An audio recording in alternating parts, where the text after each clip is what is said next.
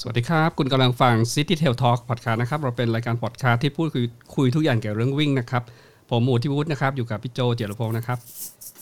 ครับ สวัสดีครับ เอพิโซด155 นะครับ เพราะวิ่งเราจึงได้รู้จักกันวันนี้จะเป็นแขกรับเชิญ ซึ่งเป็นเพื่อนนักวิ่งของเราเองนะครับ รู้จักกันมาหลายปีเลยเนี่ย ถ้าผมจะแนะนำโดยไม่บอกชื่อนะ ก็จะเป็นนักวิ่งนะครับที่ชอบอัลตร้ามาราธอนเป็นพิเศษนะครับ ถ้าเคยวิ่งกับพี่ ครับ ท่านนี้ก็จะรู้สึกอบอุ่นโดยเฉพาะกลางคืนเนี่ยเพราะพี่ก็จะไม่ง่วงเลยนะ วิ่งกับแกสามารถวิ่งกับแกได้ทั้งคืนเขาจะมีเคล็ดลับนะครับ จากการทำงานเนี่ยที่จะมาเปิดเผยวันเนี้ยทำไงถึงไม่ง่วงนะ ตอนวิ่ง อืม ข้ามคืนเนี่ยเออ ผมก็คุยกันทั้งคืนทำไมพี่ไม่ง่วงเลย นะครับ ก็อ่าพี่ทำไมถึงอบอุ่นนะครับ นักวิ่งที่วิ่งด้วยเนี่ยโดยเฉพาะสาวๆเนี่ยก็ได้รับเคล็ดลับระหว่างทาง อืมตอนวิ่งอยู่ตลอดเวลานะฮะแล้วก็รวมถึงเนี่ยพี่ก็จะเอาประสบการณ์จากการทำงานเนี่ยมาเล่า โดยที่เพราะว่าพวกเราจะไม่ค่อยรู้หรอกว่าอ่ะงานแบบเนี้ยจะมีเฉพาะคนที่ได้ไปทำงานจริงใช่ไหมถึงสามารถเล่าออกมาได้ ครับผมได้ยินไหม่เอ่ย อ่า อ๋อ มา สวัส แล้ ดี วนะครับ พี่ บ ได้ยินแล้วครับพี่ ได้ยินชัดเจนเลย ขอ ครับ เสี ผ ยง ม ปรบมือนะครับกับตันจำนงนะครับ โอสถานนท์ ครับ นะ ผม ครับขอบเดี๋ยวขอบ ครับ ตบมือ ครับ ห ผม น่อย สวัสดีครับทุกท่านครับ เอ่อ สวัสดีครับพี่นง สสวัสดีครับ ครับ เอ่อครั้งนี้เอ่อไม่ใช่ครั้งแรกที่เราชวนพี่ลงมาคุยเอ่อแต่ก่อนหน้าเนี้ยเราชวนคุยเกี่ยวกับเรื่องวิ่งวิ่งอย่างเดียวเลยนะครับผมนะฮะน่าจะเป็นรายการอัลตร้าเป็นการรีวิวสนามใช่ไหมฮะรู้สึก ใช่ครับ จะรายการสองสองรายการสามรายการเนี่ยผมจำไม่ได้ละ ครับ ก็หลายครั้งอยู่เหมือนกัน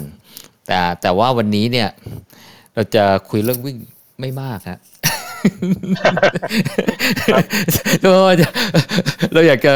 คุยเรื่องที่พี่โดงมีความรู้เยอะ แล้วผมก็กับหมูเนี่ยก็อยากรู้นะฮะอ่าขอเกริ่นนิดนึงฮะอันนี้เป็นซีรีส์ก็เรียกว่า เพราะเราวิ่งนะฮะเราเลยมารู้จักกันนะครับ ก็พอรู้จักกันแล้วเนี่ยเอ่อนักวิ่งแต่ละท่านเนี่ยมีความรู้เอ่อมีความเชี่ยวชาญ มีประสบการณ์มากมายนะฮะในแง่มุมที่คิดว่าจะเป็นประโยชน์กับเพื่อนนักวิ่งนะครับผมเอ่อเราเคยเอ่อชวนเพื่อนนักวิ่งมาน่าจะหกหกหกหรือ 7 คนแล้วใช่ไหมฮะที่มาพูดที่ใช่เรื่องวิ่ง นะฮะอ่าพี่นงก็วันนี้ก็เลยก็จริงๆก็เล็งไว้นานแล้วล่ะฮะเอ่อเห็นพี่นงช่วงนี้เนี่ยน่าจะเอ่อน่าจะพอมีเวลาว่างมาเล่าให้พวกเราฟัง อืม นะครับผมวันนี้ก็เลยชวนพี่นงมานะครับ มาเล่าเกี่ยวกับเรื่องของการเป็นนักบิน ครับ นะฮะอืม แต่ระหว่างทางเราก็ เออ คุยเรื่องวิ่งกันได้นะเพราะส่วนเนี่ยเราก็รู้จักกัน ใช่ คือเราคุยเรื่องเรื่องเรื่องบินอ่ะกับพี่นงอ่ะก็ตอน ครับ วิ่ง กันแหละ เพราะว่าถ้าตอนวิ่งกับพี่นงเนี่ยจะ วิ่งยาวๆใช่ไหมก็จะคุยคุย ไป แต่ คุยไปใช่ครับ เออพี่โกก็จะเล่าโอ้โหสนุกมากครับ ถ้าตอนวิ่งเด็กกับแกด้วยนะเออประสบการณ์ อืม บินไปตรงนู้นตรงนี้นะโอ้โหเนี่ยวันนี้อยากจะมาแชร์ให้เพื่อนในห้องขับเฮานะครับ ครับผ ครั ม บ ก็เกรินอันแรกเลยครับเอ่อรบกวนพี่นงแนะนำแนะนำตัวหน่อยครับพี่ครับ ครับผมสวัสดีครับ ผมก็กับตันจำนงโอสานนท์นะครับ ก็เป็นนักบินของบริษัทการบินไทยก็บินมากว่าสามสิบปีเลยครับ สามสิบ โอ้ ปีอืม สามสิบปี ครับ นะครับ เป็นกัปตันมาก็ยี่สิบกว่าปีครับ ครับ ครับผม สามสิบปีนี้เครื่องบินพาณิชย์ก็มากกว่า ทั้งหมดใช่ไหมครับพี่ 30,000ชั่วโงละ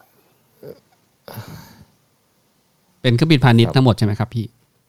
ใช่ครับผม ครับ ก็ เอ่อ ถถามอันแรกเลยพี่ ที่มาที่ไปทำไมถึงมาเป็นนักบิดได้ครับพี่ คือก่อนอื่นนะครับผมประวัติผมเนี่ยก็จบโรงเรียนในเรืออากาศนะครับที่ดอนเมืองผมคนอาจจะไม่เข้าใจเอ๊ะทำไมเป็นโรงเรียน มันก็คือพวกโรงเรียนในร้อยครับ แต่เป็นเหล่าของทหารอากาศนะครับ เราเรียกว่าโรงเรียนในเรืออากาศนะครับ อืม ก็ก่อนเข้ามาเรียนสมัยก่อนมันต้องไปสอบที่โรงเรียนเตรียมทหารก่อน อ๋อครับ ครับ อืม ที่สมัยก่อนยังอยู่พระรามสี่ครับ อ๋ออยู่ตรงข้ามสวนลมใช่ไหมพี่ อ่าใช่ดังนั้นที่เราวิ่งทุกวันเนี่ย า แต่ก่อนเป็นโรงเรียนเตรียมทหาร ครับผม ผมเข้าไปรุ่นที่ยี่หกก็ประมาณปีสองแปดนะครับ นะครับ เทียบเท่ามหาลัยก็ปีสองแปด อืม ตอนเข้าไปก็ยังนึกอยู่ว่าจะเลือกทหารอะไรนะครับ เพราะว่าญาติญาติๆก็ทั้งตระกูลก็มีเป็นหมดละทั้งทหารบกทหารเรือทหารอากาศตำรวจอะไรเงี้ย อืม ครับ ครับ ทีนี้ผมก็มาคิดว่าเอ๊ะถ้าทหารบกนี่มันต้องไปอยู่ชายแดนในป่าเงี้ยและอย่างคือโรงเรียนน้อยจบลอเนี่ยเขาบอกว่าอีกสักสี่ห้าปีจะย้ายไปที่ เขาชะโงก เขาชะโงกเออมันก็ อ๋อ ไกลไปแล้ว มันก็มันก็ห่างกรุงเท ครั พ บ เราว่ามันก็อาจจะบุกเบิกอาจจะเหนื่อย พอมาดูฐานเรือ โอ้โห อยู่ปากน้ำสมุทรปราการเนี่ยไกลมากนะสมัยก่อนนะ อืม นั่งรถไปดูเอ๊ะมันก็ดูมัน เอ๊ะ ไปไกล พี่พี่ก็วิ่งไปแล้วไม่ใช่เหรอฮะ วิ่งไปหลายรอบแล้วครับ แล้วก็ไปพักนั่งเรียนด้วยไปกินน้ำเข้าแบ งค์ใน แต่ตอนนั้นรู้สึกว่ามันยังไกลอยู่อ่า เออมันยังไกลอยู่แต่ไม่โหก็ยังไกลครับรถเมย์ไปไม่กี่สายครับ ครับ พอตำรวจก็โอ้โห มันก็มันก็ไปมันก็ตำรวจเอ่อสามพรานเนี่ยว่าตำรวจสมัยก่อนแล้วก็ คืออย่างว่าตำรวจนะครับเราก็นิสัยเราอาจจะแต่ตรงหรือไม่ตรงอะแต่คิดว่ามันมัน ไม่เหสุด มาะ ท้ายก็ไม่เอออาจจะบอกแล้วตอนสุดท้ายคือไอ้ทหารอากาศเนี่ยแหละ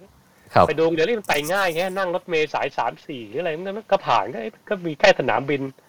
มันก็ดูหรูหรานะเอ๊ะก็ไปดูไปเรียกนะ ครั โอบ เพนเฮาส์ อืม ก็ก็มีเดินทางไปต่างประเทศเอ้ยคือมันดูแล้วมันอะไรที่มันแบบเหมือนเรา เราเราเราเราชอบอ่ะ ครับ สุดท้ายก็เลือกเป็นทหารอากาศ อ๋อ นะครับ ครับ อืมในใน ก็ ในรุ่นในรุ่นเตรียมทหารนี่เขากี่คนพี่ตอนรุ่นพี่เรียนฮะ รุ่นพี่เนี่ยมันยังเยอะ ถือว่าเป็นรุ่น รุ่นรุ่นรุ่นรุ่นยังเยอะอยู่ครับ ก็มีทหารอากาศเนี่ยร้อยห้าสิบ อ๋อ ทหารเรือร้อยห้าสิบตำรวจสามร้อย โอ้ ทหารบกสามร้อย อ๋อครั แล้ว บ ก็หมออีกสี่สิบคนมีหมอด้วยครับมือ ฮะ แพทย์ต้องขุดมาเรียนด้วย แม่มงกุฎไปเรียนเตรียมทหารด้วยเหรอพี่ อ่าใช่ครับผมมาเรียนครับผมเพราะนั้นเพราะฉะนั้นเพื่อนเนี่ยจะมีค่อนข้างเยอะมากเวลาไปไหนก็จะรู้จักกันนะครับเนี่ย อืมครับ ก็เสร็จแล้วพอเข้าโรงเรียนเตรียมทหารก็มาเข้าเอ่อโรงเรียนเรืออากาศ พอจบมาก็พอจบมาเนี่ยแล้วก็เอ๊ะมันก็ สุดท้ายก็มาเป็นอาจารย์อยู่ในเรืออากาศนะครับ อ๋อ แล้วก็ ครับ รอทุน ก็ได้ทุนไปเรียนที่เมืองนอกนะครับ ครับ เอ่อ พี่พี่น้อง ก็คื ตอน ไปเดือนกันยามันจบเดือนประมาณมกรา ครับ มีนา ส เนาะ งสัยตอนรอนเรียนโรงเรียนในเรืออากาศ อันนี้คือเรียนเพื่อเป็นอ่านักบินพลเรือนป่ะครับ หรือหรือ เออมัน เรียนเพื่อเป็น จุด ทำทำงาน จุดประสงค์เนี่ยมัน ครับผม มันเป็นเรียนเรียนเพื่อเป็นข้าราชการทหารอากาศอะเป็นนายทหารเนี่ยนะ อ๋อ อ๋อ ครับ ครับ จบมามันจะแบ่งเป็นนักบินร้อยคนนะครับ อีกนักบินประมาณเก้าสิบนะครับ อีกประมาณหกสิบก็เป็นเป็นเป็นข้าราชการภาคพื้นอะไรก็ว่าไปอย่างนี้นะ อ๋อโอเค ก็คือสามารถ แต่อยู่ประจำกรมกองต่าง อ๋อ ก็คือทำงานในในส่วน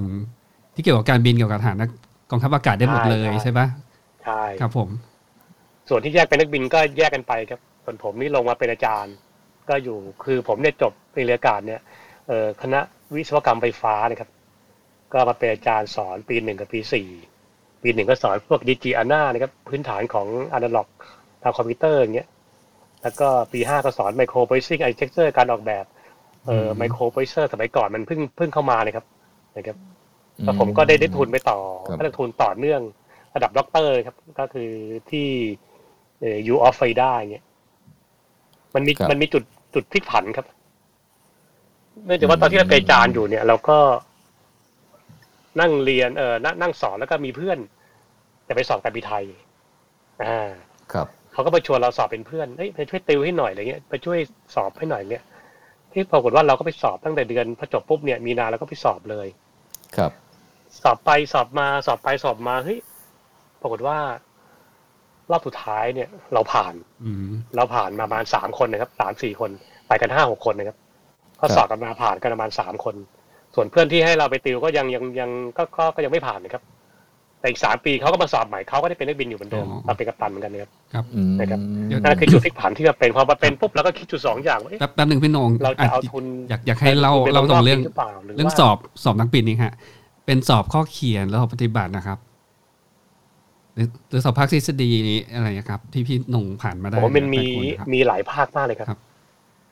อืม โอ เข้ม เคครั ข้ บ น หลังเอ่อหลั ค ง รับ จากที่ท้ายเราก็ลาออกจากกองทัพอากาศตัดสินใจนะก็อาจจะโดนบ่นนิดหน่อยนะครับเพราะว่าทุนมันล้มไป เพราะว่าทุนเราก็ลาออกเดือนกรกฎานะครับไปหัวหินปีสามสามซึ่งแน่นอนว่าทุนมันมันไม่มีใครจะจะทำทันมันต้องสอบที่ติดต่อมหาลัยต้องสัมภาษณ์ต้องอะไรเงี้ยมันก็ไม่ทันทุนก็ล้มไป อืม ปีนี้ข่าวว่าน้องเขาก็ไปเรียนจบมาแล้วนะครับไอ้ทุนของผมเนี่ยตอนนี้ก็ ครับ ของการบินไทยเนี่ย ผมก็มาสอบไปนไทยผมแล้วก็มาเป็นนักบินคราวนี้ที่หมูถามว่า เอ๊ะแล้วนักบินมันสอบอะไรบ้างเนี่ย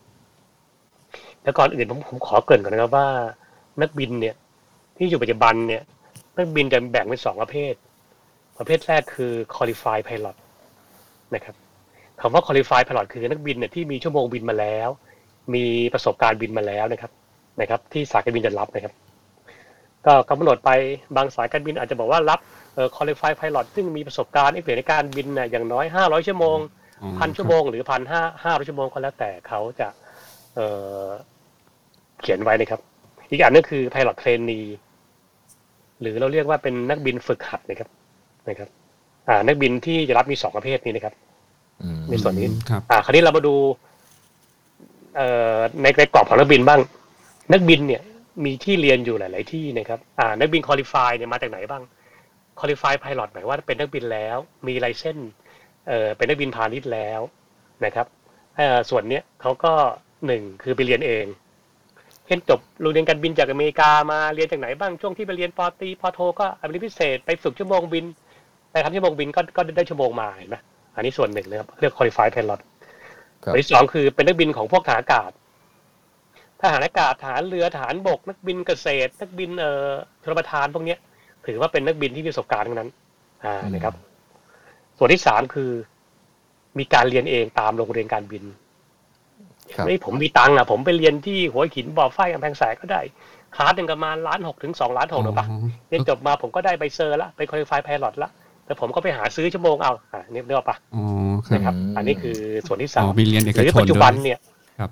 ปัจจุบันจะมีส่วนที่สี่ออกมา ก็คือตามมหาลัยอ่า ครับ เห็นไหมเออที่บอกผมมีคณะวิศวกรรมการบินนะหรือวิศวกรรมแอโร่เนี่ยหรือคณะแอโร่จบมาจะมีฝึกบินด้วยไปบินที่นู่นที่นี่ก็ได้ในเส้นการบินมาด้วย โอเค นักบินก็จะมีสี่ประเภทนี้ คราวนี้เรามาดูมุมมองของสายการบินบ้างว่า สายการบินอยากได้นักบินแบบไหน ครับ สายการบินเนี่ยเขาก็มองแล้วว่าเออพอดีผมอยู่ พอดีผมมีโอกาสไปอยู่ในช่วงขั้นตอนของกรรมการคัดเลือกนักบินของการบินไทยบุรีนะครับเราก็มองว่านักบินที่จะต้องการคือหนึ่งคอลิฟายพายลอตเนี่ยได้มาสามารถฝึกฝึกต่อได้เลยครับ ไม่ต้องส่งไปเรียนที่ที่โรงเรียนการบิน ซึ่งเสียเวลาไปปีหนึ่งนะครับคอลิฟายพายลอตเนี่ย เราก็ดูว่ามาจากไหนบ้างเราก็จะรับมาด้วยด้วยจำนวนจำนวนหนึ่งนะครับรับมาซึ่งคือซึ่งส่วนเนี้ยเขาบินเป็นละ แต่เราจะมาฝึกพวกพื้นฐานพวกเอ่อกฎหมายเบื้องต้นกฎการบินที่เป็นในเชิงพาณิชย์อะไรเงี้ยมันก็จะไปอันนี้ส่วนหนึ่ง แต่มันจะมีน้อยครับที่เราจะรับนะครับ มันจะมีน้อย มันก็ยังยังไม่เพียงพอ ครับ ส่วนที่สองคือนักบินฝึกหัดหรือ pilot trainee เนี่ยอ่ะเขาบอกอ้าวแล้วถ้าอย่างนี้ทำไมเขาไม่รับเออนักบินที่คุริฟายเยอะแยะอ่ะ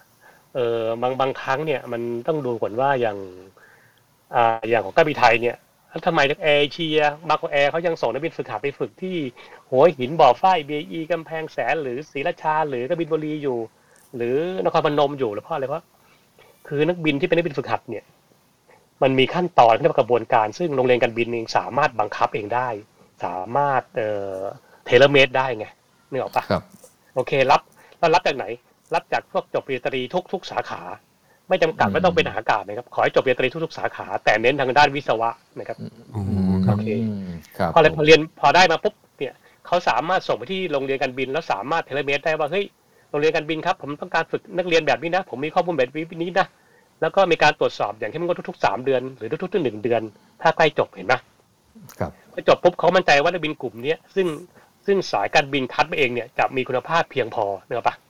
เออ ม อเพราะฉะนั้นส่วนเพราะฉะนั้นคนที่ไปเรียนเองมาเนี่ยก็จะลำบากละเฮ้ย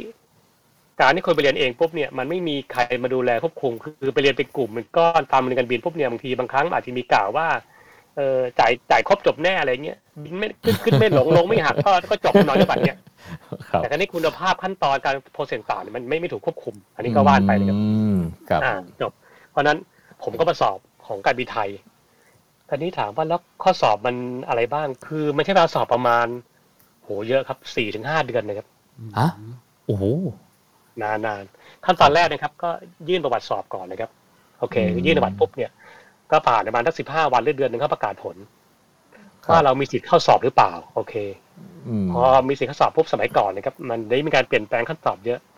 พอรอบรอบแรกคือประกาศผลจากคัดเลือกรอบสองก็สอบข้อเขียน เอ๊ะเดี๋ยว โอเค ข้อพี่ข้อรอบแรกเนี่ยเมื่อก่อนผมได้ยินว่ามันต้องตรวจร่างกายต้องห้ามสายตาสั้นต้องนู่นนู่นนี่อะไรอ มี ย่าง คุณ นั้น สมบัติ ใช่ไห ด้วยเช็คก่อนนี้ใช่ไหมครับ อ่าใช่ครับใช่ครับ แต่ว่าอันนั้นยังยังยังยังยังไม่ถึงครับ อ๋อยังไม่ถึงอะฮะ โอ้ อ๋อ ไม่ถึงครับไม่ถึงครับอันนั้นอันนั้นคือรอบรอบสองสาม ครับผม ครับ ครับ คือคือในรอบแรกประกาศผลสอบเนี่ยเขาก็ดูข้อมูลอยู่แล้วว่าทุกคนต้องไม่สายตาสั้นอันอันนี้เขารู้อยู่แล้วครับเขาจะประกาศให้อยู่แล้ว แต่แค่เขาจะยังไม่ไม่ไม่ไม่ไม่ตรวจ เอ่อไอ้ด้านเมดิคอลจะไม่ถึง พอข้อเขียนเนี่ย ก็สอบพวกเหมือนก็สอบทั่วไปครับ เป็นพวกด้านความรู้ทางด้านคณิตศาสตร์นิดหนึ่งนะครับอย่างเงี้ย ทางด้านสายวิทย์อะเอ่อบวกเลขแมทริกเอ่อแฟกทอเรียนต่างๆพวกเนี้ยพื้นฐานของม .6 จนถึงปีหนึ่งถามว่าลึกไหม ก็ดูในระดับหนึ่งเพื่อเพื่อวัดว่ามีมีเชิงแนวคิดทางด้านคณิตศาสตร์ หรือวิทยาศาสตร์เนี่ยนะครับ ส่วนที่ยากเนี่ย ในในในเบื้องต้นเนี่ยมันจะมีเรียกว่าจิตวิทยาพื้นฐานก่อน อันนี้เขามาสอบก่อนเลย อืม ครับ แบบแบบไม่ลึกนะครับ มันจะมีข้อที่ส่วนหนึ่ง แล้วก็สอบภาษาอังกฤษ มันจะมีประมาณสี่วิชาครับ มีพวกคณิตศาสตร์นะครับ แล้วก็มีเคมีฟิสิกส์อันที่สอง สามคือภาษาอังกฤษ สี่คือจิตวิทยาเบื้องต้น โอเค ก็ผ่านไปเดือนหนึ่งก็ประกาศผล ครับ พอประกาศผลมาปุ๊บเนี่ย อ่า เสร็จแล้วปุ๊บเนี่ย มันก็จะเข้าไปรอบเอ่อตรวจตรวจร่างกายอ่า อืม ตรวจร่างกาย ครั ละ บ เอียดละเอียดยิบเลย บอกว่าเอ้ยคุณต้องนี้นะอย่างเงี้ยก็ตาหูคอจมูกทุกอย่างอะนะโอเคพอตรวจร่างกายผ่านปุ๊บเนี่ย มันก็จะมามันจะผ่านไปประมาณเกือบเกือบเดือนหนึงนะเดือนปุ๊บก็มาสอบสัมภาษณ์ อืม สอบสัมภาษณ์เนี่ยแยกเป็นทั้งหมดเอ่อสามส่วน ครับ ส่วนแรกก่อนของกัปตันไทยแต่ยเครียดสุดละกัปตันไทยที่จะเครียดก็คือเข้าไปห้องปุ๊บเนี่ยจะมีกัปตันอยู่สามท่านนะครับ แล้วก็ถามเราทุกอย่างเอ้ยทำไมอยากจะเป็นนักบินอะไรนี่คืออะไรอะไอเครื่องบินแบบนี้คือรุ่นไหน แล้วการบินไทยเออผู้บริหารใหญ่ดีๆ ชื่ออะไรขึ้นมาตึกนี่ชื่อตึกอะไรทำนองนี้ก็ถามทั่วๆไปครับ ครับ เออแล้วทำไมเออเรียนมาเป็นยังไง แล้วก็คือมันเป็นคำถามทางจิตวิทยาครับชอบวิชาไหนชอบครูอะไรไหมเอออย่างเงี้ยถ้าไปเป็นนักบินจะเสียใจไหมอะไรเงี้ยอะไรเงี้ยทำนองนี้ครับอะไรเงี้ย อืม ถ้าเองบินอยู่คนนั่งซ้าย คนนั่งขวากับตันเขาดูเองเองจะทำอะไรเงี้ยก็คือทั่วๆไปเลยครับ ครับ อันนี้ก็ประมาณคนละประมาณชั่วโมงหนึ่งก็จบไปก็ประกาศผลอ่าเห็นไหมอ่ามันก็สี่รอบละห้ารอบละพอประกาศผลปุ๊บเนี่ยมันก็จะเริ่มเครียดแล้วคนจะเริ่มเหลือน้อยลงละจากสองพันคนเหลือเออพันห้าเหลือพันหนึ่งอะไรเงี้ยแล้วก็เรื่อยๆมา แล้วก็เหลืออยู่สุดท้ายเนี่ย มันจะเหลือประมาณร้อยคนนะครับสุดท้ายพอผ่านกลับปันปุ๊บเนี่ย ก็มาเข้ารอบจิตวิทยาฝรั่งละเขาเรียกว่าเป็น psychologist test ก็คือทดสอบทางจิตวิทยา ซึ่งเขาจะมีทีมจิตวิทยาจากของยุโรปมานะครับ อืม ก็ที่ดังๆ จะได้เป็นของสแกนดิเนเวียนนะครับนะครับ คือหลักการคือทางด้านภาคพื้นยุโรปเนี่ย หรือทางทั่วๆโลกนะนะว่าเอ่ออาชีพ ซึ่งเขาเรียกว่าเป็น time critical อะและให้เกิด emergency เกิดความเสี่ยงต่อชีวิตได้เนี่ย เขาจะให้จิตนักจิตวิทยามาทดสอบ อืม ความสามารถโดยทั่วไปก่อนเพราะเนื่องปะเพราะงานที่เสี่ยงอันตราย เช่นคุมเครื่องจักรเครื่องกลคุมเรือเดินเรือต่างๆเนี้ยอะไรเงี้ยพวกแม้ทั้งทหารที่คุมการยิง หรือแม้ทั้งทหารที่คุมเอ่ออาวุธปล่อยอะไรเงี้ยมันจะมีเยอะนะครับ ของการบินไทยเนี่ยก็ตั้งแต่ตั้งสายการบินมาละก็จะใช้นักจิตวิทยานะครับจิตวิทยาด้านการบินเนี่ยมาทดสอบนะครับจิตวิทยาด้านบินเนี่ยหลังจากผ่านกัปตันมาแล้วเนี่ยมันก็จะเริ่มเครียดคนเหลือน้อยละก็มาถึงรอบจิตวิทยาจิตวิทยาเนี่ยแบ่งเป็นสองส่วนส่วนแรกคือข้อสอบ และเป็น paper test นะครับ ใน paper test เนี่ยก็ใช้เวลาประมาณสองถึงสามชั่วโมงคือครึ่งวันนะครับ ครับ คือสอบเลยคือสอบ อืม มันจะเครียดมากครับทำแบบ เช่นมีอยู่ห้าสิบข้อให้ทำหนึ่งนาทีเลยเหมือนที่เรารู้กัน โอ้ นะค โห รับถ้าเกิดทำผิดไปลบอะไรเงี้ยเออถ้าเกิดผิดไปลบข้อถูกอะไรเงี้ยเออหรือมีเออหรือ คือก็ข้อสอบไม่ยากนะครับ แค่มองดูรูปซ้ายขวาพลิกกลับกล่องดูอะไรเงี้ย อืม กลับหน้ากลับหลังอะไรเงี้ย แล้วก็มีคำถามหนึ่งบวกหนึ่งเป็นสองสองบวกสี่เป็นหกเป็น คือทุกอย่างเราตามที่เราสามารถรู้มาครับ คือสร้างบรรยากาศให้มันเคร่งเครียดให้มันแบบต้องแบบกดดันอะไรอย่างเงี้ยใช่ไหมพี่ อ่าครับครับ อื แล้วก็ทีมฝรั่งมันก็อธิบายก็จะสอบแล้วก็แต่ก็ตอนบ่ายอันอันนี้คือสำคัญพอตอนบ่ายปุ๊บเนี่ย ก็ประกาศผลอ่านะครับ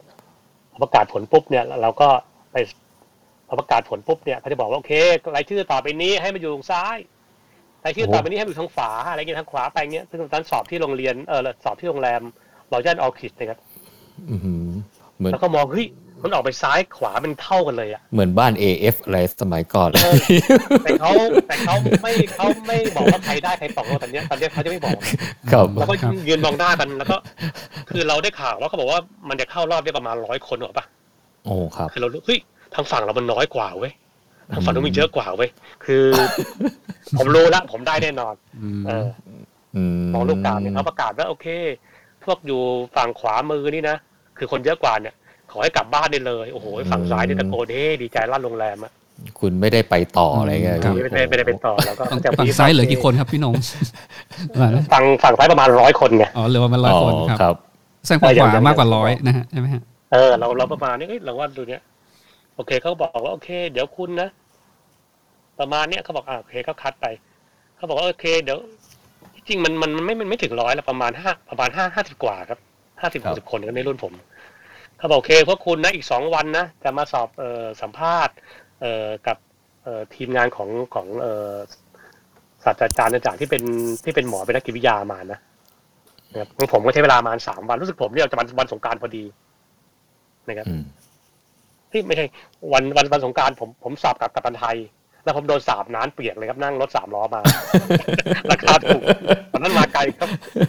รถสาบเต็มสามล้อขึ้นมาถึงหน้าตึกแล้วก็มาสายเกือบเกือบสายอีกผมไปเคาะห้องรถดายก็หาว่าเหงื่อไหลโซกอะไรเงี้ยก็สนุกดีครับมันก็ผ่านมาได้ครับ ครับ พอถึงรอบของฝรั่งนี่ถามว่าเครียดไหมโหเครียดมากครับ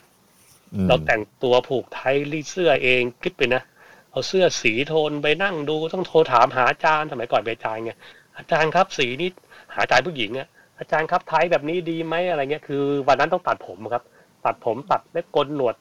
เออโหทุกอย่างหมดเลยครับเข้าห้องต้องอมน้ำยาบ้วนปากคือทำทุกอย่างหมดอะเพราะว่าเขาบอกฝรั่งมันจู้จี้อะไรเงี้ยอาจารย์บอกว่าเธอต้องใช้ใช้ไทยสีนี้นะเสื้อสีนี้เสื้อแขนยาวอะไรเงี้ยโอเค แล้วก็ไปเจอแล้วไปถึงคนแรกก่อน เฮ้ย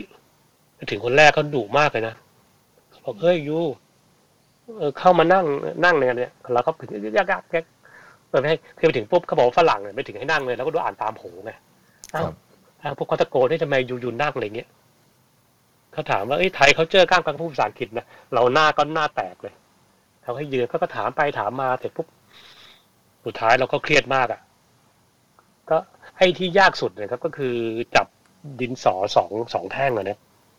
จับตรงปลายแล้วฟังเสียงเขาเคาะไม่ได้เคาะอย่างเงี้ยปักปักปักปักปักปักแล้วเขาเคาะปุ๊บเนี่ย เออมันจะมีจุดเป็นเป็นวงกลมซ้ายซ้ายขวานะมันจะเลี้ยวคู่กันไปเนี่ย แล้วปากกาเราเนี่ย เออดินสอเข้าให้ดินสอมา ดินดินสอจะมีแท่งสีแดงกับสีเหลืองอะนะพอก๊อกหนึ่งก็ขยับซ้ายทีก๊อกขยับขวาที ทุกครั้งที่ขยับเนี่ย ให้ให้ปลายดินสออยู่อยู่อยู่ในวงกลมรูเล็กๆนะครับ วงกลมมันห่างประมาณสักสักเซนครึ่งครับ ขยับไปซ้ายขวาเนี่ยแล้วก็ฟังเสียงก๊อกด้วยนะก๊อกขยับก๊อกขยับไปเงี้ยนึกนึกภาพออกไหมเออ ครับอืม แล้วก็เสร็จเสร็จปุ๊บใหม่ๆพอเราพอเราเคาะพอเราเริ่มชินพวกให้ถามละหนึ่งบวกหนึ่งเป็นเท่าไหร่ อ่าเนกอะปะเราจะเริ่มละบางทีเราหยุด เราห้ามหยุด ถ้าหยุดปุ๊บเนี่ยเขาจะหยุดเคาะด้วย อย่างเงี้ยไปเรื่อยๆอันเนี้ยซึ่งอันเนี้ยคนตกเยอะ อืม ถ้าถามว่ามีการซ้อมไหมผมก็ซ้อมมาในระดับหนึ่งนะแต่เราก็ต้องทำไม่ทำไม่ให้มันดีเกินไปทำคร่าวๆอย่างเงี้ยมายากสุดก็คือตอนที่ให้สะกดชื่อตัวเองถอยหลังนั่นเอง เออ หรือไม่ก็ตอนเคาะปุ๊บเนี่ยเขาจะมีตัวหนังสือขึ้นมา เออพอเคาะปั๊บปั๊บต้องเคาะเนี่ยเขาจะเคาะไปเรื่อยนะเขาจะพูดโอเคอยู่จำตัวอักษรต่อไปนี้นะก๊อกก๊อกแต่เราฟังนะต้องขยับมือไปตามที่เสียงก๊อกนะครับเนี่ยเขาจะโผล่ได้สามสี่ตัวใหญ่ๆนะครับใหญ่ๆให้ตาเราเห็นเลย แต่เชื่อว่าสมองเราไม่จำเลย อ๋อคือเขาจะทดสอบเรื่องเขาจะสร้างสถานะ ตอนนั้นว่าเป็น distraction แล้วดูการตัดสินใจของเราใช่ไหมครับพี่ อ่าใช่ ว่าเรายังตอบสนองการตัดสินใจ พอเราจับปุ๊บเนี่ยมือมันจะห เป็ ยุ น ด ไง ใช่แปลกมากคือพอเราเริ่มจำว่าอันนี้คือเอปุ๊บมือมันหยุดเลยยังไงลองมาทำดูนะครับสุดท้ายมันก็ผ่านมาได้นะครับเขาหัวเราะเขาก็ไม่ว่าอะไรสุดท้ายก็จบให้จบไป แล้วก็พักอีกชั่วโมงตอนตอนบ่ายก็มาเจออีกคนหนึ่ง อันนี้เขาประกาศว่าพี่ผ่านเลยแล้วคนอื่น ยังยังยังยังครับยังครับ เอายัง เพราะว่า ใช่ไห มั ม น ฮะ เออเพราะยังเพราะว่ามันมันเราต้องผ่านสองคนเช้ากับบ่าย อ๋อครับผม พอตอนบ่ายเจอคนโหดีมากคนนี้มาถึงเขานอนอยู่โซฟาเลยมีน้ำขนมกินให้กินเลยจำได้ขนมเปียกปูน เขาเปียกปูนเขาบอกว่าเขาไม่ชอบไอ้เนี่ยเขาเขาเหม็นมากอะไรเนี่ยมันเป็นเป็นเปียกปูนสีดำกับสีอะไรอย่างของโรงแรมรถยันเอาขิดนะเขาก็ใส่มาเหมือนแบบเป็นอาหารอยู่ให้ตอนเช้าเนี่ย ครับ เขาบอกให้ยูกินเลยเราก็กินเลยครับ แล้วก็เขาบอกให้เราถอดเสื้อออก ให้เราให้เราพับแขนเสื้อ ให้ถอดไทยแล้วก็ให้ถอดรองเท้าเลยแล้วขึ้นไปนอนบนโซฟาคุยนอนเป็นเขาเนี่ย นะแล้วก็คุยแล้วก็ร้องเพลงกันอะไรเงี้ย อืม แต่แล้วก็ไม่เป็นไรก็ก็คุยทั่วไปอันคนที่สองดีมากหัวเราะโพสไซเขาบอกว่ายูถ้าถ้าไอวินยูนะไอไปเมืองนอกดีกว่านะเขาบอกประสบการณ์ชีวิตแต่ไลฟ์เปลี่ยนมันโอ้โหมันดีกว่าเยอะอะไรเงี้ยเขาก็พยายามดึงว่า อย่างยูเนี่ยไม่ควรเป็นนักบินหรอกนะเชื่อไอเธอะเนี่ยไอไอเห็นนักบินที่มามาเป็นนักบินเยอะแล้วทุกคนทับแล้วก็ว่าเขาพยายามพูดสิ่งที่ไปไม่เกี่ยวกับเป็นนักบินนะนะ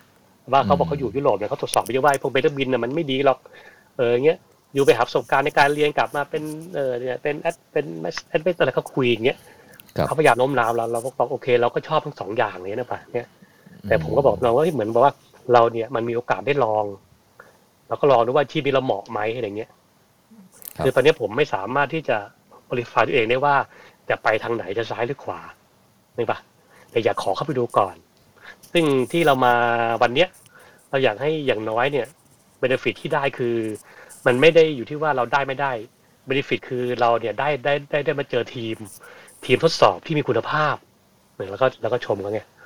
ทีมเอ่อไซโคโลจีที่คุณภาพซึ่ง อืม โอกาสแบบเนี้ย ครับ ผมไม่มีทางที่จะหาหาเจอได้เลยถึงแม้ผมมีตังค์เนี่ยผมจะไปที่สแกนดิเนเวียนเนี่ยแล้วไปให้อยู่ทดสอบเนี่ยยูก็คงไม่ทำให้ไอเดียวปะอย่างเงี้ย แต่มาถึงจุดเนี้ยไอถือว่าไอประสบความสำเร็จละที่ไอมาเจอยูเจอทีมของยูและยูสามารถวิเคราะห์ไอออกมาเนี่ยและผลการวิเคราะห์เนี่ยมันสามารถดำเนินชีวิตของไอต่อไป เป็นออ l ไลฟ์เลยก็บอกเขาตามเลยนะเขาก็หัวเราะเขาบอกเฮ้ยยูนี่แม่งเอออย่ามาชมอะไรเงี้ยป่ะเขาก็หัวเราะแต่แล้วก็ประมาณชั่วโมงก็ออกมา ไม่ได้คุยแล้วคนที่สอนแทบไม่คุยเลยคุยเรื่องทั่วๆไปเรื่องเที่ยวเลยแล้วก็เขาเขาก็กอดเขากอดคอถามว่ายูอยากถามเลยไหมก็บอกว่า โอเคเฮ้ยแล้วก็ถามเลยว่า ผ่านไม่ผ่านจบแค่นั้นเองนะครับ ถามวันเนี้ยเขาบอกว่าในในในในส่วนของเขาเนี่ย เราเนี่ยอยู่ในเอ่อสกอร์สแตนดาร์ดสกอร์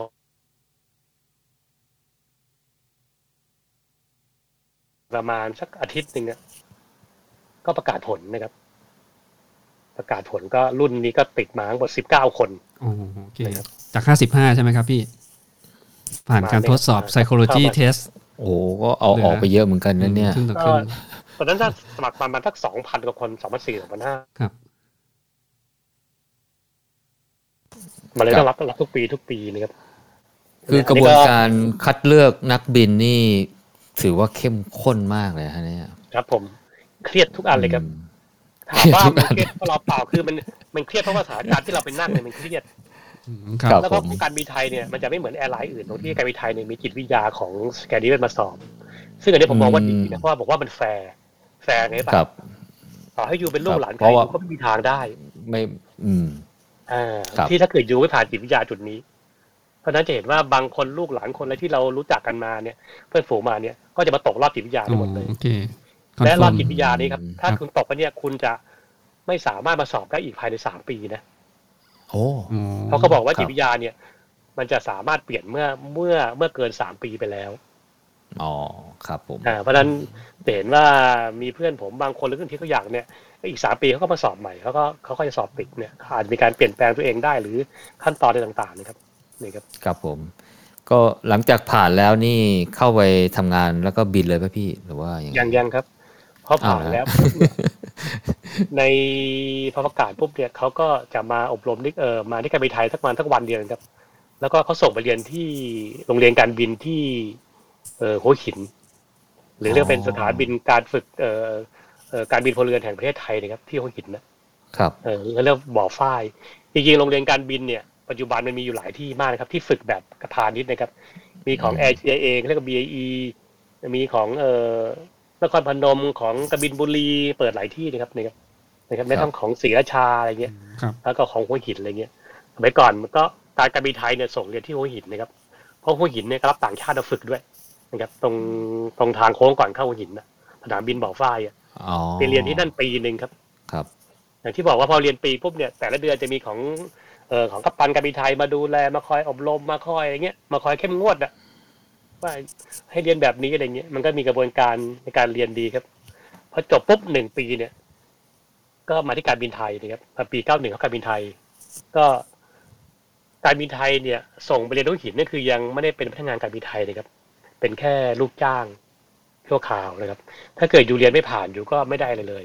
นะครับ อืม โอ้ทางไทยที่สอบ ถ้า ท เกิ ด ด สอบมาถึงตรงนี้แล้วเนาะก็ต้อ ใช่ ไปรี ถึ ยน งแม้ว่า ต่ เผลอ ด้วย ๆยู ครับ ยูยูเรียนที่ผ่านยูตกปุ๊บเนี่ยยูจะต้องจ่ายตังค์ให้การบินไทยด้วยนะครับ อ้าวเหร เป็อนห นี้อ่าเป็นหนี้ครับ มันจะมีสัญญาอยู่ ครับ อ๋อเพราะเขาก็ลงทุนให้เรา มันก็มันมีมัน ไป มัน เรียน มันมันซับซ้อนมากครับ ครับ ปัจจุบันมันก็ อื มีการแก้ไขไปบ้างแล้ว แต่ก็ยังไม่ ค ส รั ม บ บูรณ์แบบนะพอเข้ามาการบินไทยเนี่ยก็จะมีการอบรมก่อนเดือนหนึ่งแล้วก็มาอบรมทั่วไปคราวนี้เครื่องบินเนี่ยเนื่องจากว่ามันมีอยู่หลายแบบเขาก็จะแบ่งว่ารุ่นนี้ ตอนนี้เครื่องบินประเภทไหนขาดแคลนก็จะเอาสิทธิ์การบินไปอยู่ ในเครื่องบินนั้นอะไรเงี้ยนะครับ ในรุ่นผมที่เข้ามาเนี่ย ก็แบ่งเป็นสองส่วนนะครับ ส่วนหนึ่งก็มาอยู่ที่ Airbus เรียกว่าเป็น AB4 รุ่นรุ่น AB4 เลยครับ แล้วอีกส่วนหนึ่งก็ไปเจ็ดสามสี่นะครับก็คนละครึ่ง โบอิง เออเป็นโบอิงกับแอร์บัสส่วนผมก็อยู่แอร์บัสนะครับ อยู่ก็ เออปีหนึ่งก็ย้ายมาที่ AB6 ปีหนึ่งแล้วก็ย้ายมาจัมโบ้เจ็ดสิบเจ็ดสี่ร้อยนะครับ อ๋อ การ ก็ ย้ายแต่ละ สสลับไปอีกยี่ห้อหนึ่งก็ได้ อ่าได้ได้ครับผม แต่ต้องมีการ อืม เรียน ในการย้ายแต่ละครั้งเนี่ย มันก็มีหนึ่งเอ่อฟีดหรือฝูงบินนั้นต้องการขนาดไหนสองคือ ระดับการย้ายก็เอ่อตามเอ่อตามสถิติตามผลคะแนนอย่างเงี้ย ครับ หรือสามคือตามความสมัครใจนะครับ อืม บางคน ครับ ไม่อยากไม่ไม่อยากบินไปไกลบ้านผมอยู่นี่ ผมระดับสูงกว่าผมก็ไม่ไปผมขอไม่ย้ายอะไรเงี้ยเขาว่านไปเนี่ยอันดับก็จะเลื่อนมาเลื่อนมาอย่างเงี้ยครับผมนี่ครับ ครับ อืม ก็ มันก็ พี่ก็ก็เข้าไปก็หลังจากจบที่บ่อฝ้ายก็เข้าไปเริ่มบิน ใช่ไหมฮะ ใช่ครับผม ไฟแรกไปไหน ก็จะเริ่มบิน ไฟแรกไปไหน พี่ จำได้ไหมฮะ คือจำจำจำได้คือนักบินเนี่ยสมัยก่อนนะครับสมัยช่วงไปเนี่ยนักบินเนี่ยเรียกเป็นนักบินหนึ่งเขาว่าเออเจเนอเรชันก่อนเนี่ยมันจะใช้ ครับ นักบินสามคน อืม นักบินสามคนคือนักบินมือหนึ่งเนี่ยเป็นกัปตันนั่งซ้าย ครับ ครับ มือสองคือโคไพลอตจะนั่งขวา ครับ อ่าแล้วคนนั่งหลังเนี่ยเขาเรียกเป็น System Operator นักบินที่สามหรือเรียกว่า SO คอยคุมแผงข้างหลัง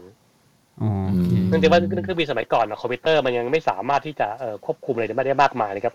ต้องเอาคนเนี่ยมาคุมระบบข้างหลัง อ๋อ อ๋อโอเค เพราะฉะนั้นกัปตันเนี่ยจะมีอำนาจสูงสุดนะครับ แล้วก็โคพลอตก็จะเป็นคนที่จะบินหรือจะคอยดูการบินก็มันมีทั้งสองหน้าที่เดี๋ยวจะคุยในหัวข้อต่อไปนะครับ ครับ คนคนหลังเนี่ยคือเป็นเหมือนท้องกระโถนน่ะคอย อืม ทำทุกอย่างเปิดปิดระบบคอยเช็ค เช็คหน้าซ้ายขวาคอยคำนวณการวิ่งคอย อ๋ ส่ง อครับ เอ่อส่งโผส่งน้ำส่งไฟส่งอะไรต่างๆทุกอย่างอยู่เนี้ยอยู่หลังบทอย่างเงี้ย นี่คนที่สามเขาเรียกว่าไฟเอนจิเนียร์ด้วยไหมครับพี่หนง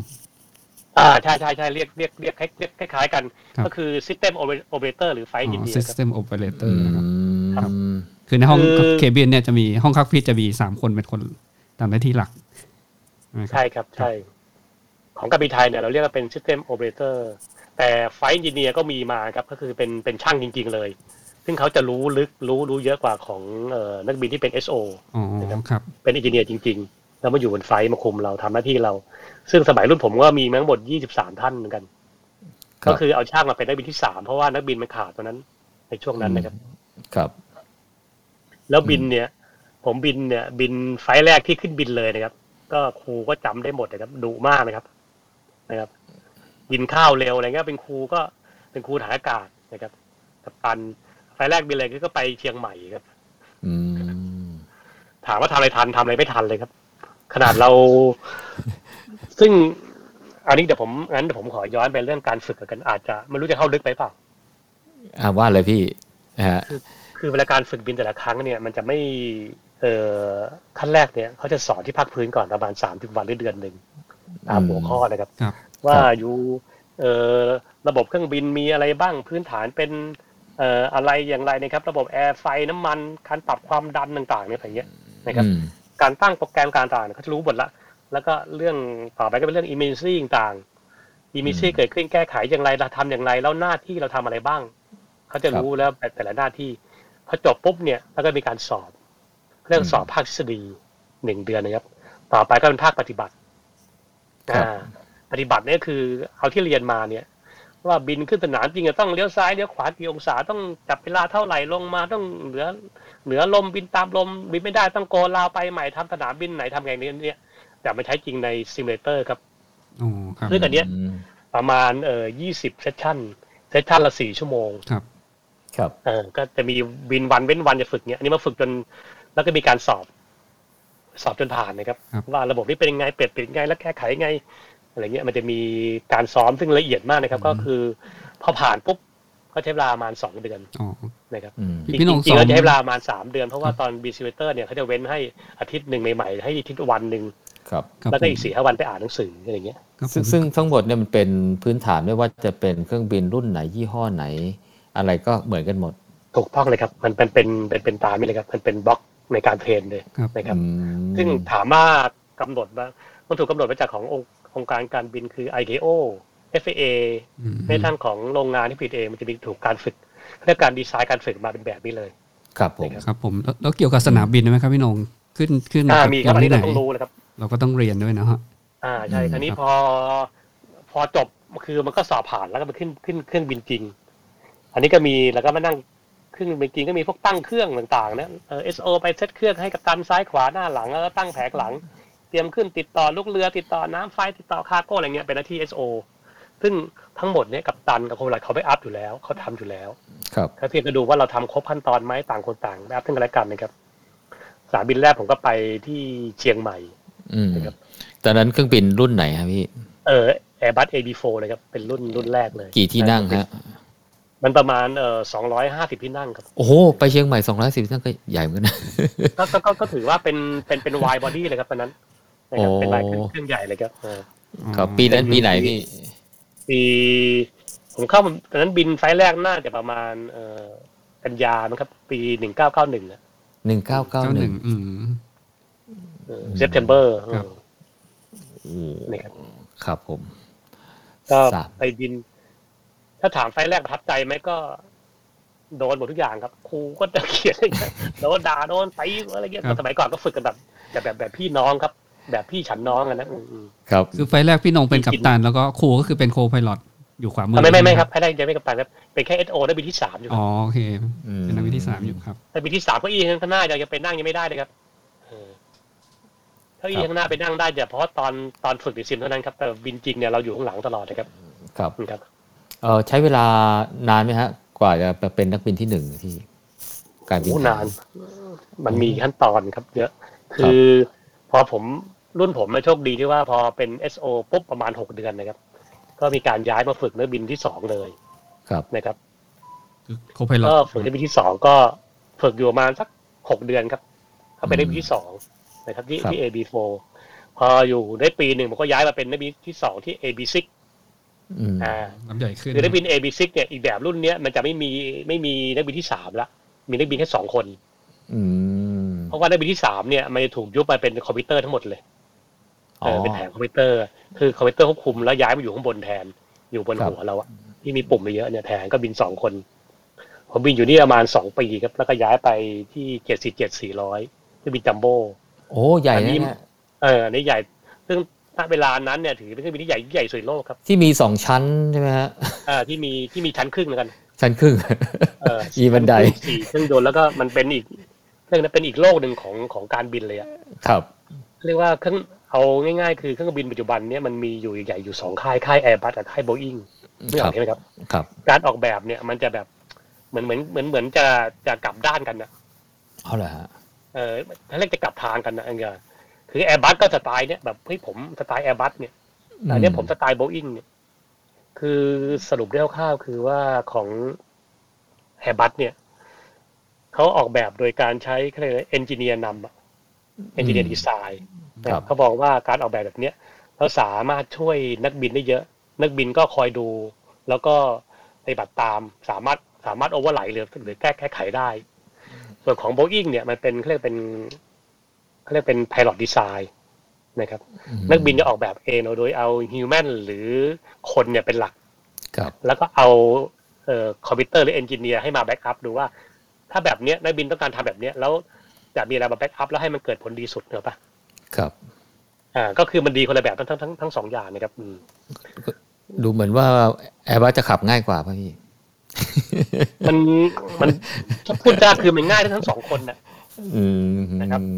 ก็เหมือนเราเราเราเราขับรถอะนะครับเราขับปิกอัพกับขับรถรถเก๋งมันก็ไม่ไม่น่าต่าง ก็ กัน ไม่ได้ต่างกัน แต่ก็ต้องเทรนใหม่ใช่ไหมครับ ถ้าเปลี่ยนรุ่น อ่าต้องต้อง เปลี่ยน ต้องเท เค ร รื่อน ใหม่ครับเป็นตามกฎแต่ก็ว่า ทุกครั้งที่เปลี่ยนแบบก็จะต้องมีการเทรนยกเว้นว่าแบบนั้นมันมันใกล้เคียงกัน มันจะมีที่จริงขั้นตอนมันมีกฎระเบียบมันมีอีกอีกเยอะนะครับ ก็มาอยู่จัมโบ้มาสักแปดปีครับนะครับแปดปีก็ค่อยมาเช็คกับตัน เช็คกับตันนี่ก็เครียดอีกครับ เพราะว่าในชีวิตการบินเนี่ย ของการเป็นนักบินเนี่ย ที่เครียดที่สุดน่าจะเป็นการตอนเช็คกับตัน คืออะไรฮะ เช็คกับตันเนี่ยมีการตรวจสอบหมายว่าคือเวลาที่สอบกับตันเนี่ยเขาเรียกว่ามันจะมีถึงถึงรุ่นถึงวาระเราไงโอเคเขาจะมองแล้วโอเค รุ่นเนี้ยตอนเนี้ยถึงรุ่นเราละนะครับ รุ่นรุ่นรุ่นผมก็คือ AP สามสามก็คือของหัวหินนะครับ ถึงปุ๊บเนี่ยเขาก็ ครับ จะมีกรรมการดูว่าโอเค ถึงรุ่นนี้แล้วเขาจะดูว่าโอเค รุ่นนี้ลิสต์รายชื่อขึ้นมามีกี่คนอย่างเงี้ยในกัมโบมีอยู่สิบคนตัวอย่างนะครับเขาก็ดูว่า สิบคนเนี่ยคนไหนที่จะส่งเข้ามาแคนดิเดตบ้างอะไรเงี้ย ก็คือส่งเข้ามาเช็คกับตันเนี่ยเขาก็ดูประวัติย้อนหลังบินเป็นง่างเป็นยังไงเข้าซิมเตอร์ ทุกๆหกเดือนที่ผ่านมาเป็นไง นักบินเนี่ยต้องมีการสอบซิมเตอร์ ทุกๆหกเดือนนะครับเขาเรียกว่าสอบตามวาระมันเป็นกฎนะครับเออ อืม แล้วก็มีการขึ้นมาสอบภาคอากาศอีกปีละครั้งอะไรเงี้ยมันจะมีขั้นตอนเรียกเป็นซูเปอร์วิเซอร์หรือ SV โอเคก็บอกโอเค รุ่นนี้โอเค ผ่านสิบคนก็จะส่งมา ส่งเข้ามาเอ่อกระบวนการเครดิตละเขาจะมีจดหมายบอกเราโอเคคุณเอ่อมีโอกาสที่เป็นเครดิตแล้วนะ แล้วจะเริ่มมีการทดสอบในเดือนหน้ากี่ไฟล์สองไฟล์เดือนสองไฟล์นะครับ คือเขาจะทดสอบเราบนไฟล์ทั้งหมดหกไฟล์นะครับ แยกตามสถานที่ต่างๆ แยกตามเมือง เขาจะหาสนามบินที่คิดว่ายากที่สุดอะ ครับ แล้วก็ใช้การจัดการที่ที่เข้มงวดสุดมานะครับ อืม ครับ หกสนามบินเนี่ยเราสามารถตกได้แค่หนึ่งสนามนะครับ อืม นะครับ ถ้าเกิดเราตกสองสนามไม่ถือว่าหมดสิทธิ์เลย ครับ ยากสนามบินที่ยากตรงนั้นไหมพี่ กัดมันดุเนปาลอะไรอย่างนั้นอะ เอ่ออันนั้นพอดีฟีดของจัมโบ้ไม่ได้บินไง อ๋ออันนั้นนั่นต้องเป็นเครื่อง อั เล็ก นั้น ก ก็ ว่า ก็ก็เป็นส่วนหนึ่งของนักบินที่บิน ครับ ในริจินอลครับต้องของผมนี่โดน ของผมเนี่ยเวลาทดสอบก็จะมีโดนตั้งแต่ลอนดอนก่อนเลยครับอย่างเงี้ย อืม ฮิตโตร นะครับ โดนลอนดอน โดนอเมริกานะครับสมัยก่อนที่จัมโบ้บินนะลอนดอนอเมริกาซิดนีย์ อเมริกา แล้วก็ ลงลงรัฐไหน ญี่ปุ่น ครับพี่ เออที่ LA ครับ อ๋อเอลเอ การบินไทยไปที่ LA เมืองเดียวครับ ซันฟานใช่ไหมครับ ก็เป็นเมืองใหญ่ ๆ ในยุโรปอเมริกาออสเตรเลีย ใช่ครับ เป็นหลัก ใช่ใช่ครับ อืม แล้วก็อีกอีกอันหนึ่งก็คืออีกอันหนึ่งก็จะเป็นของโคเปนเฮเกนนะครับสนามบินสั้นหน่อยเนี่ย ครับ ก็จะโดนหกสนามบินนี้ก็ก็อาจจะโชคดีก็เลยผ่านมาทุกสนามบินนะครับ อืมครับ พอ ผม พอพอไปได้พอเป็นปุ๊บเนี่ยเขาก็จะประกาศผลเอ่อรุ่นผมเนี่ยมันมีมันมีเหมือนกับมีคิดเข้าเกี่ยวด้านเศรษฐกิจนะครับ ก็เลยโดนโฮไว้เกือบปีนะครับ ครับ อ๋อโอเค พอปี ปีหนึ่งเก้าเก้าเจ็ด 02ก็ค่อย ใช่ไหม มา พี่ ฝึก ต้มยำกุ้ง ฮะ ช่วงนั้นปะ ใช่ครับผมปีสองพันนะครับ หนึ่ง ครับเก้าเก้าเจ็ด สอ อ่าง พันหนึ่ง ครับ พอเขาประกาศว่าโอเครายชื่อต่อไปเนี้ยเออคุณผ่านการเป็นกระทั่งไคเดตแล้วนะ ต่อไปคุณต้องฝึก การฝึกเนี่ย มันจะมีอยู่สองกรณีสมัยก่อนเนี่ยเขาจะยังไม่ให้ฝึกที่ฝูงบินเดิมเขาจะย้ายลงไปฝึกฝึกเอ่อที่ฝูงบินที่เล็กกว่านะครับ เพื่อหาประสบการณ์ เพราะว่าฝูงบินที่เล็กกว่าเนี่ย มันมีการขึ้นลงเยอะกว่านะครับ นะครับ แล้วก็มันมีเอ่อเรื่องนะเที่ยวบินเยอะกว่าเพราะบินมันบินใกล้ๆอย่างเงี้ย อืม อย่างของจัมโบ้เนี่ยบินเดือนละสองครั้งสามครั้งที่มายุโรปเนี่ยบางที ครับ ประสบการณ์มันอาจจะเกณฑ์ขึ้นมาได้เอ่อไม่เพียงพอครับผมก็ อืม กลับมาที่ Airbus AB6 เหมือนเดิมนะครับ อืม ก็มาบินอยู่ที่ Airbus ก็ ครับ มาฝึกอยู่ประมาณหกเดือนก็เบสเสร็จก็ ประมาณปีเอ่อศูนย์สองนะครับ ครับ เบสเสร็จปุ๊บก็เป็นครูการบินอยู่ประมาณสามปี ครับ นะครับก็ปีศูนย์ห้าก็ย้ายกลับมาที่จัมโบ้นะครับ อืม หรือจัมโบ้อีกประมาณสักเจ็ดปีก็ แล้วก็มองว่าเอ๊ะมันมีเครื่องบินรุ่นใหม่ๆมาเนี่ยก็มี Airbus 380อะไรอย่าง อาจาร เงี้ ย์ ย โปรเจกต์คือเป็นชื่อชื่อเล่นของเจ็ดสี่เจ็ดเนาะใช่ไหมครับ อ่าใช่ พี่ ครับ อ่า เจ็ดสี่เจ็ดชื่อว่าจัมโบ้เจ็ตใช่ครับเพราะถือว่าเป็นใหญ่สุดครับ ครับ นี่เราก็มองว่าไอ้สามแปดศูนย์ซูเปอร์จัมโบ้มันก็ใหญ่มันก็ มันเป็นเทคโนโลยีใหม่ ซึ่งของค่าย Airbus ซึ่งเราก็ห่างไปนานนะครับ ครับ แล้วก็มันเป็นระบบการบินการดีไซน์ใหม่ซึ่งเราก็เอ้ยมันก็ดูดีนะก็เลย เราก็รอจนถึงถึงคิวเราอะนะมันก็ไปปล่อยตามเชตี้นะครับเนี่ยก็เลยได้มาอยู่ที่ซูเปอร์จัมโบ้ประมาณหกปีละ ครับ มันก็เป็นอีกเหมือนอีกโลกหนึ่งของของการบินนะเพราะว่ามันบินด้วยไซส์ที่ข้างๆนะครับ ครับ ของโบอิงเนี่ยมันจะเป็นเขาควายหรือเขาเรียกคอนโทรวิวอยู่ตรงระหว่างระหว่างขาเราหรอกปะ อืม เออ ม ดึงแล้วหมุนอะไรเงี้ยแต่ของของแอร์บัสส่วนมากจะเป็นไซส์ที่อยู่ข้าง อืม อ๋อ ๆอยู่ข้างเอาคือเอาเอาคือเอามือซ้ายวางหรือมือขวาวางก็ขยับมือได้อย่างเดียวอะ อ๋อ ครับ ส่วนข้างหน้าเนี่ยแทนที่เป็นคอนโทรวิวกลายกลายเป็นแป้นคีย์บอร์ดคอมพิวเตอร์เอาไว้สั่งการคอนโทรล อ๋อ ครับ ก็เปลี่ยนเป็นเหมือน เออ จอยสติ๊ก มั เล่ น น จะบิน เกม เหมือน เลยใช่ไหมพี่ เออเหมือนเล่นเกมอะ เหมือนเล่นเกมเลย แล้วแล้วก็ไอ้แป้นคีย์บอร์ดพอปิดปุ๊บก็กลายเป็นโต๊ะกินข้าวอะไรเงี้ย ครับ ซึ่ง ก็ มันก็ flexible ดีนะอืม ครับก็ฟังโอ้เส้นทางการมาเป็นนักบินนี่ไม่ไม่ง่ายเหมือนกันนะฮะต้องเตรียมตัวพอสมควร เพราะฉะนั้นนี่ใครฟังนี้เราอยากให้ลูกหลานเป็นนักบินนี่อาจจะต้องต้องเตรียมตัวหน่อยนะฮะ มันต้องทักษะ เตรียมวหน่อย ต้องทักษะ อ่าหลายอย่าง ห เล ลายยอย่างนะ ทั้ง อืม ความรู้ทั้งจิตวิทยาทั้ง ครับ อะไรนะฮะครับก็ ตอนนี้พี่โหนงก็เล่ามาถึง A380 แล้วตอนนี้อยากจะย้อนกลับไปนิดนึงที่ ย้อนไปว่าเอ๊ะเครื่องบินพาณิชย์เนี่ยที่เขาบินบินกันเนี่ยนะฮะเออมันมันมันมีเครื่องบินยี่ห้อไหนรุ่นไหนอะไรยังไงบ้างนะพี่ลองเล่าให้ฟังหน่อยฮะแล้วที่เขานิยมกันนิยมอะไรกันยังไงครับพี่ เครื่องบินเนะครับเอ่อโดยโดยปัจจุบันอย่างที่เคยกล่าวไว้นะครับว่าในเครื่องบินพาณิชย์เนี่ยแบ่งคร่าวๆปัจจุบันเนี่ยแยกเป็นสองกลุ่มคือกลุ่มของบริษัทเอ่อแอร์บัสนะครับ ครับ กลุ่มของบริษัทแอร์บัสประกอบด้วย A320 เล็กสุดนะครับ อืม อยู่ในในกลุ่มเล็กก็เขาเรียกว่าเป็นเอ่อเอ่อ small body อ่ะ เอ๊ะ ขารี ไอ้ ยกว่า นี่ไอ้ที่เราบินในแอร์เอเชียอะไรป่ะ A320 ใช่ครับที่พูดถึงก็คือ ครับ ถ้าใครนึกไม่ออกก็ดูที่แอร์เชียนะครับ ครับ แต่ละเล็กๆหรือเขามองว่าเป็นเป็นซิงเกิลไอเอลส์นะครับ หรือเป็น ครับ ช่องทางเดินเดียวอะ นึกภาพออกใช่ไหม อืมสามสา เอ่อ ม เข้ไปปุ๊บเดินเดินปุ๊บเข้าไปเนี่ยมันจะมีซ้ายสามขวาหรือซ้ายสี่ขวาสี่ซ้ายสาม อ่า ขวาสามเลย เออ เอออันนี้ของ ครั แอร์บัสนะครับ ครับ เสร็จปุ๊บก็ขยาย เออ ใหญ่จากสามสองศูนย์ก็มาเป็นสามสามศูนย์ อือหือ ครับ ครับ สามสามศูนย์ก็พวกของการบินไทยอย่างเงี้ยคือเดินเข้าไปปุ๊บเนี่ยมันก็จะมีทางเดินสองช่องเห็นปะ อ๋อ เออทางซ้ายเดินทางเดินช่องหนึ่งทางขวาทางเดินช่องหนึ่ง ครับ ครับ ก็เป็นและเป็นดับเบิลไอซ์นะนะนะในส่ว อน อก เนี้ย เข้าออกง่ายหน่อยฮะ อ่าใช่ก็ซ้ายขวาก็ว่าไปเพราะฉะนั้นซ้ายสามขวาสามกลางสี่หรือซ้ายสองขวาสองกลางกลางสามแล้วก็ว่าไป ครับผม ค อั รั น บ นี้คือของตระกูลแอร์บัสนะครับจากสามสามมันก็ต้องเข้ามาเป็นสามสี่สามสี่มันก็เหมือนแอร์บัสสามศูนย์เพียงแต่ว่าใส่เครื่องยนต์เป็นสี่เครื่องยนต์แทน อืม เออก็คือซ้ายสองขวาสองที่ของการบินไทยมีนะครับมันก็จะมีรุ่นย่อยไปอีกว่าสามสี่ขีดห้าร้อยสามร้อยอันนั้นเราไปกล่าวถึงคร่าวๆแล้วกัน ครับ แอร์บัสที่คร่าวๆก็มีสามสี่เสร็จแล้วก็แอร์บัสก็จะมีพวกสามห้าศูนย์ อืม สามห้าศูนย์นี่เครื่องบินที่น่าจะเป็นล่าสุดทันสมัยสุดของแอร์บัสที่ที่ออกแบบมานะครับ ใหญ่หน่อยไหมฮะ หรือว่า เออใหญ่ครับใหญ่กว้างเป็นลำเป็นลำลำตัวกว้างกว้างกว่าสามสามครับแล้วก็ยาวกว่าแล้วก็เป็นสองเครื่องยนต์ อืม ซึ่งการบินไทยมีครับผมแอร์บัสสามห้าศูนย์นะครับ อันนี้ ซึ่งปีก อันอันนี้บินไปไกลถึงขนาดไหนฮะ ก็ไปถึงยุโรปครับปัจจุบันบินประจำน่าอยู่ที่แถวโคเปนเฮเกนหรือไม่ก็แฟรงก์เฟิร์ตนะครับ ครับ นะครับ ซึ่งปกติสามสองศูนย์สามสามศูนย์นี่ไม่ไปไกลขนาดนั้น เอาไปไปไปไม่ถึงครับ ครับผม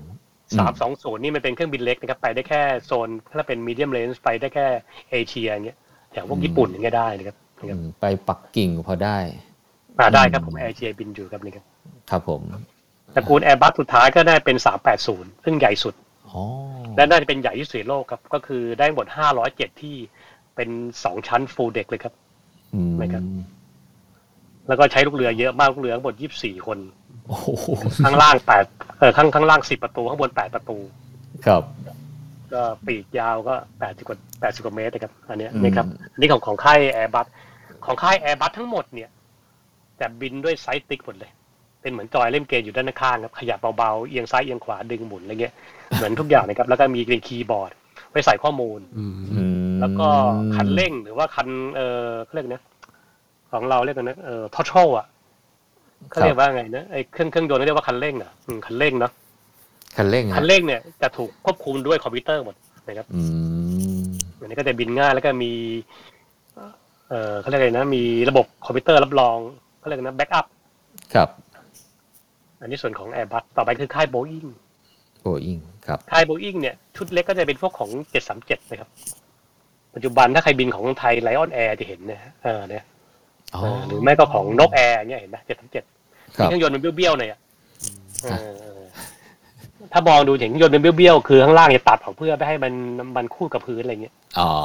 เอ ครับ อแต่เห็นอันเนี้ยคือคือของโบอิงเอ่อเจ็ดสามเจ็ด ครับ พอเจ็ดสามเจ็ดปุ๊บโบอิงก็ขึ้นมาอีกเป็นเจ็ดใหญ่หน่อยก็ประกาศจะเป็นเจ็ดห้าเจ็ด อืม นะครับสองยนต์แล้วก็เจ็ดหกเจ็ดก็ยังเล็กอยู่ แล้วก็ ครับ เจ็ดเจ็ดเจ็ดอ่า อืม คือตัวอักษรเนี่ยมันไม่ได้สื่อว่าเล็กใหญ่ ครับ นะครับผมไม่เข้าใจเหมือนกัน นะครับ พอเจ็ดเจ็ดเจ็ดปุ๊บเนี่ยปัจจุบันเนี่ยของการบินไทยมีมีมีมีฝูงหลักนะครับเรียกอะไรนะเป็นเครื่องบินหลัก ก็คือฝูงบินเจ็ดเจ็ดเจ็ดที่ใช้บินอยู่ปัจจุบันนะครับ เป็นสองเครื่องยนต์นะครับนะครับ แล้วก็ใหญ่สุดก็คือเจ็ดสี่เจ็ดซึ่งมีสี่เครื่องยนต์ อืม เครื่องบิน ครับ ของตระกูลโบอิงเนี่ย จะเป็นคอนโทรลวิวหรือเป็นเขาควายหมดนะครับใช้โยกใช้ดึง ครับ อยู่ตรงกลางใช่ไหมครับขวา อ่าตรงกลาง ครับ แล้วก็ อ่าถามอ่ะแล้วมันไม่มีแป้นคีย์บอร์ดคอนโทรเหมือนของเอ่อไอบัสเหรอเนี่ย มีแต่มันอาจจะเป็นเล็กๆนะครับแล้วเขาก็ไม่ค่อยไม่ค่อยได้ให้ใส่ข้อมูลทางนี้มากนะเหมือนโปรแกรมการบินเนี่ยมันจะเรียกว่าการดีไซน์คนละแบบเลยนึกออกไหมอืม ครับ แต่ของไอบัสดีไซน์ให้ใส่ข้อมูลเยอะมากเพราะคอมพิวเตอร์เขาเยอะอะไรเงี้ย นี่โบอิงที่ใหญ่เท่า A 3 8 0นี่มีไหมฮะ เออไม่มีครับ มันจะมีก็เป็นเครื่องบินของทหารไปเลยครับ อืม C7 Galaxy อะไรอย่างเงี้ยมันก็จะว่านไปเลยอันนั้น อันนั้นเราก็มันเราก็จะไม่ถือว่าเป็นเครื่องบิน เอ่อมันทุกที่สารละเอออ ม ส่วนข แล้ อ ว ง มีฮะครับ ส่วนของแอร์บัสก็จะเป็นพวกไอ้ตัวใหญ่อะชื่ออาราว่าอะไรอย่างเงี้ยนะนั่นคือใหญ่สุดซึ่งใส่สามแปดศูนย์ได้อะน้องเนี้ย ฮะ แต่ไม่ได้ใช่เครื่องบินโดยสาร ใหญ่กว่า ไม่ใช่เป็นเครื่องบิน 380 บรรทุก ครับผมเอ้ยนอกจากสองค่ายนี้แล้วมีค่ายอื่นไหมพี่เครื่องบินพาณิชย์ ค่าย นะฮะ ค่ายอื่นเนี่ยมันก็มีแต่ว่า ไม่ค่อยนิยม จะเอาไม่ค่อยนิยมครับไอ้พวกพวกบีชคราฟอย่างเงี้ย อืมพวกของ เครื่องบิพวกนบางกอกไอเวย์ใบพัดอะไรอย่างเงี้ยค่ายไหนฮะ อ๋ออันนั้นคือของ ATR ครับนะครับเอ่อ BAE ของของ British Airways นะครับไว้ของ British Aerospace นะครับ อ๋อของอังกฤษนะฮะ อืม อาของอังกฤษ แต่ทหารอากาศเขาจะเห็นผมเห็นเขาซื้อเครื่องนอกจากสองค่ายนี้เนาะหรือว่าสองค่ายเนี่ยเน้นเฉพาะเครื่องบินพาณิชย์หรือเปล่าครับ ใช่ครับสองค่ายนี้ อืม เอ่อเครื่องบินทหารก็มีครับ แต่เราเขาเรียกเขาเรียกว่าอะไรนะเอ่อเครื่องบินทหารเนี่ยมันไม่ค่อยได้รับความนิยมในในสองค่ายนี้ อืม ก็เป็นอีกอีกบริษัทหนึ่งไปแยกไปอื่นที่เขาทำเฉพาะ เครื่องบินทหารเนี่ ใช่ครั ย บ พี่อืม ก็ดูแล้วก็ก็ก็หลักๆ เนี่ยน่าจะสองค่ายเนี้ยแหละ ซึ่งซึ่งตอนตอนหลังๆก็ก็เห็น บางทีสนามบินเล็ก ๆ อ่ะเห็นก็ก็ใช้เครื่องบินเล็ก ๆ ซึ่งซึ่งดูชื่อแล้วมันไม่ใช่ Airbus กับ Boeing อ่ะเพราะว่าอย่างพี่บอกอ่ะ Air Airbus นี่เล็กสุดก็ Air Asia 320 แล้ว เป็นโรงสนามบินเล็ก ๆ แบบอะไรไม่ไหวอะไรเงี้ยฮะใช่ไหมฮะ ใช่ใช่ครับ อืม ก็เออแล้วแล้วจริงๆใคร Market Share มากกว่ากันเนี่ย Airbus ป่ะฮะ คุ้นๆ คือตอนนี้เหมือน Airbus มันจะได้เยอะกว่า เพราะว่า Airbus เนี่ยมามาได้เรื่องของอะไรนะสามสองศูนย์ อ๋อ กินตลาดพวกโลคอสแอร์ไลน์อย่างเงี้ยใช่ไหมฮะ เครื่องเล็กครับผมแล้วก็ อืม ปัจจุบันของ Boeing เนี่ยมันมาเสียเรื่อง 737 อ๋อจะสามเจ็ดแม็กอะไรใช่ปะครับที่ อ๋อ อ่า ที่ที่มีข่าวที่มีข่าวใช่ไหมฮะ อืม ก็เลย ผมลืมนี่ไปหนึ่งของของ Boeing เนี่ย ผมลืม 787 ไปครับ อืม 787 ของ Boeing เนี่ย อันนี้คือเป็นตัวท็อปเขาเลย ครับผม เออ อันนี้ของการบินไทยก็มีครับ เป็นเครื่องบินตัวใหม่ล่าสุดซึ่งซึ่งออกมาแข่งกับ 350 ดีกว่า อ๋อ จริงๆเขาออกมาก่อน 350 ด้วยซ้ำนะครับเนี่ยครับ 787 เออเป็นเครื่องบินเล็กประหยัดน้ำมันน่าจะประหยัดที่สุดเลยครับ อ๋อเหรอฮะ เออ อืม บินเร็วและเงียบ เงียบสูงนะครับ ปรประหยัดน้ำมันซ่อมง่ายอะไรเงี้ยพี่บำรุงรักษาง่าย เออเอออาจจะไม่ง่ายครับเพราะมันเป็น เอาเหรอ เด็กว่าคนอาจจะมีปัญหาบ้างเรื่องไฟต้องใช้ไฟของตัวเองอะไรเงี้ยไฟจะต้องเข้ามาเป๊ะไฟสนามบางที่ใช้ไม่ได้เนี่ยอาจจะเป็นปัญหาในบางส่วน อ่า ครับผม แต่เจ็ดซึ่งมีปัญหาที่เคยมีข่าวว่าโรสลอยไงที่เครื่องยนต์มีปัญหาอ่าที่ที่ต้องจอดกันทั่วโลกอะไรเงี้ย ครับผม ปัจจุบันเขาก็แก้ไขได้ละนะครับ อืมแล้วแล้วค่ายโบอิงก็ เอ้ย ค่ายแอร์บัสใช้เครื่องยนต์ยี่ห้ออะไรฮะ คือเครื่องยนต์เครื่องบินนะครับมันมีอยู่หลายยี่ห้อมากนะครับขึ้นอยู่กับว่าแอร์ไลน์นั้น หรือคนซื้อจะเอามาติดเอง อ๋อ อ่ามันจะมีหลักๆก็มีค่ายของโรสลอย อืม ของ AE AE คือ Ariane Engine นะครับ ครับ ซึ่งของเก่ามันรวมอาจจะรวมมาจากของเอ่อ GE นะครับ อืม เนี่ย GE หรือของ Laptop เนี่ยมารวมกันนะครับนะครับปัจจุบันหลักๆจะมีเหลืออยู่สองค่ายละ AE กับโรสลอย อืม ก็ ข้ ไม่ อดี ได้ ข้อเสียม ครับ ข้อดีข้อเสียมันก็ต่างกันนะครับนะครับ อืม แต่ของ AE มันจะแพงกว่านิดนึง บางบางกระแสก็บอกว่ามันดีกว่าทนกว่า อืม อ่าแต่มันแพงอะไรอย่างเงี้ย ครับ แต่ของการบินไทยใช้ของโรสลอยหมด ครับ ผลนะครับเกือบหมดนะครับ ก็ได้ได้พอได้ภาพแล้วว่าเครื่องบินพาณิชย์ที่เราเคยขึ้นกันเนี่ยมันมีกี่ค่ายขนาดประมาณไหนบ้างนะฮะผมสงสัยอันหนึ่งครับเอ่อเพราะว่านักบินเนี่ยน่าจะเป็นเอ่อบุคคลหลักนะฮะในการบินแต่ละไฟลท์นะครับ แต่ผู้โดยสารนั้นไม่รู้หรอกครับผู้โดยสารก็อยู่กับกลาว อยู่กับอะไร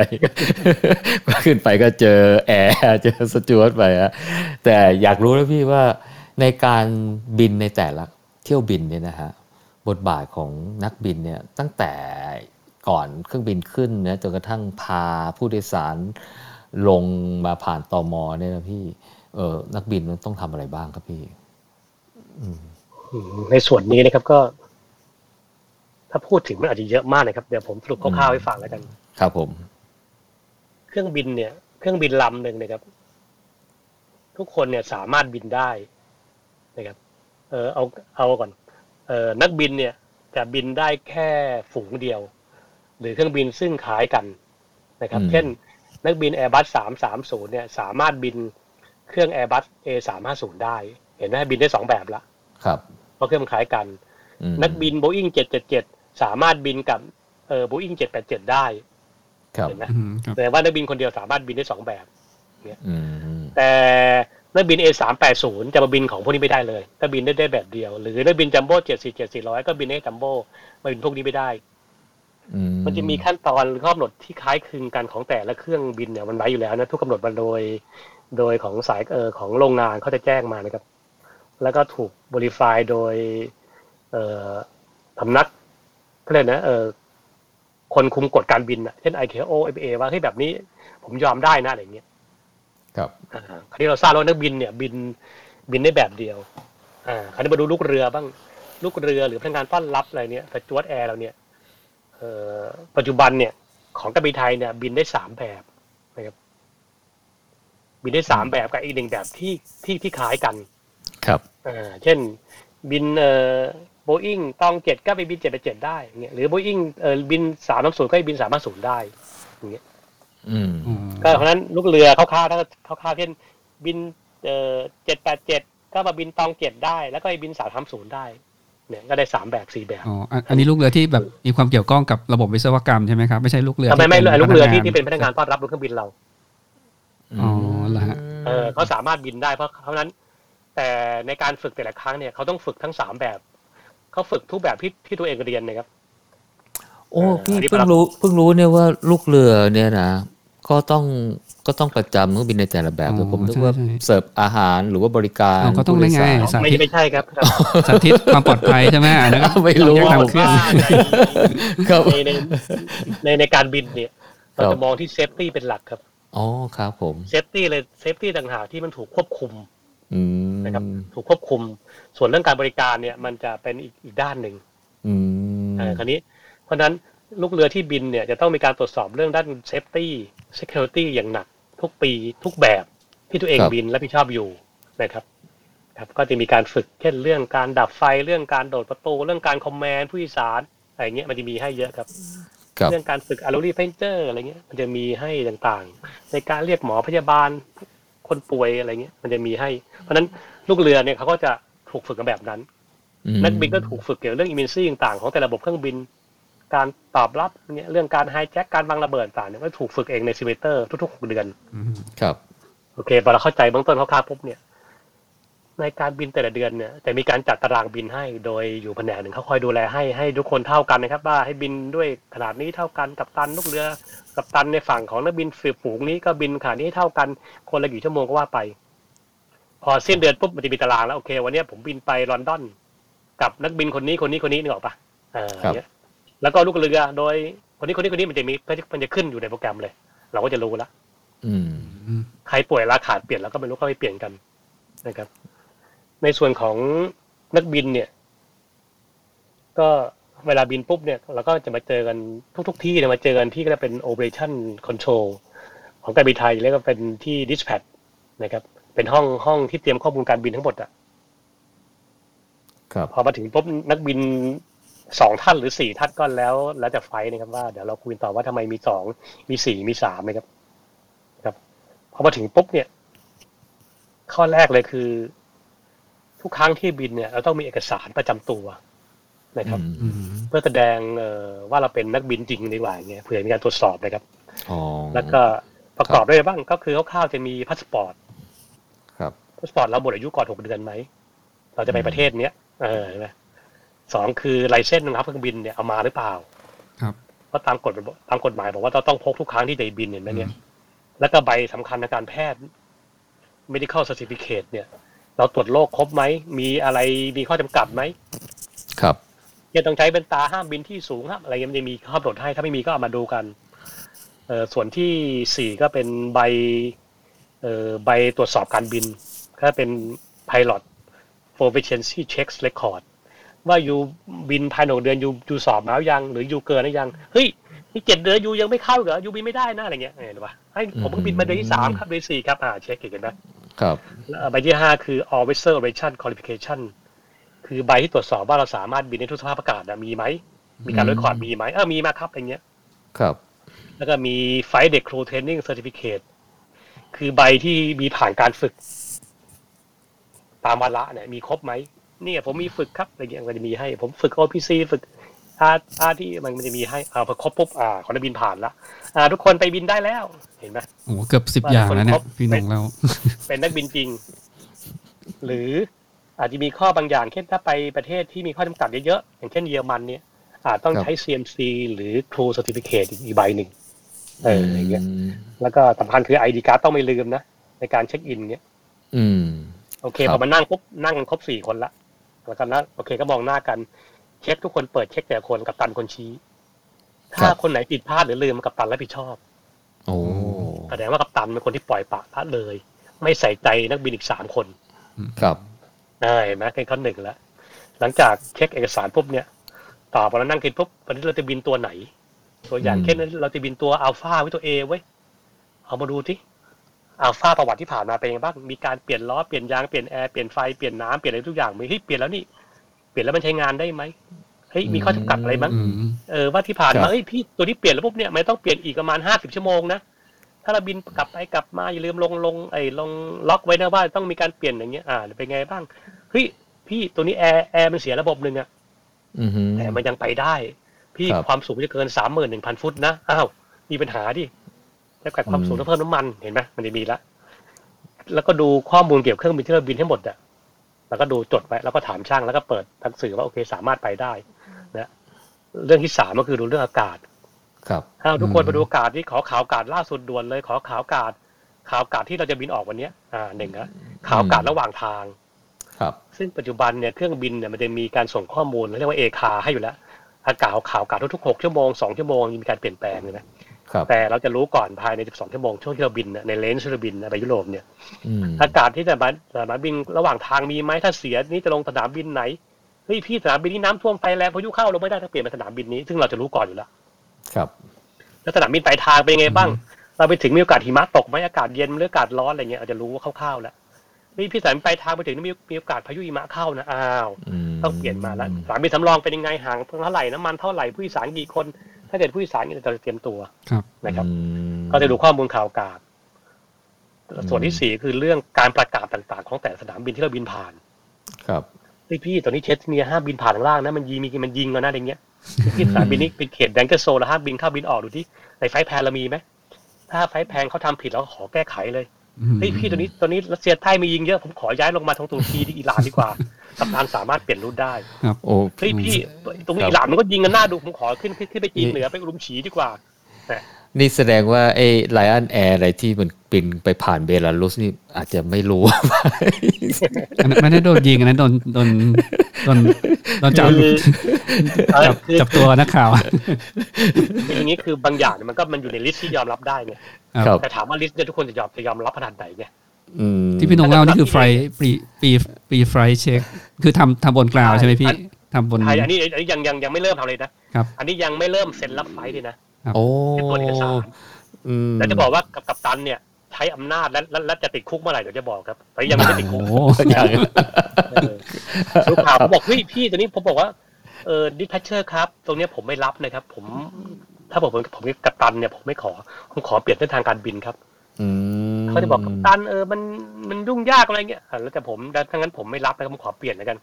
มีปัญหารับผิดชอบอ่ะเขาจะเขียนรายงานว่ากับตันดำนงเปลี่ยนไอ้นี่อย่างนี้อย่างนี้ทำให้เปลืองอะไรก็เราก็บอกบอกนายไปนะครับ ก็ว่านไปถ้านายไม่ชอบก็ลงมาร์กหัวไว้ถ้านายชอบก็โอเคก็ว่าไป ม โอเค เราดูข้อมูลข่าวอากาศเขาเรียกว่าเป็น no t a m หรือ notice notice to airmen นะครับ ซึ่งอันเนี้ยมันจะบอดแคสต์ออกมาทั่วโลกเลย ครับ ของแต่สนามบิน อย่างเช่นของการบินไทยเออสนามบินประเทศไทยบอกว่าโอเคเออแอร์โรไทยบอกว่าอย่าบินผ่านด้านนี้เป็นแดนเกอร์โซนนะกำลังฝึกคอปปาโกอยู่นะ มี F6 บินช่วงสองหมื่นมีการยิงจรวดยิงอะไรดันเราบอกไปเนี่ยทหารเรือช่วงอ่าวไทยตอนล่างมีการยิงจรวดเออจากน้ำสู่น้ำนะความสูงประมาณแปดพันอะไรเงี้ยถ้าเครื่องยนต์เสียอะไรแล้ว คุณยุนจะเป๋ไปทางนี้ได้อะไรเงี้ยอาจจะโดนจรวดได้อะไรเงี้ยมันก็จะมี ครับ เขียนไว้ชัดเจนละเอียดมากเยอะ ครับ ประมาณปึ้งหนึ่งครับแล้วก็อ่านสี่คนคร่าวๆนะครับ ม พอส่วนที่ห้าปุ๊บเนี่ย ถึงสนามบินละอันนี้อาจจะนานนิดนึงให้ดูที่สนามบินเราถ้าจะบินออกวันเนี้ยเราจะบินออกจากสุวรรณภูมิ เราจะบินออกจากเอ่อโคเปนเฮเกนหรือสนามบินเนี่ยมีข้อจำกัดอะไรไหม ครับ เริ่มตั้งแต่เรื่องทางวิ่งแท็กซี่วิ่งการขึ้นลงอีเมซิ่งต่างเขาอะไรเงี้ยที่มีบอกเลยนะว่าเอ้ยถ้าเกิดเข้ามาจะดีไอเป็นยังไงทำยังไง จะติดต่อใครอย่างเงี้ยหรือว่าเอ่อ มีข้อจำกัดผู้โดยสารมี VP มีอะไรที่เขาปิดสนามบินไหมเราอ่านดูให้หมดเลยเขาจะบอก โอ้ยพี่เจอแล้วพี่แท็กซี่เวย์อัลฟาซิกเนี่ยเราเลี้ยวไม่ได้นะ พี่ระวังนะไฟไม่ติด เราต้องตรงเดียวถ้าเกิดหอสั่งเคลียร์เราไม่เลี้ยวนะอะไรเงี้ยมันก็จะมีรีมาร์กไว้ตามแผนที่ แล้วก็เอาแผนที่สนามบินมาเปิดมากลางขีดเลย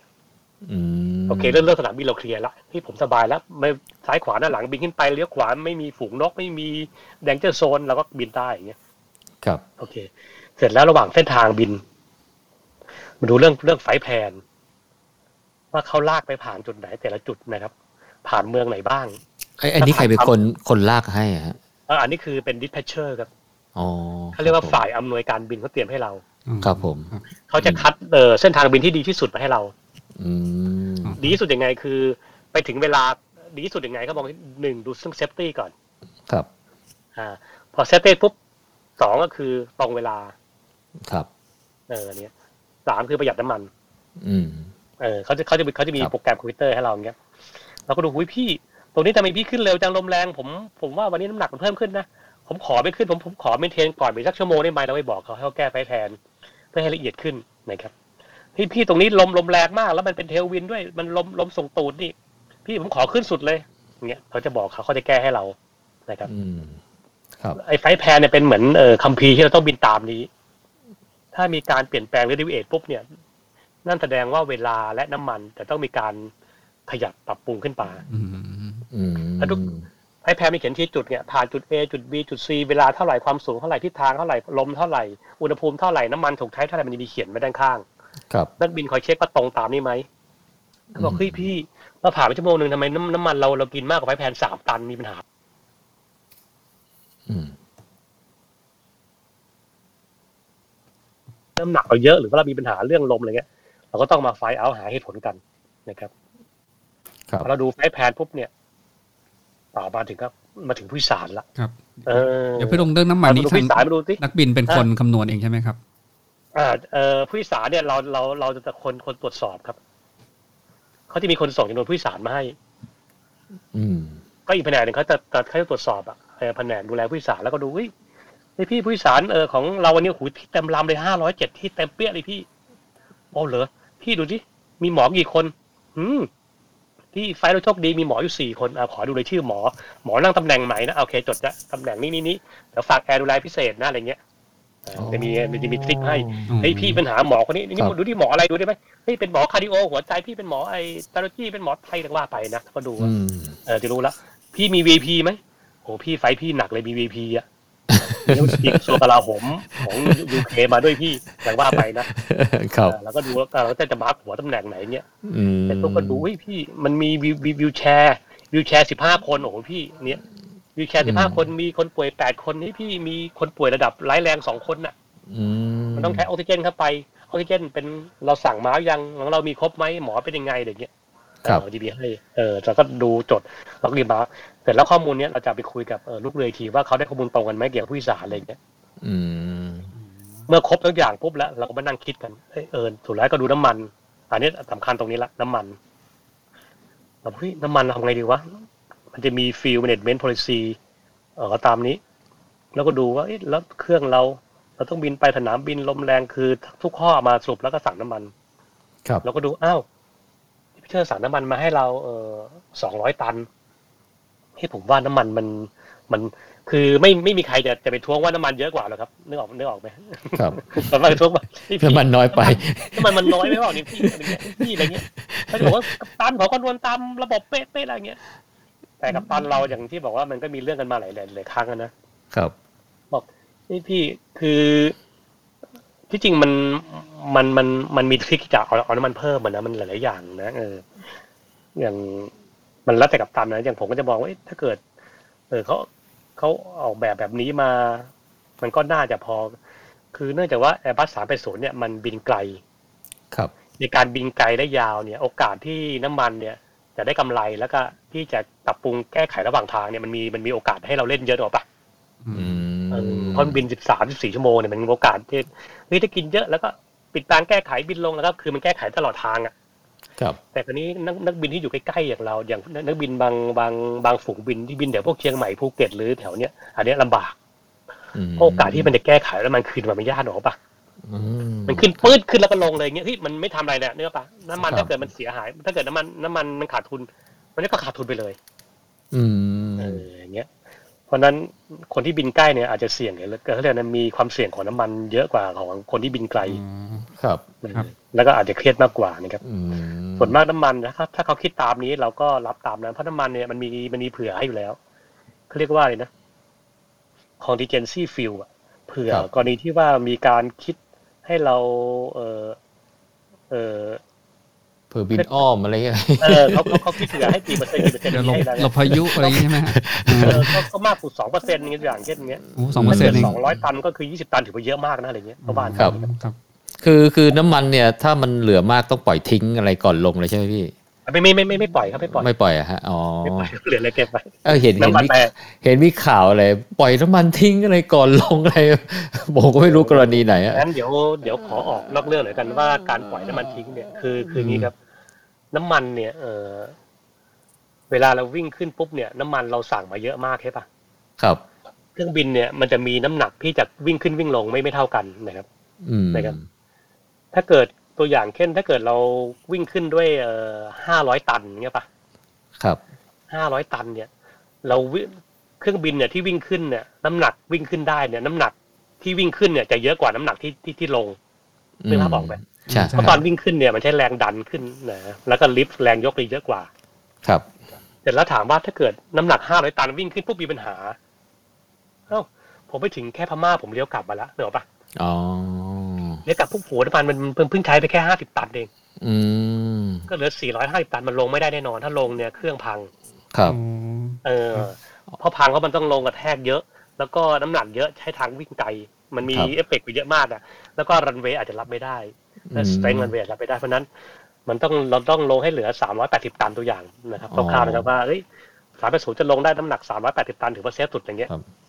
ผมต้องเอาออกตั้งร้อยกว่าตันนะ อ๋อ อันนั้นเป็นกรณีกรณี การปล่อย ที่ไม่ไม่ปกติ เออซึ่งตอนนี้เนี่ย าโอ เรา เคโอ วน เค กลับ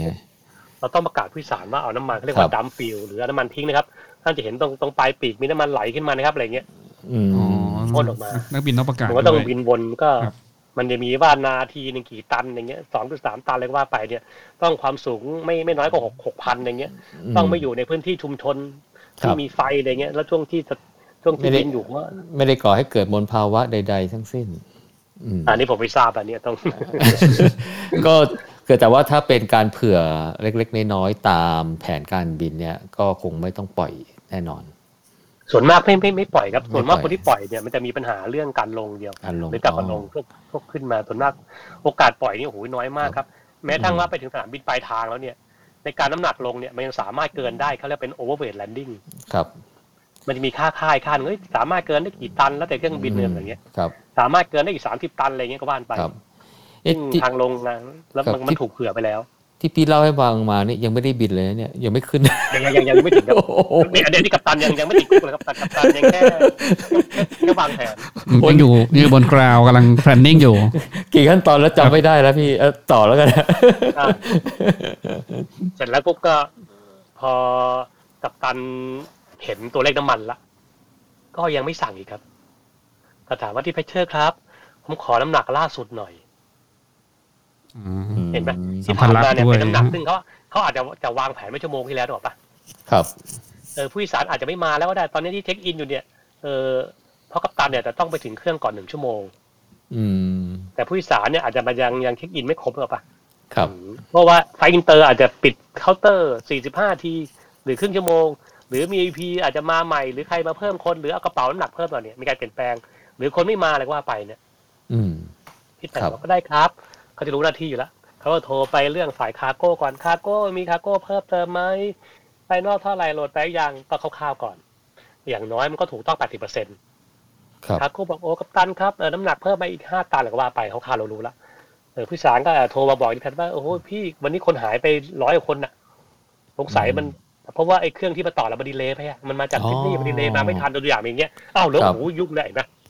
อ้าวเลยงั้นพี่แพทแก้โปรแกรมใหม่ไปแก้โปรแกรมใหม่เงี้ยอ่าเห็นนะคร่าวๆ อืม อันนี้กัป ค ตั รับ นบอกว่าอันนี้คือไฟนอลกัปตันก็เริ่มเริ่มเริ่มเริ่มเซ็นละเซ็นว่าสั่งน้ำมันร้อยห้าสิบแปดตันเนี่ย อืม กัปตันก็จดปากกาปุ๊บรับผิดชอบไปละเห็นไหม ครับ เออเสร็จแล้วกัปตันก็โอเค ก็ส่งไปละก็ส่งไปที่ฝ่ายช่างช่างก็จะรอเติมน้ำมันละร้อยห้าแปดตันตัวอย่างปุ๊บเนี่ยเสร็จแล้วก็ มารอเวลาขึ้นรถรถก็จะพารับนักบินลูกเรือ มาส่งที่เครื่อง มันก็มีกฎอีกว่า กัปตันจะต้องบีฟลูกเรือ แบบเฟส identification ก็คือให้เห็นหน้ากัน คุยกัน เหมือนการสร้างบรรยากาศนะอันนี้เป็นกฎเลยนะนี่ไง อืม มันก็ใช้บังคับทั่วไปอย่างเงี้ย ครับ กัปตันก็จะบอกว่า โอเค ก็มีหลายคือการบีฟบีฟเป็นหลายแบบแบบแรกบีฟที่ก่อนขึ้นรถเลยก็ได้ ถ้าเวลาเหลือ หรือบีฟบนรถก็ได้ ถ้าไม่ถ้าไม่เมารถนะอะไรอย่างเงี้ย ครับ หรือหรืออย่างอย่างผมเนี่ยจะบีบตรงหน้าเครื่องคือตรงตรงงวงอะเนี่ยเนื่องจากว่า Airbus 3 8 0เนี่ยมันกว้าง อาจจะ ค บี รั บบ ตรงบันไดเลยอย่างเงี้ยก็จะคุยกันเนี่ย อืม ช่วงคุยก็จะบอกว่า เออก็ก็คร่าวๆนะเออก็มีเรื่องเกี่ยวกับอิมินซี่ต่างๆแล้วจะมีเรื่องรหัส รหัสโค้ดเปิดประตู รหัสโค้ดแสดงฝ่ายเราด้วยป่ะ ครับ เออเออ วันนี้เราบินไปลอนดอนนะ เดี๋ยวผมจะใช้รหัสเป็น 4872 อะไรเงี้ยว่าไป หรือจะใช้เป็นรหัสถ้าเกิดรหัสเป็นเออเอออะไรก็ว่าไป รหัสเป็นขนมขนมกล้วย โอเค อันนี้รหัส ขนมกล้วย รหัสเข้าห้องนักนักบินใช่ไหมครับพี่นงฉุกเฉินใช่ไหม รหัสที่แสดงฝ่ายว่าเป็นเป็นเป็นลูกเรือ อ๋อ อ๋อ ครับ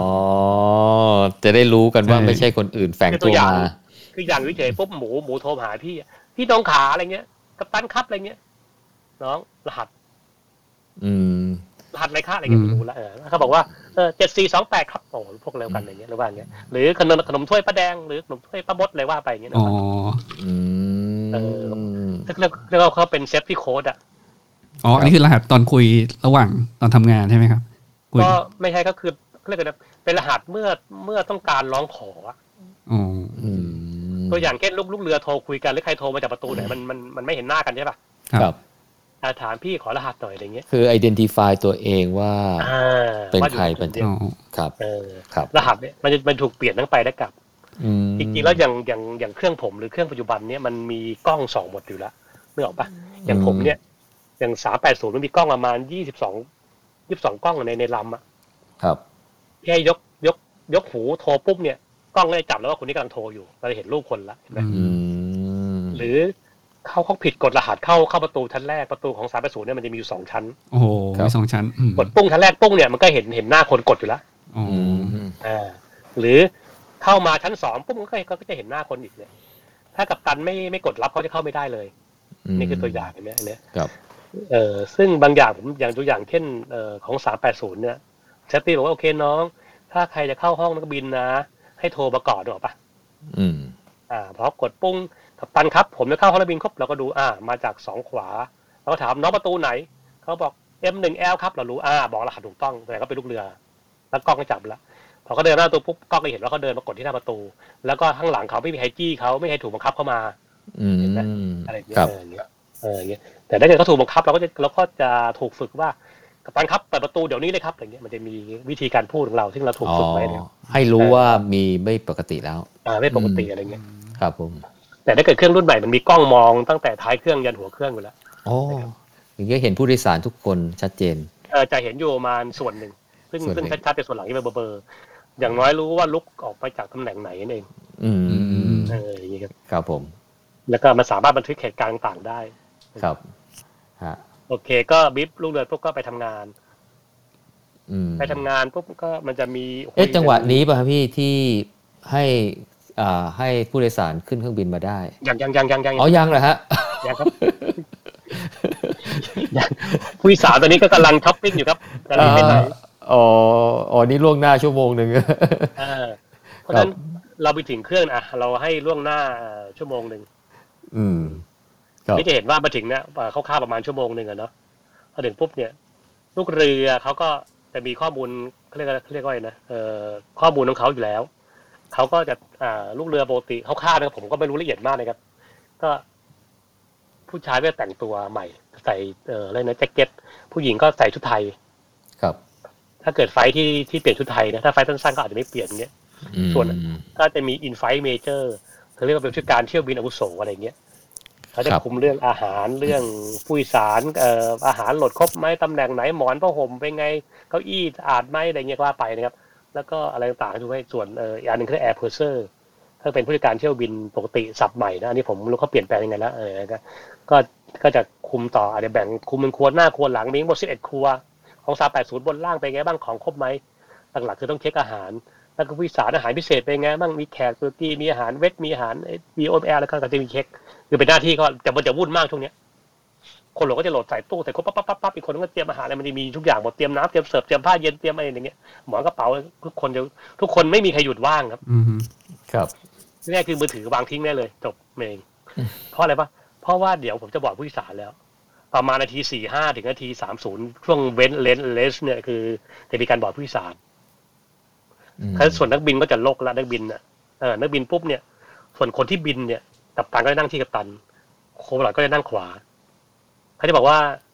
ทั้งสองคนเนี่ยใครจะบินก็ได้ ถ้ากัปตันบอกว่านี่อ้าวน้องโคบลอดคุณบินนะ พอหน้าข้างหน้าปุ๊บเนี่ย เอ่อตำแหน่งเขาเรียกหน้าที่นักบินจะแยกเป็นไพลอตไฟล์กับไพลอตดอทไฟล์ ครับ ไพลอตไฟล์เขาเรียกว่า PF เนี่ยคนที่บินกับคนที่ไม่ได้บินเนี่ย มันจะมีโปรซีเจอร์ขั้นตอนเหมือนกันทุกอย่างเพียงแต่ว่ามันกลับด้านกัน อืม ถ้าคนบินน่ะก็ทำเกี่ยวกับเรื่องคอมพิวเตอร์ไป เออเปิดปิดเครื่องเซตระบบล็อกล็อกบุ๊กเช็คเทสต่างๆในยหมดเนยหรอะปะส่วนคนที่ไม่ได้บินเนี่ย ถ้าถ้าบินสองคนเนี่ย คนที่บินเนี่ยจะต้องลงไปตรวจเครื่อง อืม ไม่ออกใช่ไหมอ่า ครับ ลงไปตรวจเครื่อง ใส่หูฟังให้เรียบร้อยใส่หมวกระวังตัวถือไฟฉายเดินไปอย่าให้รถเขาชนเอาอะไรเงี้ยลงมาเดิน มันก็มีหลายครั้งที่กัปตัน หรือคนหลอดลงไปตรวจเครื่อง แล้วโดนรถชนอะไรเงี้ยก็ว่าไป โอ้โห เดี๋ยวฮะตรวจเครื่องนี่หมายถึงเข้าไปในห้องเครื่องหรือเปล่าหรือไง เอ ฮะ อเอ่อตรวจตรวจภายนอกเครื่อง ตัวภายนอกเครื่อง นอก อ๋อโอเคฮะเดินเดินอยู่บนสนามบิน อืม เอ เดินออยู่บนรันเวย์ เดินสนามบิน อ่า ตรวจสภาพภายนอกอะไรเงี้ย ตรวจสภาพภายนอก อ่าดู ใช่ใช่ใช่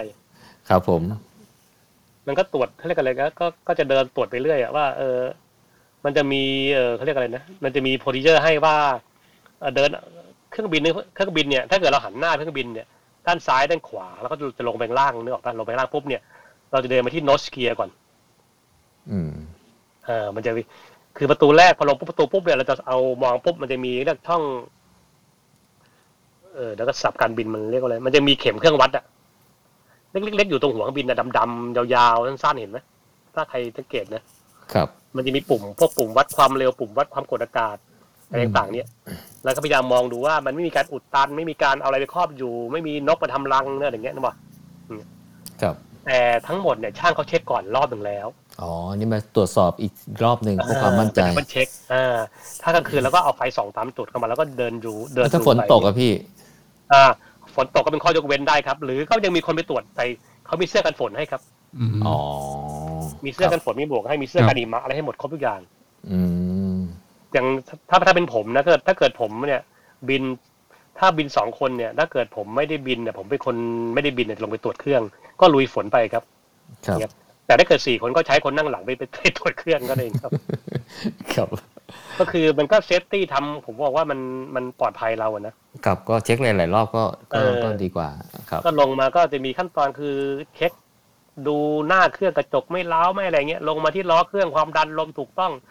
ความสูงถูกต้อง แล้วก็ดูว่าเขาเสียบพิน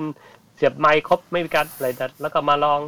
ดูโนสเกียร์มีปีกซ้ายปีกขวา มีเครื่องยนต์หน้าหลังซ้ายขวาลงมาเนี่ยปะเครื่องยคนรั ต์ บ มีรูน้ำมันไม่ไหลไฟใส่ครบบิดอะไรเงี้ยไม่มีรอยบินอะไรก็ว่าไปนะ อืม ก็โอ้โหมันมีขั้นตอนแล้วก็เดินวนคือโดนวนรอบทุกครั้งที่วนมันจะมีจุดให้ให้เช็คดูนะค ครับ รับ ประมาณประมาณสามสิบจุดอะ อืม ก็ใช้เวลาประมาณแปดนาที อืมคือไม่ว่าจะจะ จะบินเที่ยวไหนก็ของพี่ก็ต้องทำแบบนี้ อ่าทำเขาเรียกว่าทำในในการบิน first flight first flight หมายความว่าถ้าเกิดเราบินจากกรุงเทพไปใกล้ๆเช่นกรุงเทพไปเชียงใหม่เราทำที่กรุงเทพพอเชียงใหม่เราก็บินกลับ อ๋อ โอเค นั่นเออ ข้ามตรงเชียงใหม่ได้เพราะว่าเพิ่งดูมา อ่าถือว่าคราวนี้ โอเค ถ้าเกิดเราตัวอย่างเช่นถ้าเกิดเราบินไปลอนดอนใช่ไหมเราเช็คกรุงเทพ ครับ แล้วจากลอนดอนไปกลับกรุงเทพมาเราเราต้องเช็คเพราะอะไรเพราะเราเราเปลี่ยนคนไง อ๋อ เปลี่ยนกัน เออเปลี่ยนลูกเรือแล้วเรามีชุดใหม่ไปเราก็ต้อง ครับ เช็คเราเองเอ ครั อบ ก็เช็คลอนดอนก็จะมีชุดให้จะมีชุดเฉพาะให้อะไรอย่างเงี้ย อืมเพ อื ราะ ม เพราะว่าอย่างเงี้ยพี่พอดีผมก็อาจจะเคยแบบมันอ่ะเครื่องบินลำนี้มา แล้วก็เอ๊ะมันอยู่แป๊บเดียวเองแล้วมันบินออกไปเลยอะไรอย่างเงี้ย แสดงว่าอาจจะก็คือเขาตรวจ เขาเขาเช็คมาแล้วเขาเช็คมาแล้ว อ่ เช็ค โอเคฮะ เออเขาอาจจะมาจากที่อื่นหรือ บางครั้งเขาเขาจะมีช่างเช็คให้ก็แล้วแต่คนนะครับประตันคนก็ให้ให้ให้ช่างเช็คดูเช็ค อืม เออแล้วมันก็แล้วแต่สายการบินด้วยนะผมว่านะครับ ผ อัน ม นี้ผมไม่แน่ใจว่าสายการบินอื่นทำอย่างไรนะครับนี่ของของการบินไทยเขาจะจะบังคับอย่างเงี้ย อืม ครับผม ครับ พอเราขึ้นนะปุ๊บเนี่ยเอ่อคนนั่งขวาเขาตั้งโปรแกรมเสร็จแล้ว อืม ใช่ปะแล้วก็พอเราเช็คภายนอกเราต้องมาเช็คภายในอีกเห็นไหม ครับ เออภายในก็มาเช็คดูว่าเออน้ำเป็นยังไงข้างหลังถามลูกเรือลูกเรือต้องการอะไรไหมลูกเรือพร้อมแล้วกัปตันจะเริ่มมองหรือคนไม่ไดีจะเริ่มมองแล้วเอ้ยลูกเขาใส่ผ้าเสร็จแล้วเว้ยเขามายืนรอประตูแล้วเดี๋ยวเขาพร้อมเสร็จแล้วเฮ้ยรู้สึกว่าไอ้คนโหลดที่มีแล้วคือพยายามสังเกต ทั้งหมดที่ที่เกิดในเหตุการณ์ที่เกิดในเคบินน่ะ ครับ เออว่าเขาพร้อมยังที่ทำไมมีช่างอยู่รูประตูไว้เต็มเลยว่าอะไรมีช่างอยู่เราก็จำแล้วเฮ้ยแมันมีช่างอยู่แสดงว่ามีปัญหาอาจจะนานแล้วอาจจะบอกพี่สาวยังไม่ตามเวลาหรือเปล่า เราต้องไปบอกกับตันหรือแล้วตันมาตรวจเองก็จะประเมินสภาพเออเล่นนะประเมินสภาพการแล้วว่าโอเคมันอยู่ในขั้นตอนไหนของเครื่องบิน อืม แล้วก็เดินมาจนถึงเออคอกพิท ก็เสร็จก็มานั่ง คนที่กับตันหรือคน หรือคนที่บินก็แบบว่าเออผมตั้งระบบเครื่องเรียบร้อยแล้วครับอะไรเงี้ยโหฟังเช็คโปรแกรมเทสปุ๊บเนี่ยเสร็จแล้วคนที่ไม่ได้บินนะก็จะมานั่งเช็คเช็คโปรแกรมเทสดูว่าที่เขาที่คนทำที่เขาทำไปเนี่ยเขาเทสถูกต้องไหม ครับ เขาใส่การบินขึ้นบินออกการเข้าสนามบินเป็นยังไงอะไรเงี้ยอย่างเงี้ยเออแล้วก็ตั้งโปรแกรมวิ่งใส่ข้อมูลถูกต้องไหมน้ำมันเติมถึงไหนอะไรเงี้ย ครับเสร็จแล้วเนี่ยซึ่งอันเนี้ยมันก็จะมีการเขาเรียกนะมีการคุยกันก่อน พอคุยปุ๊บเหลือมาสัก สี่ห้าทีก่อนเครื่องออก เราก็ดูเฮ้ยพี่ไอ้คันนี้เขาเรียกนะเออนายสถานีแล้วกัน ครับ หรือคนที่บอร์ดอะเขาเรียกว่า FM อ่ะนะ Five Minute m e n t ของของกลางที่ถามกัปตันครับบอร์ดได้ยังครับอะไรอย่างเงี้ย อืม แล้วก็ดูเออเดี๋ยวเดี๋ยวรอเดี๋ยวพวกเราก็ถามฝ่ายช่างพี่ช่างเออมีอะไรเปลี่ยนแปลงข้างล่างข้างบนไหมช่างบอกกัปตันครับข้างล่างเคลียร์ครับรอบแล้วข้างบนเคลียร์จบอันเนี้ยแต่ว่าเราเรื่องฝ่ายช่างมีปัญหาละก็โทรถามไอเอ็มไอเอ็มครับปรึกษาเพอร์เซอร์ยังเอ่ยเคบินพร้อมแล้วยัง อื เอ ม อไอบอกว่ากัปตันครับมีปัญหาเรื่องอาหารเขาโหลดผิดครับเขาเอามาไม่ครบเอาไงดีแต่เนี้ยมันต้องยังยังเปิดประตูชั้นสองอยู่เลย มันต้องเอาไฮลิฟต์แล้วเขาต้องแก้ครัวกันใหม่อะไรเงี้ย ใช้เวลานานไหมสิบห้าทีครับ โอเค เดี๋ยวถ้าเสร็จแล้วโทรแจ้งผมแล้วกันอะไรเงี้ยนะครับปะ อืม แล้วก็บอกเออฟเอ็มมาเอฟเอ็มครับ เดี๋ยวรอยดิ้งมันมีปัญหาสิบห้าทีบอกอ๋อเลยครับเออครับ ซึ่งเราคุยในห้องเขาผิดเนี่ยเอฟเอ็มก็ได้ยินละ อืม ครับ เอฟเอ็มก็ไม่ว่าแล้วอาจจะอาจจะไปต้องแง่งแง่งกับผู้โดยสารนิดนึงนะบ่าย อ่า ไปข้ามดาวผู้โดยสารหน่อยอาจจะมา บอกเอยอะไรมา โอเค บอกกันหมดแล้วยังไม่มีใครยังไม่ยังไม่บอกกันเลยใครจะไปหรือเปล่าทีทีทุกแล้วโกหรือเปล่ามันจะโอ้โหจะแต่ละจุดแต่ละขั้นตอนมันมันวุ่นวายหมดอะ อืม ครับผม เราวุ่นวายเออขนาดเรานั่งเขาผิดเรามองเห็นผู้โดยสารไม่งมายืนอะไรวะไม่งมายืนรอแล้วชั่วโมงเข้าแถวรอกันแล้วอะ อืม ยืนเป็นชั่วโมงอะมันไม่ใช่มาต่อคิวดิสนีย์นะนึกออกปะ เออ เขาอยาก ชอบ กลับ ขึ้ บ้าน นเขามาก ชอบขึ้นก่อน อืม ครับ เออเราก็ไม่ว่าอะไรก็สุดท้าย ฮะ ก็อ่ะพอบอกถือว่าบอกถือว่าบอดปุ้มพอบอดปุ้มมาละเรือเขาก็จะอยู่ตามอยู่ตามประตูที่เขาฝึกที่เขาคุยกันมาว่าเธอ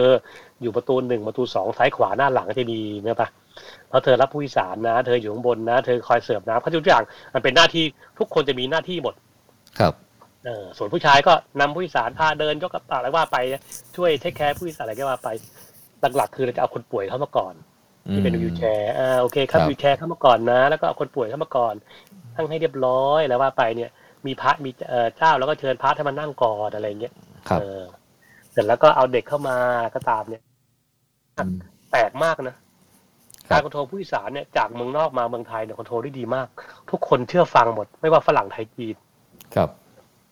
แต่พอออกจากเมืองไทยไม่เข้าใจจริงฝรั่งก็ก็ก็ไม่เชื่อเรา อ้าวเหรอฮะ เออแปลกมากผมไม่ใจว่า มัน คือเราบอกว่าให้เด็กมาก่อนแล้วไม่สนใจมันเดินกันมาดันกันมาหมดอะมันทุกอย่างเนี่ยคือบางที อ่ะสถานที่อาจจะคุ้นเคยพี่ บางครั้งสงสารเจ้าที่อะ อืมครับ ที่ทั้งดูอย่าง อย่างญี่ปุ่นไม่มีมีกล้าแซง อืม อย่างอเมริกายุโรป อืม นั่งกดก็ไม่เห็นมีใครแซงมันก็มันมันปกติ ครับ แล้วทำไมเมืองไทยเราฝรั่งมันยังไม่เชื่อฟังเลยเนกอะป่ะ อืม ที่ประกาศให้แถวหลังเข้าก่อนอะไรเงี้ยเนาะ อืม อืมให้ อันอันอันนี้เป็นเป็นไอเดียที่ผมนั่งมองดูเนี่ย ครับ โอเค พอผู้โดยสารมาปุ๊บเนี่ย นักบินไม่ว่างเลยนักบินจะเริ่มหนักละงานนักบิน อืม จะเริ่มจะเริ่มจะเริ่มเข้มไปเรื่อย ครับ ก็จะเริ่มทำเช็คลิสต์ อืม เออเช็คลิสต์แต่ละอย่างว่าเอ้ยเออทำแล้วยังก็จะมีการเปิดปิดไฟเราเช็คครับมันจะมีคู่มือให้อะนะครับ เออเราก็เช็คตามนั้นว่าเอ้ยเขาเปิดปิดไฟเรียบร้อยแล้วอย่างเงี้ยเออมีอย่างเสร็จปุ๊บเนี่ยเสร็จปุ๊บเสร็จแล้วเนี่ยก็มีพอปุ๊บมาก็ให้คนบิน อ่ะสมมติว่าไฟล์นี้ผมผมเป็นคนบินแล้วกันนะอะไรเงี้ย กัปตันคนบิน กัปตันก็จะบีฟหรือถ้าน้องบินน้องก็จะบีฟว่าโอเค สนามบินนี่ขึ้นลงเท่าไหร่ความเร็วเท่าไหร่เงี้ยก็ถ้าจะเขาจะบีฟอะนะอย่างเงี้ยอันนี้คือบีฟปกติบีฟเนี่ยคือการคุยกันช่วงสั้นๆเอาที่เฉพาะเนื้อหาสาระไม่มีการนอกเรื่องไม่มีน้ำมีแต่เนื้ออย่างเดียว โอเค พี่ก็คุยหมดเหมือนเนี้ยเสร็จแล้วบีฟเรื่อง emergency อย่างเงี้ย ถ้า emergency ผมทำอะไรบ้าง ผมทำหน้าที่ผมอย่างนี้นะอย่างเงี้ยมีแฟลชมีแท็ก APU a g start a g อะไรเงี้ยมันจะมีให้ แล้วก็มันก็ต้องท่องเรียกว่า ท่องกันจนขึ้นใจอะฮัลโหล อืมได้ยินพี่ ได้ยินครับพี่ ครับตอนเลย เอ ครั อบ ก็ก็ทุกคนก็จะแบ่งกันก็คือบีฟจนจนเสร็จแล้วโอเคเรามั่นใจว่าไอ้คนได้บินได้ละเข้าจะสนามบินละเมื่อไปเงี้ยเสร็จปุ๊บเนี่ยสุดท้ายก็จะมีโหลดชีตก็คือเป็นเอกสารการบินมาให้ว่ากัปตันผู้โดยสารครบบนเครื่องแล้วครับ น้ำหนักตามนี้หน้าอะไรเงี้ยแล้วก็เซ็นรับโอเคน้ำหนักนะถูกต้องการโหลดถูกต้อง วันนี้มีเอ่อดังกัสกูดมีการโหลด อยู่ตรงไหนมีมีฮิวแมนเลเมนมีหมามียามีอยู่ตรงไหนสำรองไหนเนี่ยมีทุเรียนไหมไม่มีทุเรียนอะไรเงี้ยว่าไปเนี่ย มีอาหารเน่าเสียไหม่มีซีฟู้ดไหมเนี่ยวางตรงวางถูกต้องไหมน้ำหนักเท่าไหร่ เราต้องปรับแอร์ตรงตรงคอมพัตเมนต์หนึ่งสองสามสี่สิบห้าองศาสิบสี่องศาหรือเปล่าวันนี้มีหมามาปรับแค่ไม่เกินยี่สิบไม่ต่ำกว่าสิบห้าอะไรเงี้ยมันจะมีทรเยอร์ให้ ครับ อันเนี้ยนักบินจะรู้หมดละว่าตรงไหนตรงไหนมีซีฟู้ดตรงไหนมีอาหารเป็นผลไม้เป็นอะไรเงี้ยครับซึ่งทุกอย่างเนี้ยมันจะถูกเลยนะมันจะถูกวางไว้ตำแหน่งที่ถูกต้องของมันน่ะนะครับ อืมครับ แล้วก็สั่งปิดเครื่องไปอย่างเงี้ย อืม สั่งปิดเครื่องก็จะมีเช็คลิสต์เอ่อ before start checklist ก็ปั๊บปั๊บปั๊บปั๊บปั๊บแต่ทำแต่ละปุ่มก็ทำไปอย่างเงี้ยนะครับ แล้วก็ขอหอขอ pushback หอบอก โอเคกัปตันขาเนื่องจากเครื่องนี้กัปตันจอดรอก่อนนะคะอ่ามีปัญหาอีก เออแล้วแล้วก็เราเราเอ่อเราพูดเป็นภาษาอังกฤษนะแต่แปลไทยให้ฟัง ครับ เออนายครับ ยังไม่ทราบเลยครับตอนนี้มีปัญหาเครื่องจอดเสียอยู่ตรงแท็กซี่เวย์อะไรก็ว่าไปอ้าวยุ่งเลย อ๋อ กับการประกาศผู้โดยสาร เครื่องคิวก่อนหน้าเราใช่ไหมฮะ เออเราจะยังไม่ออกเพราะประกาศผู้โดยสารเป็นเรื่องอันเนี้ยมาแล้วยุกยักยุกยักยุกเสียงจะลั่นเคบินเลยเนี่ยเอ้ยยุกยักเงี้ยบว่าแล้วพี่ไทยว่าอะไรก็ว่าไปทุกอย่างนะอันนี่ลูกเรือหนักมาถามลูกเรือกันโดนเออมันก็สนุกนะพอเปิดกล้องดูโหผู้โดยสารก็วุ่นวายอย่างเงี้ย ครับ แล้วก็ไอเอ็มเพอร์เซอร์ประกาศต่อต้องขออภัยภาพไปคือมันจะเป็นขั้นตอน ผู้โดยสารก็จะนั่งรอ พอจนกระทั่งบอกว่ากัปตันได้เวลาแล้วแต่คนนี้สำคัญคือเราต้องประกาศเวลาให้ผู้โดยสารทราบบ่อยๆนั่นเองผู้โดยสารครับเหลืออีกสิบนาทีนะครับ ทางหอพักการบินจะให้เราออกว่าไปเนี่ย ที่จริงภายสิทธิพวกเราประกาศใหม่เออผู้โดยสารครับเหลืออีกห้านาทีนะครับ แล้วเดี๋ยวเขาประกาศให้ผู้โดยสารคีพรามอะนะลูกเรือเราจะได้ไม่ต้องทำงานหนักเนี่ยพออีกห้านาทีก็ยังไม่ได้ไปเลยนะครับประกาศใหม่ เออเนื่องจากมีการเปลี่ยนแปลงแล้วว่าไปคือประกาศไปเรื่อยอะคือหาข้ออ้างไปเรื่อยอะจนกว่าเขาจะให้เราออก ซึ่งถามว่าเหนื่อยเหนื่อยมากเพราะอย่างบางที่เนี่ย มันจอดอยู่ที่เป็นเป็นชั่วโมงอะถ้าเกิดเราจอดนานเนี่ยปัญหามีปัญหาตามมาคือน้ำมันที่เราใช้อยู่เนี่ย มันจะมันจะถูกถูกกินไปเรื่อย อ๋อ เพราะว่าเราเอาน้ำมันเนี่ยมาสตาร์ทไฟสำรองเรียกว่า APU ครับ อะไรเงี้ยนี่คือตัวอย่างนะครับเนี่ย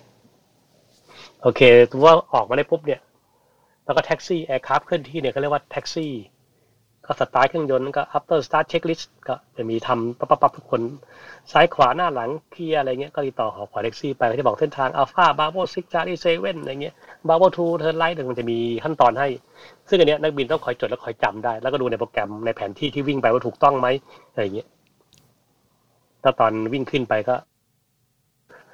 มันจะคราวนี้จะเริ่มเข้าคิดที่เข้าเฟสละคือตอนที่ before take off เนี่ย มันจะเครียดเพราะว่าเครื่องต้องอยู่บนรันเวย์แล้ววิ่ง เออมันจะมีกฎว่าถ้ามีเสียงอะไรต้องสต็อปทันทีอะไรอย่างเงี้ย ครับ คิติคอซึ่งอันเนี้ยมันจะถูกฝึกมาในซีเวเตอร์แล้ว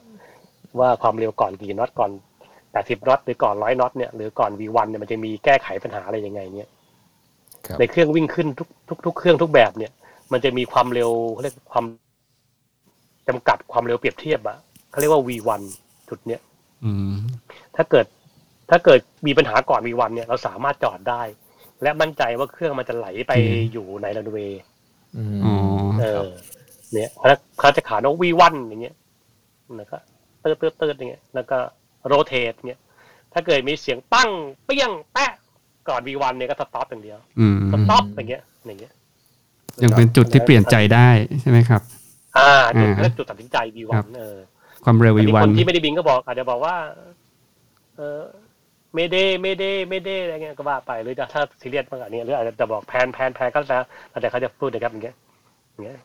ทีจีนายวันชิโร่สต็อปออเดนรันเวย์อย่างเงี้ยหรือวันนี้เจ็ดเข้าออนรันเวย์นอนสต็อปแอนด์เอ็นออฟรันเวย์วันนายร้อยอย่างเงี้ยประกาศให้คนอื่นรู้ด้วยให้หอรู้ว่าไอ้คนที่จะลงบริมาลงรู้เฮ้ยมีปัญหาเว้ยเฮ้ยเราจะรอก่อนเบรกแอปโพสก่อนหรือจะเลี้ยวซ้ายเลี้ยวขวาหอให้สั่งแก้ไขทันอะไรเงี้ยหรือดูน้ำมันที่ให้พี่พี่ไทยแม่งจ่ออยู่ข้างล่างกูไปเถ่าทันไหมเนี่ยหรือจะไปอุตภาวดีหรือจะไปไหนดีของจะเริ่มวางแผน มันจะเป็นคอนซิเควนต์ไปเยอะแยะอย่างเงี้ย ครับ อันนี้คือแต่ถ้าเกิดพอวีวันแล้วก็ก็นิ่งก็ไปต่อได้ คราวนี้ถ้าเกิดปั้งหลังวีวันเนี่ย ก็พยายามเมนเทนให้ได้พยายามไปต่อให้ได้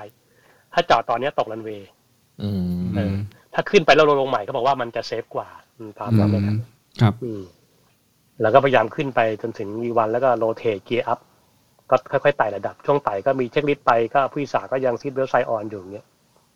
พอไต่พอจนเคลียร์เสร็จอากาศนิ่ง แล้วก็เครื่องบินอยู่ในท่าปกติแล้ว ประมาณสองหมื่นแล้วก็ดับนะครับ ดับสายเออปิดสัญญาณไล่ขัดสายออฟ แต่ต้องมีข้อแม้ว่าอากาศต้องดีไม่มีเมฆหมอกอะไรดังนั้นที่เราต้องไปลุยเมฆต่อในเนี้ยบางครั้งถ้าพายุเข้าเราลุยไปถึงสามสี่หมื่นก็ยังสายออฟไม่ได้เลยเพราะเมฆมันเดี๋ยวเมฆสมัยนี้มันขึ้นสูงมากและแรงนะครับ อืม แล้วฟ้านี่วิ่งวิ่งเป็นเส้นเป็นเหมือนเชือกฟาดเลยถ้าเกิดบินอยู่ข้างบนเนี่ย ครับ ไปเห็นแล้วน่ากลัวอืมนะครับ อืม ช่วงนี้แล้วก็นักบินก็เริ่มเบางานแล้วเพราะว่าบินด้วยออโต้ไพลอต ครับ แล้วก็คอยนั่งเช็คตามจุดที่บอกครับว่าจุดนี้ผ่านกี่โมงแล้วต้องคนที่ไม่ได้บินก็ต้องคอยรีพอร์ตแต่เข้าพม่าก็ต้องเรียกพม่าก่อน อืม เย็นก่อนเย็นก่อนไทยนาบราซิโลจะเข้าไปโอเวอร์จุดนี้กี่โมงความความสูงเท่าไหร่อะไรเงี้ยไป อืมโอ้ที่ตอนแรกตอนแรกนี่เป็นแมนนวลตอนตอนเทคออฟ อ่าเป็นเป็นนวดครับ อ๋อครับผม อืม เพ แล้ว ราะ ก็ ว่าออโต้เทคออฟมันมันมันทำมันไม่มีนะครับ ไม่มี เพราะว่ามันต้องวิ่งมันต้องมีคนดึงให้มันแอร์บอลขึ้นมา ด้วยความเร็วที่คำนวณไว้ อืม ว่าน้ำหนักขนาดเนี้ยสนามบินยาวขนาดเนี้ยอุณหภูมิขนาดเนี้ยแต่ต้องวิ่งแต่เราต้องดึงขึ้นด้วยความเร็วเท่าไหร่มันจะมี อ๋อครับ นะครับ มันจะมีเอฟเฟกต์เยอะ เช่นเอฟเฟกต์ความยาวสนามบินเอฟเฟกต์ด้วยอุณหภูมิ ครับ จะเปลี่ยนไปใช่ไหม เปลี่ยนเยอะ ที่พี่โนงที่พี่โนงบอกว่า เปลี่ วี ยนไป วัน น้ำหนัก จะเปลี่ยนไปเรื่อยๆตามน้ำหนัก อ่าถูกต้องวีวันมันเปลี่ยนไปเปลี่ยนมา ครับ มันไม่ได้คงที่ ก่อนขึ้นบินจะพ้นพื้นเนี่ยคือกี่กี่กี่เมตรพี่ มันขึ้นอยู่กับเอ่อความเร็วครับเออขึ้นอยู่กับไอ้สนามครับ ครับ ส่วนมากก็ประมาณสัก ประมาณสัก กิโลหนึ่ง สองพัน อ่าประมาณประมาณสองป สอ ระ ง มาณ พันป่ะฮะรันเวย์ ประมาณ ห นี้ นึ่ง ครับ ครับ อ๋อ รันเวย์อย่าง แต่ โซ ว่าน อุณหภูมิประมาณสองพั runway น ก็ต้อง ป่ะสองพันเมตรป่ะครับผมไม่แน่ใจ น่าจะก่อนวะ ก่อนก่อนครับก่อนก่อนสอง เอาไปถึงว่ามัน เออ มันจะน่าจะยาว ก่ สองพัน สาม แต่ตอน เออผมก็ว่ามันขึ้นไป ใช่ใช่ ก่อน แต่เครื่อง ก่ที่ เครื่อง มั น่าจะ สู แลนด์คือลอยขึ้นไปก่อนนะครับ อืม อืม ก็คงประมาณสักพันกว่าเมตรเศษๆโดยประมาณ มันคืองี้คือเครื่องบินเนี่ยเนื่องจากว่าสนามมันยาวแล้วน้ำเราทัดมันเยอะเขาเราเราจะลด power มันลง อืม อ่ารถคือในการที่เราใช้แรงมันน้อยลงอะปุ๊บเนี่ยทำให้มันประหยัด อ๋อครับผม แล้วก็ตามกฎคือมันควรจะเอ่อลอยเหนือสนามบินตรงท้ายๆเอ่ออย่างเนี้ยนะครับด้วยได้ค่าค่าหนึ่งที่มันถูกกำหนดมานะครับ อ๋อก็ก็มีกระบวนการมีขั้นตอนอยู่ อ่านี่ขั้นตอนอยู่ครับเอ่อ โอ เพราะฉะนั้ เคน ความยาวมันขึ้นอยู่ที่ว่าบางคนอาจจะลด power ลงน้อยลงมาก แต่มันมีมีขั้นตอนให้ว่าจะลดมากลดน้อยอะไรเงี้ย อืม ถ้าเกิดใช้ max power เนี่ยหรือ full take off thrust เนี่ยมันก็จะ air borne เร็ว ครับผม ขึ้นปุ๊บมันจะลอยเลยคราวนี้ลอยปุ๊บเนี่ยมันก็ใช้ได้ไม่ได้เพราะว่ามันมันลอยไปแล้วจริงๆไอ้เส้นทางการวิ่งวิ่งขึ้นเนี่ยมันจะมีผาด หรือแนวนำลอกเข้ามาอยู่แล้วว่ากี่เปอร์เซ็นต์ไม่น้อยกว่าสองจุดห้าอย่างเงี้ยมันจะเนี้ยนะครับ อืม มันเรียกเป็นเรียกความสูงบังคับอ่ะ ครับ แอร์บอลไปเลี้ยวขวาตรงนี้ตรงนี้ไม่ไม่เกินสามพันตรงนี้ไม่เกินหกพันเลยนึกออกปะ อืม เออถ้าเราแอร์บอลเร็วคือเรียกว่าเรายกตัวเร็วมันก็ไม่มีมันก็ไม่มีประโยชน์อะไร ครับ มันก็ไปลากสามพันไปถึงจุดนี้อยู่ดีอะไรอย่างเงี้ย อืม ครับ ครับ มันดีมันดีกำหนดให้ซึ่งอันนี้มันมันไม่สามารถบอกค่าได้ขึ้นอยู่ว่าเอ่อใครจะตั้งเท่าไหร่ ครับ ขึ้นอยู่กับสิ่งแวดล้อม เมื่อเมื่อกี้เห็นพี่บอกว่าพอจะเข้าพม่านี่ก็ต้องบอกเขาก่อนนะ อ่าใช่ครับ คือคือตามกฎเนี่ย การที่เราจะ cross FPR หรือ cross boundary เราแจ้งล่วงหน้าก่อนครับ อ๋อ เออบางบางที่ให้ 10นาทีถึง 15นาที อย่างพวกเมืองแขก พวกรัสเซีย พวกเนี้ยเราต้องแจ้งเขาก่อน 10นาทีนะครับ อืม ไม่งั้นมันจะมีปัญหาครับ แขก ครับ เนี่ยมันอะไรที่มัน ครั พื้ บ นที่มาก ถึงแม้ว่า ถ้าเราไม่แจ้ง ถึงแม้ว่าเราจะมีเส้นทางบินเป็นปกติเป็นตาราง ไม่ อยู่ เกี่ยว แล้ว ไม่เกี่ยวไม่เกี่ยว ไม่เกี่ยวฮะ อ่าเส้นทางคือเส้นทางบินส่วนการการคอนโทรลเนี่ยยังถูกคอนโทรลด้วยข้างล่างอยู่ ครับ ADC ใช่ไหมฮะ อ๋อ เออเขา อ่าและ ADC ครับ Air Traffic Controller ยังคอนโทรลอยู่ คือคือเรา identify ว่า เรียน เราเราเป็นใครแล้วก็จะผ่านเส้นทางไหน เขาก็จะ monitor ใช่ ลำของเรา ใช่ ก่อนที่ผ่านพื้นที่ ใช่ ของเขาใช่ไหมครับ ใช่ ครับ ถึงแม้ว่าปัจจุบันเนี่ยเครื่องทุกเครื่องเนี่ยมันจะมีเขาเรียกว่าเป็นเอ่อสัญญาณประจำตัวเองอะเออ ม ใครมีแอปของไฟเรดาร์ไหม อ๋อ เคยเข้าไปดูฮะ ครับ เอ ผ อ ม สัญญาณเนี่ยมันถูกส่งออกตัวเองเราเรียกว่าเป็น ADSC ครับ เออเป็นแอร์คราฟซึ่งแสดงสายตัวเองจะบอกว่าเออเวลาในจอเรดาร์ปุ๊บเนี่ยถ้าเรดาร์เขามีระบบนี้ปุ๊บมันจะเห็นเลยว่าไอ้ตัวเนี้ยเป็นเครื่องของการบินไทยเครื่องอะไร อืม เครื่องสามแปดศูนย์บินด้วยความสูงเท่าไหร่ความเร็วเท่าไหร่แล้วก็รหัสรหัสเครื่องตัวอะไรอย่างเงี้ย ครับ แล้วก็บินด้วยไฟอะไรมันจะมีข้อมูลให้อยู่ อืม เหมือนที่เราเปิดในในไฟเรดาร์ครับนั่นแหละ แล้วแล้วมันมีคำนวณว่าจะไปแลนดิ้งกี่โมงด้วยฮะ อ่าใช่ครับใช่ครับ เพราะว่ามันมันมีไฟล์แพลนอยู่ซึ่งอันเนี้ยมันไม่มันไม่ใช่ความลับอะไรครับ มันเป็นมันมันถูกเปิดให้ทุกคนรู้อยู่แล้ว อืม แต่อันนี้ช่วงระหว่างช่วงระหว่าง อืม เนี่ยเราต้องคิดเองว่าเฮ้ยมันมันใช่เราจริงหรือเปล่าที่เรามาตามเนี้ย อืม แต่แต่ไอ้ไอ้แอปอันนี้ผมว่ามีประโยชน์นะ เวลาเราต่อไฟล์อะว่าเอ๊ะมันมันไอ้ไฟล์ที่มันจะมารับเรามันจะดีเลย์แล้วหรือเปล่า มันจะได้ทำใจได้ก่อนนะ คือบางครั้งผมเองเนี่ยถ้าเกิดเป็นผู้โดยสารเนี่ย แล้วก็เครื่องบินสมัยเนี้ยมันมีเรียก Wi-Fi ใช่ไหม ครับ เอออย่างสามแปดศูนย์สามห้าศูนย์เนี่ยมีวีไวไฟตัวเองเนี่ยเราก็กดด้วยเครื่องเราจะลงกี่โมงว่าอะไรเงี้ยเออ อืม เราดูว่าตอนนี้เครื่องเราบินถึงไหนแล้วอย่างเงี้ยดูที่ว่ามันตรงกับจอของ อ่า เครื่องไหมอะไรเงี้ยมันจะบอกอะไรเงี้ย ครับ อืม อ๋อในเว็บไซต์ก็มีนะครับผม ที่พี่น้องบอกมันอยู่ในเว็บ flightradar24.com มันก็จะเห็นเครื่องบิน ใช่ใช่อันนี้มันมัน ตำ มัน แหน่ เป็งนแอปเลยครับ เออสามารถโหลดได้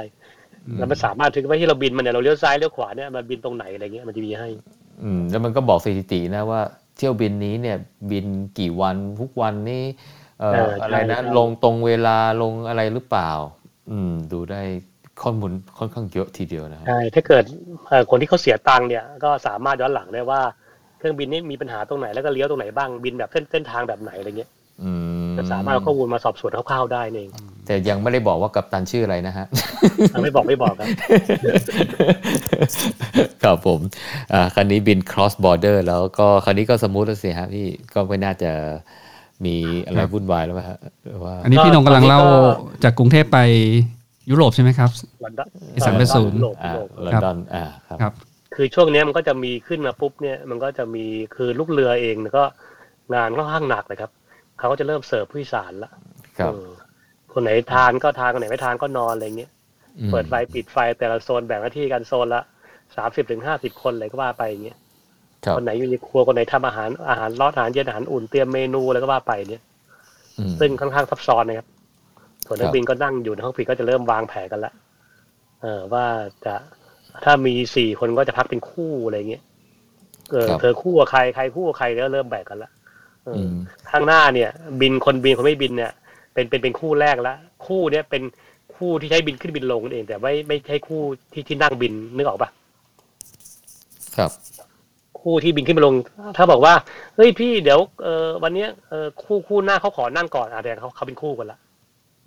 ส่วนคู่หลังก็ไปนอนเขาบอกว่าเอ้ยพี่เออผมขอนอนก่อนพี่ผมขอนั่งก่อนอ่ะเขาแยกกันละไอ้คนหลังก็เลิกแบ่งกันใครจะนั่งก่อนนอนก่อนก็ไปแบ่งกัน คือ ก็ จะ ถือเป็นเป็น จำนวนนักบินว่าจะมีสองหรือสี่นี่ก็คือขึ้นอยู่กับระยะทางใช่ไหมฮะ อ่านักบินเนี่ยจะสองคนหรือสี่คนเนี่ยเขาเรียกว่ามันขึ้นอยู่กับ เออชั่วโมงบินอะ ครับ ว่าใช้นานเท่าไหร่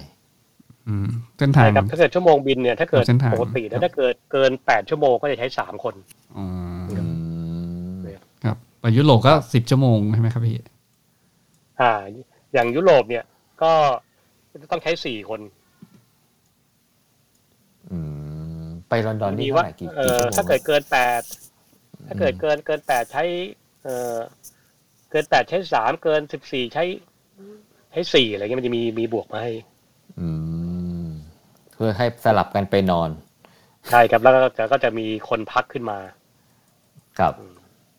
อืม แต่นี่ตารางแต่ตาตารางแต่เนี่ยแต่จุดเนี่ยก็อาจจะสามารถปรับเปลี่ยนได้ว่าเกิน 12 ชั่วโมงก็เปล่าหรือเกิน 13 ชั่วโมงเนี้ยแล้วกี่คนนับถ้าแปดคนในสามถ้าเกิดเกินเกินเก้าคนในในช่วง เออเขาบอกว่าเออถ้าเกิดเกินเกินเก้าคนเนี่ย ให้ให้เพิ่มได้มีหนึ่งคนก็คือเป็นสามคน แต่ถ้าเกิดแปดชั่วโมงช่วงที่มันตกไปช่วงระหว่างตีสองถึงหกโมงเช้าของ local time ก็ให้ใช้แค่แปดชั่วโมงอะไรเงี้ย ขั้นตอนมันค่อนข้างเอ่อละเอียดแต่ว่ามันมีกฎเขียนคไว้รับ อย่างนี่ครับ ครับ ว่า ผม บังคับด้วยชั่วโมงปรับชั่วโมงที่ทำงาน ครับอ่ะคราวนี้ก็น่าจะน่าจะค่อนข้างจะสบายกว่าตอนขึ้นนะตอนนี้ตอนลงแล้วพี่ ตอนลง เนี่ย คือเครื่องบินเนี่ยนะครับ ถ้าเกิดมองสถิติเนี่ยอุบัติเหตุเนี่ยมันเกิดตอนลงมากที่สุด ครับ อืม เออเกิดถึงเจ็ดสิบเปอร์เซ็นต์นะครับเออตอนลง เพราะตอนลงเนี่ยมันมีขั้นตอนเยอะแล้วก็มันลงด้วยอะไรนะแรงแรงขับอะด้วยโลทัสอะ ครับ แล้วก็โอกาสเกิดที่มันมันมีการ Impact สูงกว่า เพราะอย่างการวิ่งขึ้นเนี่ย มันแอร์บอลขึ้นไปแล้วก็แก้ไขยังทันเนี่ยหรอกปะ อืม พอตอนลงปุ๊บเนี่ยสักประมาณชั่วโมงก่อนลงเนี่ย นักบินที่พักอยู่เนี่ย แล้วก็ลูกเรือที่พักอยู่เนี่ยลูกเรือเนี่ยเขาค่อนข้างจะสติ๊กเขาอาจจะทักตื่นประมาณก่อนชั่วโมงสี่ห้าชั่วโมงครึ่งหรือสองชั่วโมงก็แล้วแต่เพื่อการเที่ยวบินเขาที่เขาจัดไว้จะเสิร์ฟผู้โดยสารแบบไหนนะครับ แล้วก็แต่ละสนามบินสนามบินนี่คนอาจจะทานน้อยทานมากอาจจะเสิร์ฟก่อนเสิร์ฟหลังผู้โดยสารมากน้อย ก็แล้วแล้วแต่เขาเลยครับ หลักๆ คือชั่วโมงหนึงเนี่ยนักบินจะต้องออกมาพร้อมกันละ อืม คนที่จะบินขึ้นก็คือเป็นคนที่บินลง ก็มานั่ง แล้วก็มาเขาเรียกว่าอะไรนะต้องมา เอ่อบรีฟกันอีกละเกี่ยวกับเรื่องสนามก็บรีฟเหมือน เอ่อเมื่อวิ่งขึ้นนะครับอันนี้ก็มาดูว่า ที่เราจะลงเนี่ยสนามบินเป็นยังไง เอ่อดูเฮ้ยพี่สนามตุ้ยสั้นขวาแล้วก็แล้วก็แล้วก็คอยฟังข่าวกลับว่าเขาจะให้ลงซ้ายขวาหรือตรงกลางอย่างของลอนดอนเนี่ยมันจะมี เออซ้ายขวาใช่ไหมครับ ถ้าจะลงสองเจ็ดซ้ายสองเจ็ดขวาเนี่ยเราจะลงฝั่งไหนอย่างเงี้ยเราก็จะเตรียมแล้วต้องเราต้องบีบคุยกัน โอเคเราดูสนามปุ๊บแล้วไงแล้วเขามีไอเสียไหม่มีเครื่องนำร่องเสียมี VOR ADF อะไรเงี้ยเราก็ดูเฮ้ยพี่ไม่มีเสียตกบท พอดูสนามปุ๊บเราก็ดูเครื่องเราที่เครื่องเราพร้อมลงไหมที่ผ่านมาที่บินมาทั้งหมดสิบสามชั่วโมงเนี่ยมีอะไรเสียไหมมีแอร์มีไฟมีน้ำมีระบบอะไรต่างๆ ก็เช็คดูเนี่ย ทุกอย่างพี่ระบบเอ่อทัชพาวเวอร์ดีหมดไฟดีหมดเบรกดีล้อดีอะไรเงี้ยมันจะดูคำนวณไป อืมแล้วก็จะมีเครื่องคำนวณก็ใส่โปรแกรมว่าเราลงเนี่ยจะใช้ความยาวรันเวย์เท่าไหร่อะไรเงี้ยถึงจะลงได้แล้วก็ดูว่าความยาวที่รันเวย์ที่มีอยู่ใช้ได้ไหมอะไรเงี้ยถ้าเราลงด้วยเบรกขนาดนี้เบรกหนึ่งเบรกสองเบรกสามอะไรเงี้ย อืม แล้วก็ ดูสนามดูเครื่องเสร็จละก็ดูข่าวอากาศ อีกชั่วโมงที่ไปถึงเนี่ยอากาศจะมีการเปลี่ยนแปลงไหมวิสิบิตี้จะลดลงไหมตอนเนี้ยมันเหลือแค่ห้าร้อยสองร้อยละเราจะลงแบบไหนดีอะไรเงี้ย อืม ซึ่งการลงเดี๋ยวเดี๋ยวคุยให้ฟังว่ามันมีลงแบบไม่เห็นอะไรเลยก็ได้อะไรเงี้ยเขาเรียกว่าเป็นแคตตากรีของการบินอะไรเงี้ยนะ ค ค รั รั บบ อันนี้ก็ดูเรื่องเฮ้ยผมตกลงว่าพี่เราลงด้วยเอ่อแคทรีนะอะไรเงี้ยว่าไปนะครับแคทรีดังเห็นเดินก็ว่าไป แล้วก็เรารู้แล้วว่าเราลงด้วยระบบไหน LS แคทรีอย่างเงี้ยอากาศไปพี่นะมินิมัมเลยพี่เสร็จแล้วก็ดูแต่ว่าถ้าไม่ได้เราไปในต่อถ้าไม่ได้เราจะไปที่แมนเชสเตอร์หรือไปแกตวิกอะไรเงี้ยก็จะดูคำนวณแล้วก็ดูข่าวอากาศที่พี่แกตวิกไม่ดีว่ะ มันพอๆกับลอนดอนเลยงั้นเดี๋ยวไปแมนเชสเตอร์แล้วกันเดี๋ยวเดี๋ยวส่งเอ่อเทเลกไป เพื่อได้มีเรียกเรียกว่าเอคานะครับ อืม แล้วเอคาส่งมาเฮ้ยดีดีให้ได้งั้นเราไปแมนเชสเตอร์แล้วกันอะไรเงี้ย เออ แต่รับ ถ้า มารู้ ถ้าไปลงสนามบินที่อย่างเช่นแมนเชสเตอร์เงี้ยเออเสร็จแล้วต้องก็ต้องบินผู้โดยสารก็ลงไม่ได้ฮะก็ต้องกลับมาที่ลอนด อน ใช่ใช่ถูกต้อง นึกนึกนึกว่าพอดีจะไปแมนเชสเตอร์อยู่ดีพอดีเลยจะลงก่อนนี่ไม่ได้เลยนะ มันก็มันก็คือถ้าถ้าถ้าเกิดเป็นปลายทางเนี่ยก็ดูว่าไม่ไม่เออไม่รู้ว่าลงลงได้ป่ะ อย่างของผมเนี่ยเคยไดเวิร์ดไป ผมไปแฟรงก์เฟิร์ตนะ ค ได รับ เวิร์ดไปสุดการ์ดปรากฏว่าที่สุดการ์ดเนี่ย ผมกลับไม่ได้ ผมต้องค้างคืนหนึ่งเพราะว่าชั่วโมงเขาเรียกว่านะอินเด็กซ์เนี่ยฟาทิกอินเด็กซ์เนี่ยความเหนื่อยล้าหมดเนี่ยผมลงปรากฏว่า มีผู้โดยสารประมาณร้อยคนที่งเป็นชาวพุทธกาด อืม เยอรมันก็ให้ลงขึ้นอยู่กับหน่วยตมเขาอะนะ อ๋อ เขาก็ให้ลงแล้วก็เอาของลงเลย ครับ แล้วปรากฏว่ากลับแฟรงก์เฟิร์ตแค่สองร้อยคนอย่างเงี้ยนี่คือตัวอย่างก็ผมเดาว่านะขึ้นอยู่กับ ม ตมของเขาเนี่ย อ๋อโอเคฮะ เสร็จแล้วเราก็มาดูพอข่าวกาดปุ๊บเราก็ดูน้ำมัน เฮ้ยน้ำมันที่เรามาเนี่ยพอไหม อืม คือน้ำมันเนี่ยระหว่างทางทุกครั้งที่ผ่านจุดแต่จุดเนี่ยน้ำมันมันมันถูกเช็คอยู่ละว่าน้ำมันผิดปกติไหมในการใช้งานตามโปรแกรมไหมอะไรเงี้ยแต่คนนี้มันจะมีปัญหาคือเราไม่รู้ว่าเราเข้าเออลอนดอนเนี่ยเราต้องบินวนรอกาอากาศนานเท่าไหร่อ่าอันนี่สำคัญ แล้วก็ถ้าลงไม่ได้จริงอากาศไม่ดี เราจะต้องไปเออแมนเชสเตอร์เนี่ยจะต้องบินวนเท่าไหร่ เราต้องคำนวณ ตามมาตรฐานสามสิบนาทีอะไรเงี้ยถ้ามันเกินนี่น้ำมันพอไหมอะไรเงี้ยถ้าไม่พอเราจะทำไงเราจะดีแคร์ไงอย่างเงี้ย มันจะมีขั้นตอนอีกว่าถ้าเกิดน้ำมันไม่พอมันจะมีดีแคร์ให้ลงเลยสามารถแซงคิวไปได้เป็นเมเดฟิลอะไรก็ว่าไปนะครับ อันนี้มันจะซับซ้อนขึ้นไปอีกนะครับ ครับ เสร็จแล้วก็พอน้ำมันครบปุ๊บก็ดูว่า จุดที่เราจะเลดดาวน์จุดที่เราเราจะลดลดระดับลงมาจุดจุดไหนอย่างเงี้ยโอเค จุดนี้ลงปุ๊บห่างจากกี่ไมล์ห่างจากร้อยสามสิบไมล์แล้วลงไปช่วงเนี้ยมีภูเขาไหมเอออย่างเงี้ย มีความสูงที่มันที่มากั้นไหมถ้าเราลงด้วยมุมว่างขนาดนี้ต้องต้องคำนวณแล้วเอ้ยพี่มีมีนะเฮ้ยพี่ตรงนี้มีที่ประมาณหมื่นแปดอะไรเงี้ยเราต้องคำนวณแล้วก็เปิดเรดาร์ดูเรดาร์มันจะมีทั้งเรดาร์จับอากาศเรดาร์จับความสูง มันจับเขาจับไปได้เงี้ยเราต้องเปิดให้ถูกชั้นแนลแล้วก็ดู แต่ส่วนมากนี้ไอเรดาร์ที่เป็นจับความสูงเนี่ยมันจะอยู่ในในในจอไฟแพนมันจะเห็นชัดอยู่แล้ว อืม นะครับ อืม แล้วก็เข้าไปสแตนดาร์ดไอเลเวลอย่างเงี้ยมันเข้าไปด้วยเส้นไหนมันจะมีเส้นเรียกกันเป็นเรียกสตาร์นะ มันจะมีเข้าเลี้ยวซ้ายเลี้ยวขวาเรียกว่าอัลฟาเลี้ยวขวาเลี้ยวซ้ายเรียกว่าบาโวเลี้ยวซ้ายกดลงอย่างเงี้ยมันนี้เรียกว่าเป็นชาร์ลี่มันมีให้ตัวอย่างเยอะแยะนะครับอืม ครับ ปกติลอนดอนก็เลยเป็นดัมบวนทรีอัลฟาอะไรเงี้ยมันไม่ให้เข้าไปยกตัวอย่างนะครับที่จนรู้ว่าเสร็จแล้วเนี่ยแล้วก็ถ้าเข้าไปสปีดต่ำสุดดูว่าเฮ้ยพี่ถ้าจุดนี้เขาลดความเร็วเหลือ210 เหลือร้อยเก้าสิบเหลือร้อยแปดสิบร้อยห้าสิบร้อยสี่สิบนะ ต้องทำให้ได้โดยการปีกกลางหางกลางล้อกลางเกียร์เราต้องคุยกันเลยต้องจุดนี้ต้องทำให้ได้ให้ได้อะไรเงี้ยซึ่งจุดเนี้ย อืม มันจะถูกมอนิเตอร์ด้วย ATC แล้วถ้าเราทำไม่ได้จะถูกรีพอร์ตเฮ้ยพี่ไทยแม่งมืออ่อนว่ะอะไรเงี้ยบินมั่วอะไรเงี้ยมันจะถูกรีพอร์ตทำมาอย่าง โอ้ เงี้ยเออคือ มันดี คือ คือผิดต้องเป๊ะอะผิดไม่ได้อะ อืม ถ้าผิดปุ๊บ ครับ โดนรีพอร์ตทันทีเลย ซึ่งทุกๆสนามบินเป็นอย่างนี้โดยเฉพราะในบางที่เข้มงวดมากอย่างซิดนีย์เนี่ยผิดแค่ไม่กี่น็อตสปีดเกินหรืออะไรเงี้ยมันจะรีพอร์ตทันทีเลย อืม เออเราเราจะมีชื่อกัปตันขึ้นมาก่อนเลยครับอย่างเงี้ย อืม เอ อื อ ม เพราะฉะนั้นเราเป็นกัปตันต้องคอยคอยคุมไม่ได้ต้องคุมสปีดให้น้องห้ามเกินน้องกลางปีกน้องกลางหางน้องลดพาวเวอร์น้องเอียงอีกสิบนี่น้องสิบห้าองศาอะไรเงี้ยมันจะมีเราต้องคอยดูต่างๆเนี่ย ครับ นะครับแล้วพอเข้าปุ๊บเนี่ยเขาเรียกเป็น approach type จะลงแบบไหนเอออย่างเงี้ยเนี่ยเข้ามาแล้วก็มีตรงจุดสุดท้ายเป็น final decision อย่างเงี้ยเป็นไงเราดูด้วยความสูงเท่าไหร่แล้วจุดต่ำสุดที่ลงได้เท่าไหร่เงี้ย minimum decision altitude เท่าไหร่แล้วก็ mission post player จะเป็นยังไงถ้าลงไม่ได้จะไปต่อทำยังไง go round เป็นยังไงเงี้ย มันจะมีขึ้นไปเลี้ยวซ้ายคอสกี่เรดาร์ผมจะมีเยอะนักบินจะบีบหมดแล้วจะมีชาร์จให้ อืม ใช้เวลาบีบประมาณสิบกว่านาทีครับ อืม ครับ อันนี้เครื่องกำลังล่อนลงล่อนลงไปปุ๊บเนี่ยพอหลังต่ำกว่าหมื่นจะไม่มีการคุยกันละ อืม เออจริงๆแล้วตามกฎนั้นคือสองหมื่นก็เรียกสเตอร์ไลน์เขาผิดแต่ไม่มีการคุยจะเงียบนั่งมองเดียวนะครับนะครับ แล้วก็การเซตนัดเอทเป็นยังไงตั้งโปรแกรมเข้าไปอย่างเงี้ยแล้วก็จะบินล่อนลงไป ครับ จนจนนะครับรอจนถึงพื้นนะครับ ครับ ถึงพื้นก็ออกแท็กซี่เวย์ไหนก็บอกกล่าว อืม ในจิตของแอปโพสเรดาร์แอปโพสไปเรดาร์เรดาร์มาทาวทาวมากาวกาวมาแอปพลอนอะไรเงี้ยมันจะมีคอนเรดาร์คอนโทรลไปเซกเตอร์เซกเตอร์ไป คือ พี่นงครับตอนลงนี่ต้องคำนวณความเร็ว เหมือนกับตอนขึ้นไหมครับ เอ่อคำนวณครับ อืมเมื่อกี้พี่ลงเป็นแบบแมนนวล เอ่อปกติเนี่ยเครื่องบินสมัยใหม่เนี่ยเขาจะไม่ค่อยให้ลงเป็นนวลละ อ๋อ ถ้าเป็นไปได้จะให้ลงออโต้ ครับ แต่ถ้าเกิดอากาศดีจริง ๆ เนี่ย แล้วก็สนามมันรับจริงๆ แล้วคิดว่าเราปลอดภัยจริงเนี่ย เราก็จะลงได้เป็นนวล อื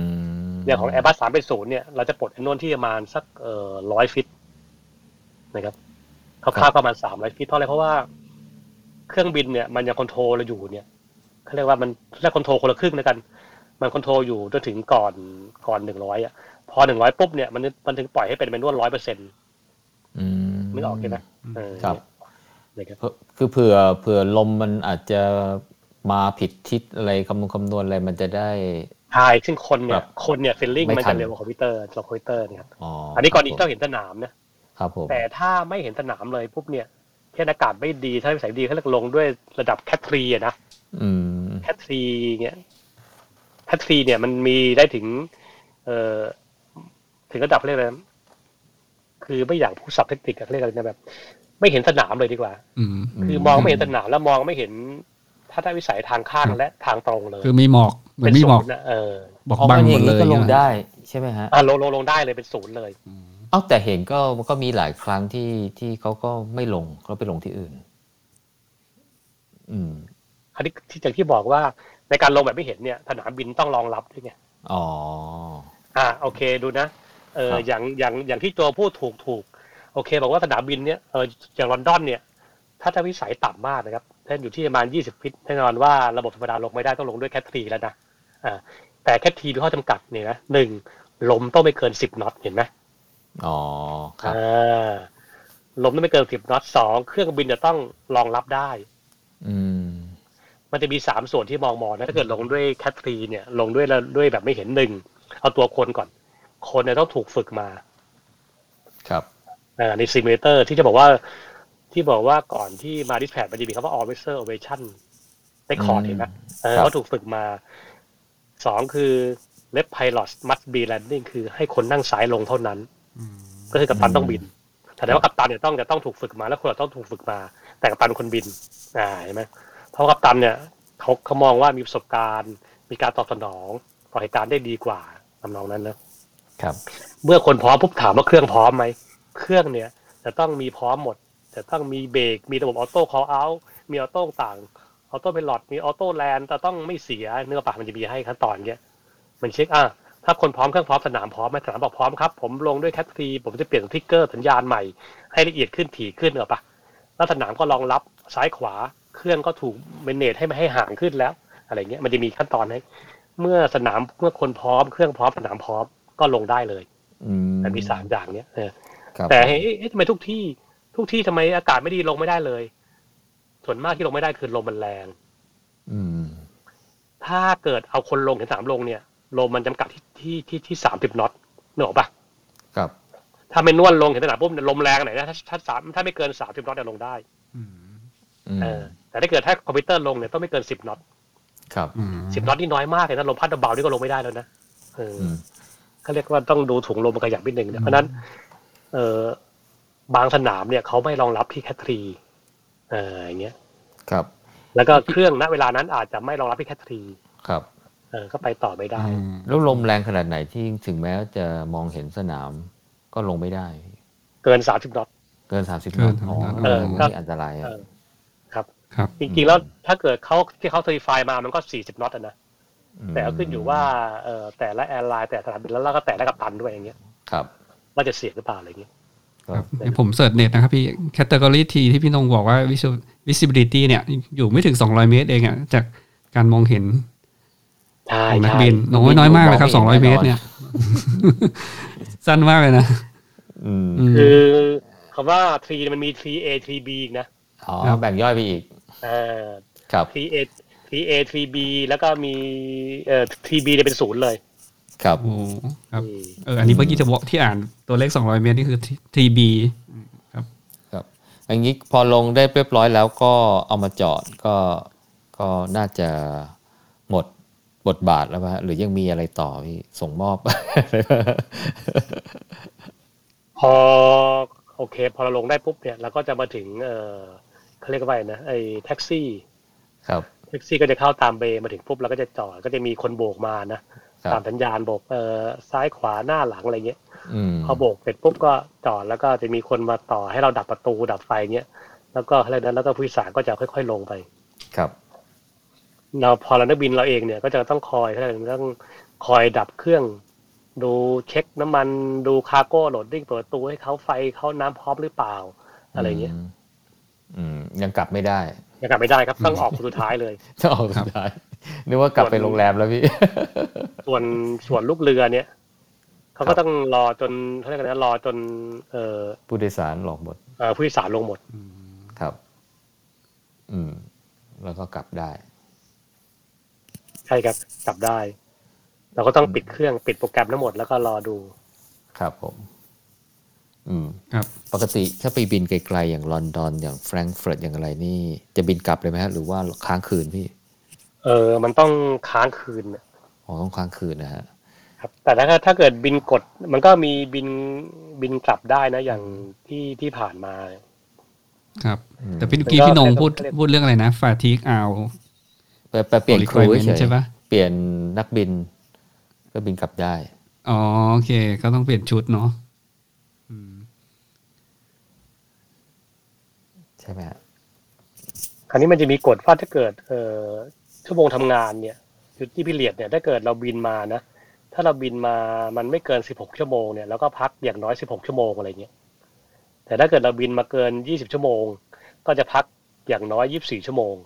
อ๋อ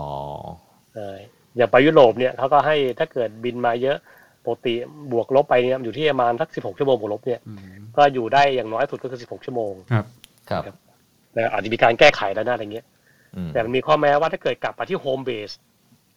โฮมเบสเนี่ยไม่ว่าจะบินไหนก็ตามเนี่ยกลับโฮมเบสเนี่ยต้องพักอย่างน้อย 12 ชั่วโมง ครับ หลังจากบินแล้วนะแต่ถ้าเกิดเป็นไฟอินเตอร์คอนอินเตอร์คอนไฟเนี่ยเนี่ยครับถ้าอินเตอร์คอนไฟในมินิมัมอย่างน้อยก็เป็น 48 ชั่วโมง อืม ที่จะพักนะ สอง แต่ วัน มัน เล ก็ ย มีมันก็มีข้อแม้ว่า ถ้าเกิดตกลงกันแล้วเนี่ยเอา 24 ชั่วโมงก็ได้แหละมันจะมีข้อปลีกย่อยอีกอะไรเงี้ย อืม แต่อันนี่มันเป็นเป็นกฎคร่าวๆทั่วๆไป ที่ แล้วก็บอก ฮะ ทุกครั้งทุกครั้งที่บินเนี่ยเออมันก็บอกว่าจะต้องมีเวลาพักเอออย่างน้อยหนึ่งหนึ่งวันในในในเจ็ดวันบินติดต่อกันอะไรอย่างเงี้ย ครับ อืม พี่พี่ไปไกลสุดนี่กี่ชั่วโมงครับพี่ ถ้าบินต่อเลยแล้วเพราะคือของการบินไทยเขาบินบินกันสิบแปดชั่วโมงอะนะจากกรุงเทพไปนิวยอร์กเลยอะ อ๋ออ อ มีอยู่ช่วงหนึ่ง มีมี เอ ช่ว อง ซึ่งอันนั้นผมไม่ได้บินอันนั้นของของฝูงสามสี่ศูนย์ก็บินกัน อยู่ช่วงหนึ่ง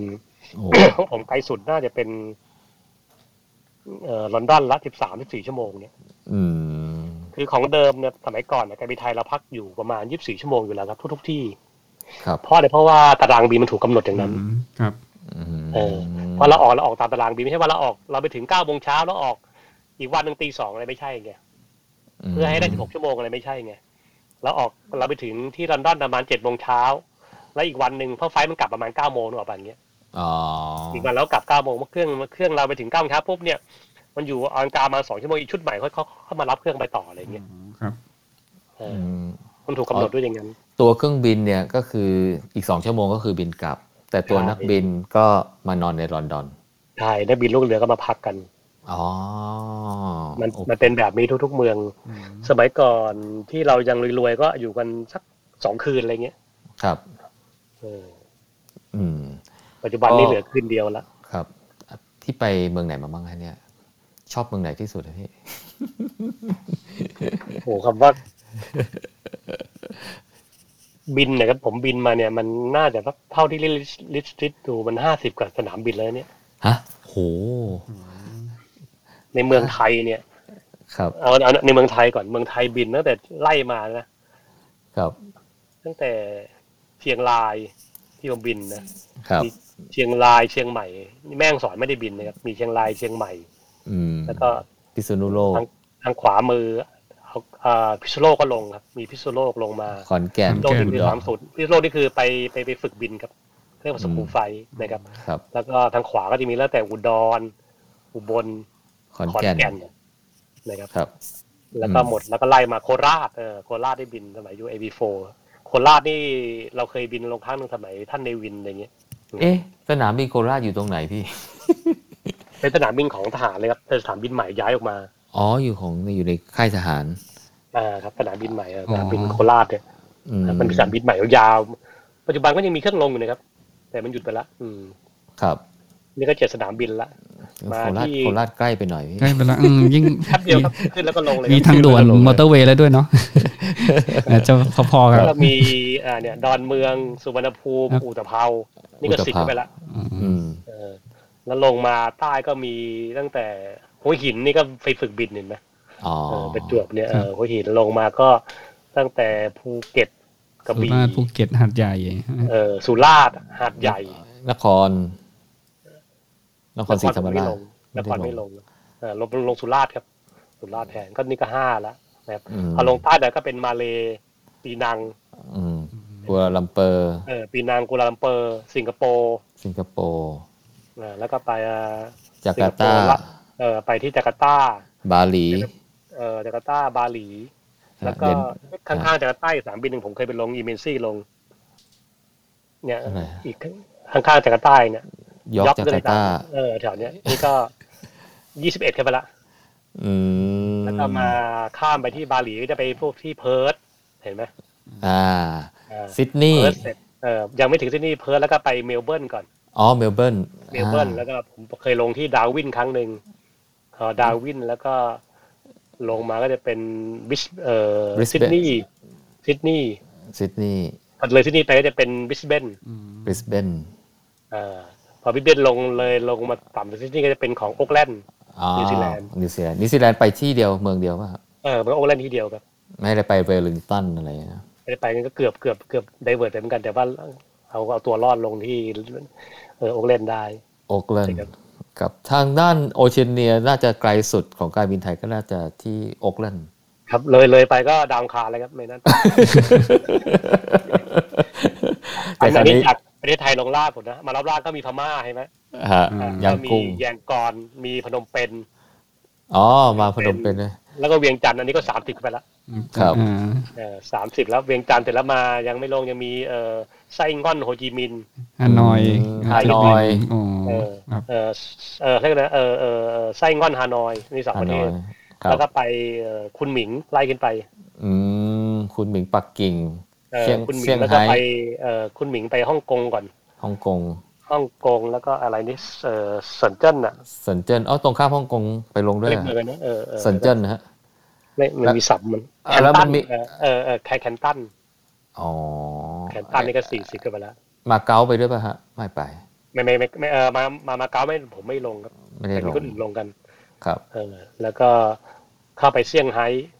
เซี่ยงไฮ้ปักกิ่ง แล้วก็แมนจูเรีย หูเฮ่อเฮาเทอร์ โอ้ โอ้บินไปแมนจูเรียด้วยเหรอพี่ ได้มีการบินไทยไป ไปส่งเขาเนี่ย เบนจิเรียด้วยเหรอครับ มีมีครับมีไปส่งผู้โดยสาร ครับ คือคืนถิ่นอะไรเงี้ยมันมีอยู่ช่วงหนึ งผมได้บิน อ๋อครับผม แล้วก็เมืองจีนน่าจะหมดละ อืม แล้วก็เข้าไปที่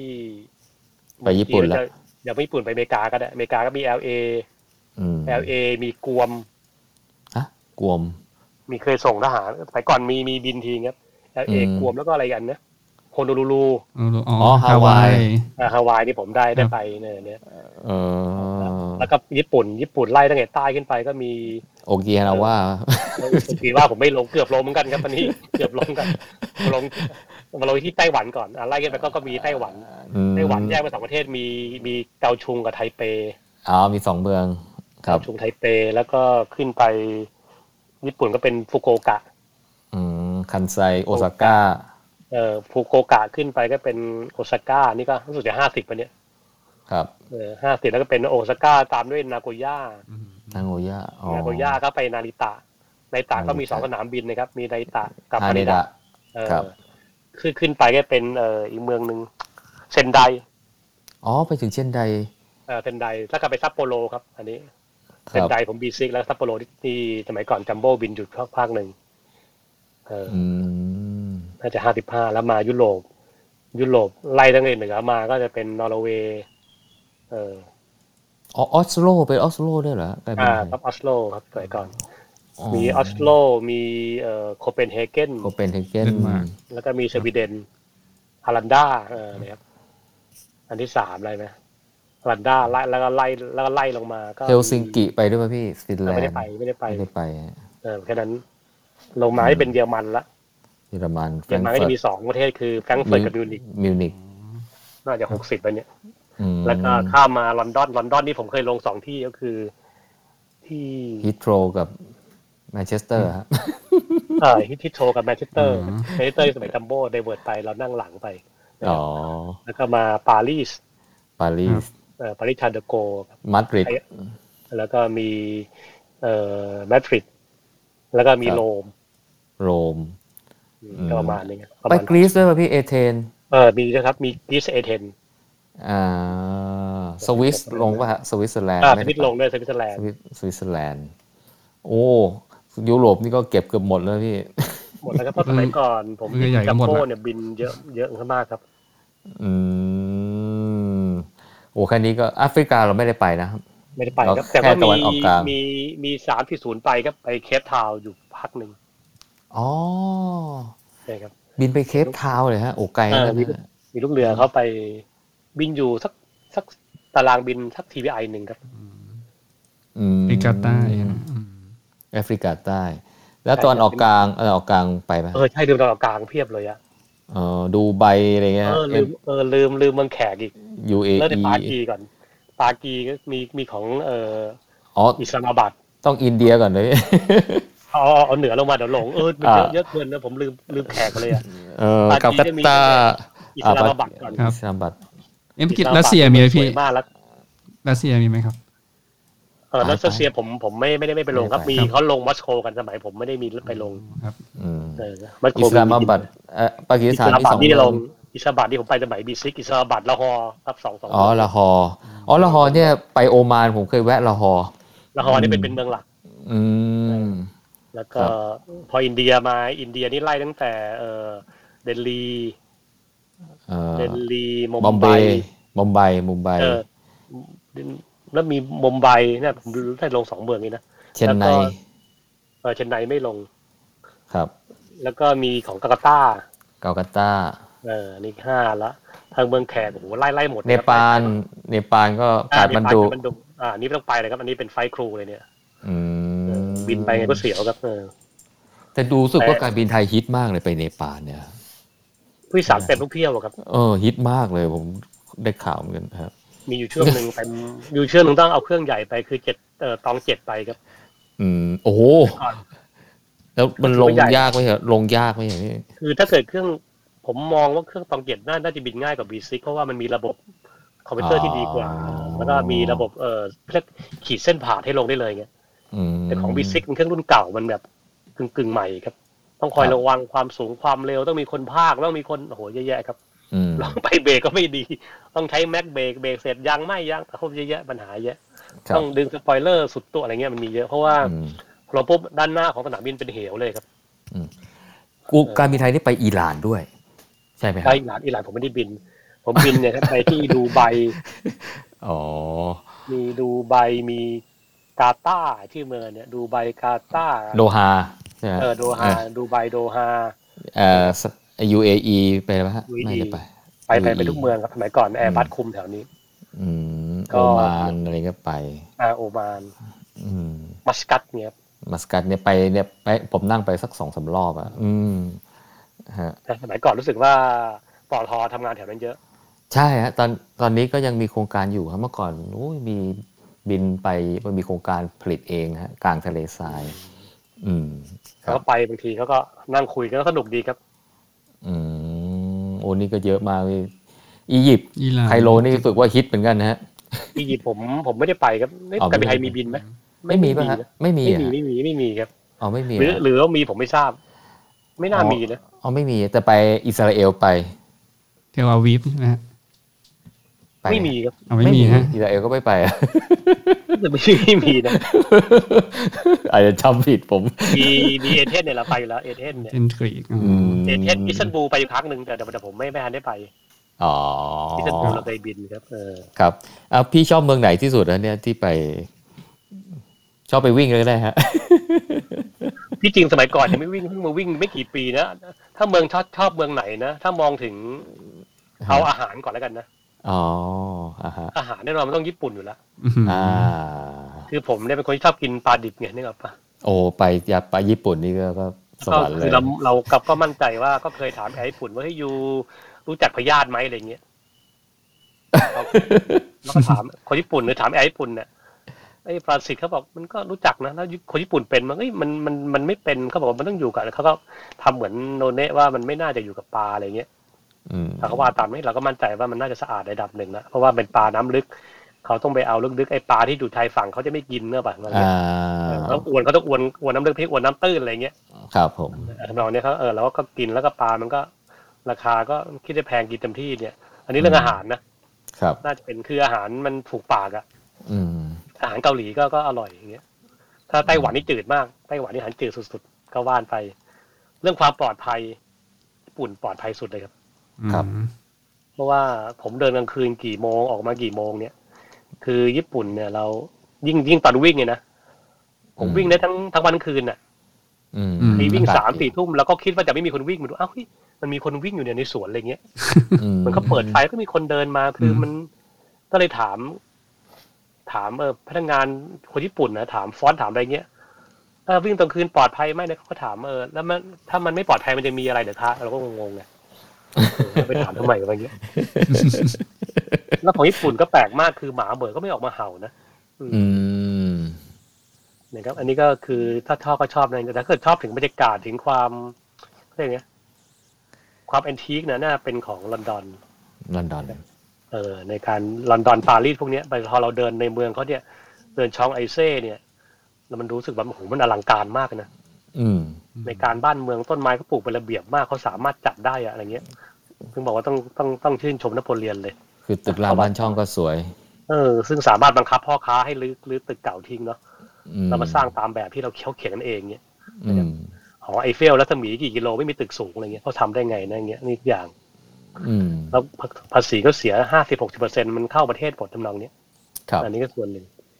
แล้วก็ที่จริงมันชอบทุกเมืองอะอย่างสแกนก็จะตกตกใจมากว่าทำไมคนน้อยจังนึกออกปะอย่างเงี้ย ไม่มีคน มีคนแล้วก็ต้นไม้ก็เยอะอย่างในโป้งในปาร์คหรือในห้างเนี้ยห้างมันใหญ่มากนะ แต่คน ครับ เดินก็น้อยมากเขาบอกในปกติอะถือว่าเยอะแล้ววันนี้อะไรเงี้ย อืม ก็เนี่ย แล้ว ในโคเป็นมีอยู่แค่ประมาณสองแสนคนอะไรเงี้ย เมืองไหนอันตรายฮะในยุโรปโรมอย่างเงี้ยป่ะฮะ อันตรายเนี่ยนะ มัน อันตรายแบบไหนแบบถึงชีวิตอะนะ แบบว่าจกชิงวิ่งราวอะไรเงี้ยฮะเห็นคนไทยคนนักเที่ยวโดนบ่อย ตกกิ้งวิ่งราวนี่แน่นอนอิตาลีโรมครับ อ๋อ อื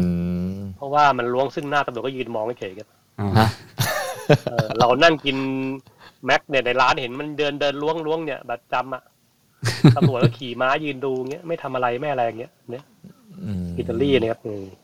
อืม โอ้ไม่ไหวฮะม เราก็ต้องระวังเราต้องเอากระเป๋ามัดเองพูดต้องต้องซ่อนเสื้อใส่สี่ชั้นเนี่ยซ้อนไปซ้อนมาจนเรางงก็ว่าตังค์ตรงไหนอะไรเงี้ย อืมโอ้ยอย่างนี้โรมไม่น่าไปวิ่งอะฮะไม่น่าวิ่ง เขาล้มล้มล้มวิ่งได้ครับลมมันมีลมกับมีคนวิ่งเยอะนะริมแม่น้ำอ่ะ เอาเหรอฮะ เออมีวิ่งได้ แต่ว่าถ้าเกิดไปเดินในตลาดเดินเล่นทั่วๆไปแล้วถ้าเราแต่งตัวเป็นนักท่องเที่ยวอะโดนแน่นอน อ๋อให้ระมัดระวังนะครับผม อย่างอย่างทัวร์จีนเขาถึงถึงถึงมีเขาเรียกกันทัวร์จีนเนี่ยเวลาคนเดินปุ๊บเนี่ยเขาจะมีคนจีนเองเป็นการ์ดเองคอยไม่ให้พวกยิปซี หรือใครเดินเข้ามาในกลุ่มไง อ๋อ เพราะจีนก็มีคนโกงคนแก่เยอะแล้วเขาจะเสียงดังมาก เขาถือธงยกตีอะไรเงี้ย อืม มองดูแล้วก็ตลกเหมือนกันนะ แต่ว่ บ้านเราปลอดภัยสุดแล้วเอ อื อ ม แสดงว่ามีประสบการณ์ อืม คือ โอ้ คือเราเรายืนดูแล้วก็แล้วก็เห็นนะบางทีที่ล้วงเยอะน่าจะเป็นอิตาลีเนี่ย แล้วก็ถ้าล้วงแบบแบบ ก็จะมีก็มีของรถไฟใต้ดินนะครับ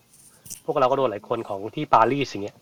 อืม อ่าเขาจะจ้องเดินเบียดเราซึ่งโดนกันหลายคนเนี่ย โอ้ปารีสนี่ก็เยอะเหรอพี่โอ้ เยอะตายรีดนะครับ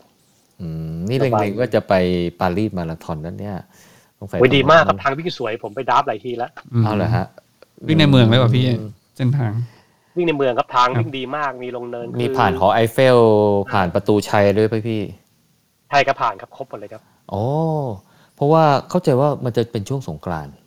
ใช่ไหมไอปารีสมาราธอนเนี่ยคุณ ได้ครับ คุณ เขาประกาศแล้วครับ เปล่าฮะทุกปีที่เห็นเขา อ่าทุก เขา ปี วิ่ ให้ ง ทุ กั ก น ปีครับมันจะตัดต่อๆกันกับไอ้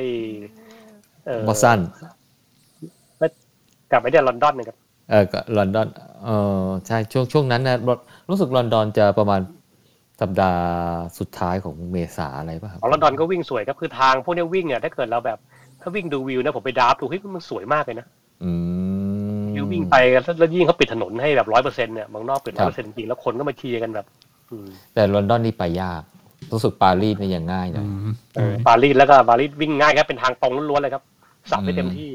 อืม ก็อีกอันหนึงเนี่ยก็คิดอยากจะไปเหมือนกันครับไปเนี่ยแหละ ทุ่งมาราธอนเลยพี่ วิ่งมาเอวิ่งมาเอเธนเลยพี่ เป็นนายอะไรนะฟิลิปปิเดสอะไร ก็น่าสนแต่ว่า แต่ว่าคือแถวเอเธนเนี่ยเริ่มไปเนี่ยมันไม่ค่อยปลอดภัยแล้วไง อ๋อ เอเธนตุรกีเนี่ยพวกเนี้ยมัน อืม เออพวกคนเอเชียเราไป มันต้องมีทีมมีพวกรู้จักกันยาก อืม ครับอย่างตุรกีไปลูกเรือบอกไปนี่ก็ยังโดนล้วงโดนกันแบบนั่งรถยังต้องระวังทุกอย่างอะไรอย่างเงี้ย อืมโอ้นี่เท่าที่ดูเนี่ยผมว่ายุโรปนี่ถ้าปลอดภัยสุดนี่น่าจะเป็นเยอรมันอะไรสวิสอะไร ถ้าถามเยอรมันปลอดภัยไหม่เยอรมันก็ยังมีการล้วงมีการอะไรอยู่เหมือนกันบนรถไฟ อื มันก็มีข่าวว่าคนไทยโดนหรือพอโดนเนี้ย อืมแต่ตอนไป แต่มันก็ก็ยังไม่เยอะไม่เยอะเท่า เบอร์ลินเนี่ย อิตาลี ครับผม ก็โอ้โหนี่ไปมา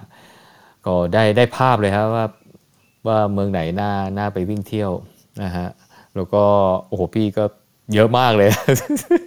สนามบิน ผมว่านี่เป็นอะไรนะเอ่อสำหรับอย่างผมอย่างใครเนี่ยก็อาจจะเป็นแค่คนนักท่องเที่ยว ก็อาจจะไม่เห็นภาพรวม เยอะๆขนาดนี้พี่วันนี้โอ้โหพี่ได้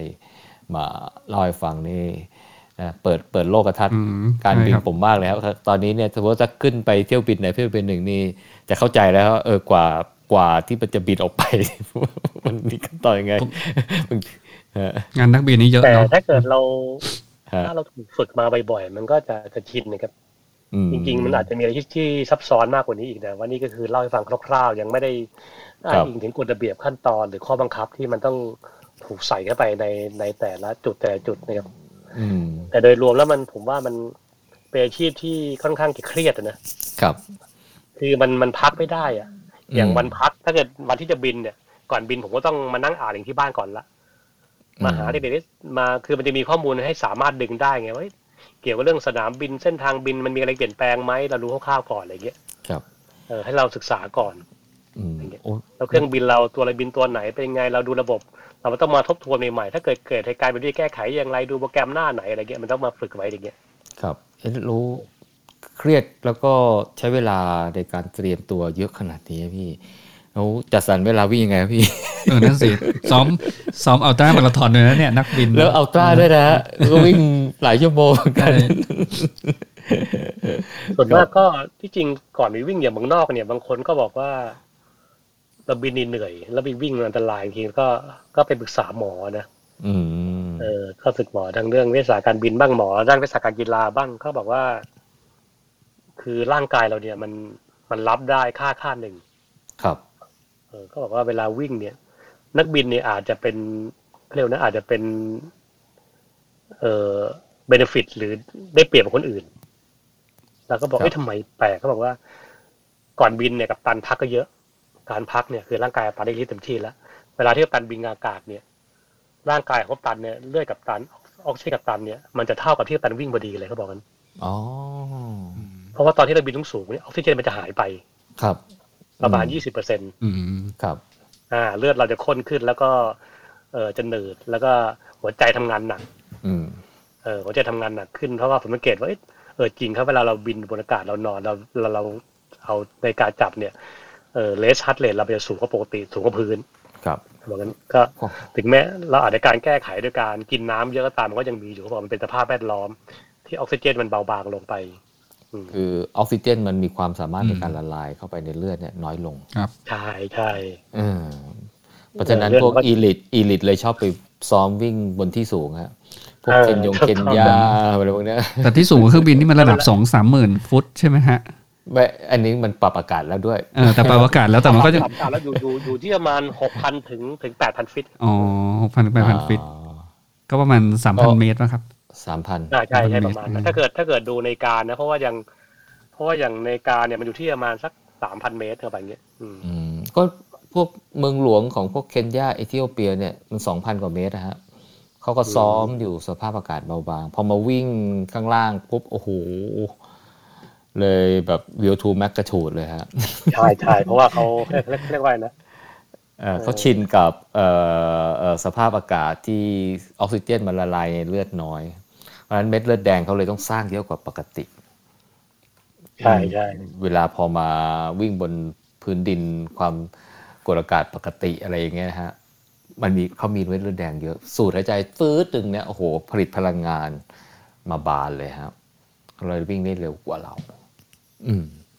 ก็ ส่วนหนึ่ง พอเราหมอก็จะบอกว่าโอเค นั้นเพราะช่วงบรรยากาศเนี่ยเราก็ได้เหมือนได้ฝึกตัวเองไปนะ อืม ครับ จริงๆร่างร่างกายมันทับมาสิบกว่าชั่วโมงแล้วเออ อืม พอลงพื้นไปปุ๊บเนี่ย มันก็เหมือนเรียกว่ามันเหมือนเหมือนเหมันถูกฝึกอะถ้าเกิดเราร่างกายเราไม่เพลียมากอะไรอย่างเงี้ยเขาบอกนะเป็นเหมือนฝึกประเภทหนึ่ง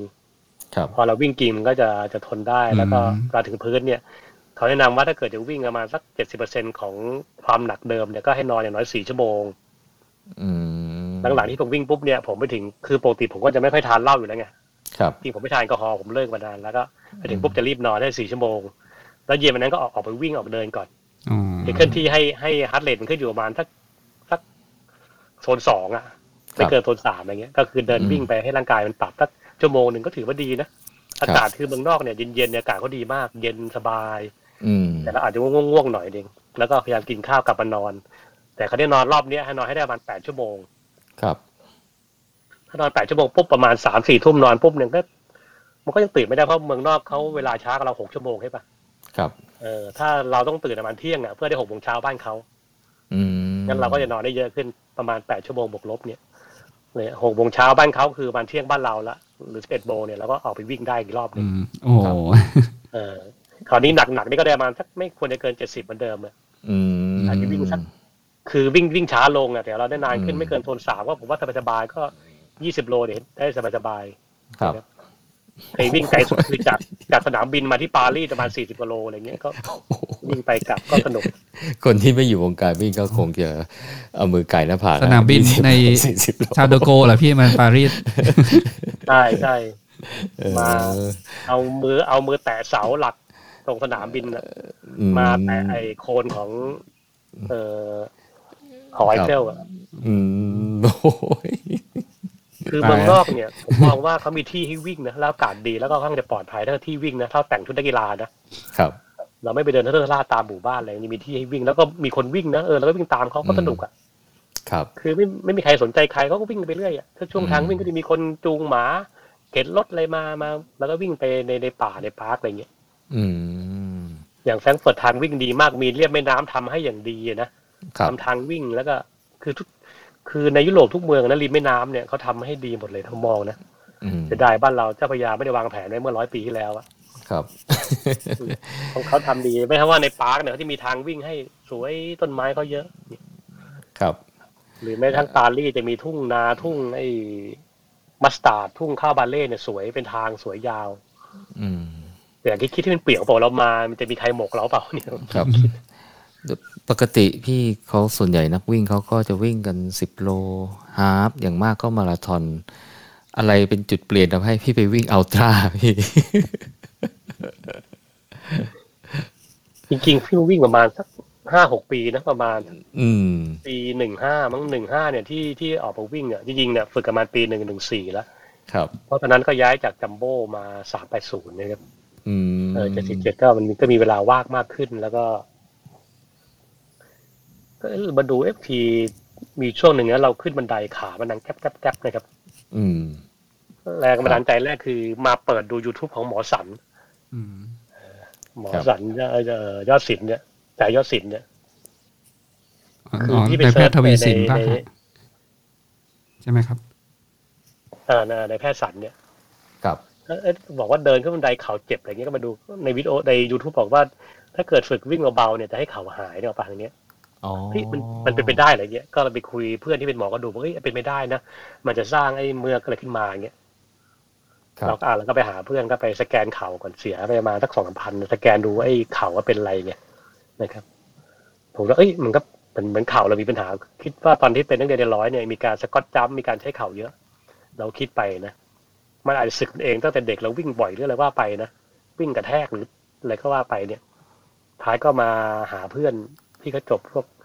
เวชศาสตร์การกีฬาเขาก็แนะนำโค้ชมานะครับอยู่ที่กอยู่ที่กกทที่หัวหมากกันเนาะเขาก็เสียณละซึ่งช่วงนั้นผมก็ไปทำในหัวหมากทุกอย่างเนี่ย ก็ไปคุยอย่างเงี้ยก็ให้วิให้ให้ฝึกวิ่ง แล้วเขาจับแข้งจับขาก็บอกเอ้ย จะวิ่งแบบไหนบอกผมอยากวิ่งให้เร็วที่สุดอย่างเงี้ยเดี๋ยวบอกตาย แก่แล้วยังวิ่งเร็วเราก็ตกใจที่เราแก่แล้วบอกว่าสิ่งก้าว ไปหมด อยากตายวิ่งเร็วเร็วๆแกบอกเฮ้ยทำไมวะก็บอกคราวนี้มันจะเพิ่งคิดแล้ววิ่งเร็วอะเอาคุณวิ่งให้ได้ก่อนแล้วกัน อืม แล้วก็จับขาก็บอก เออ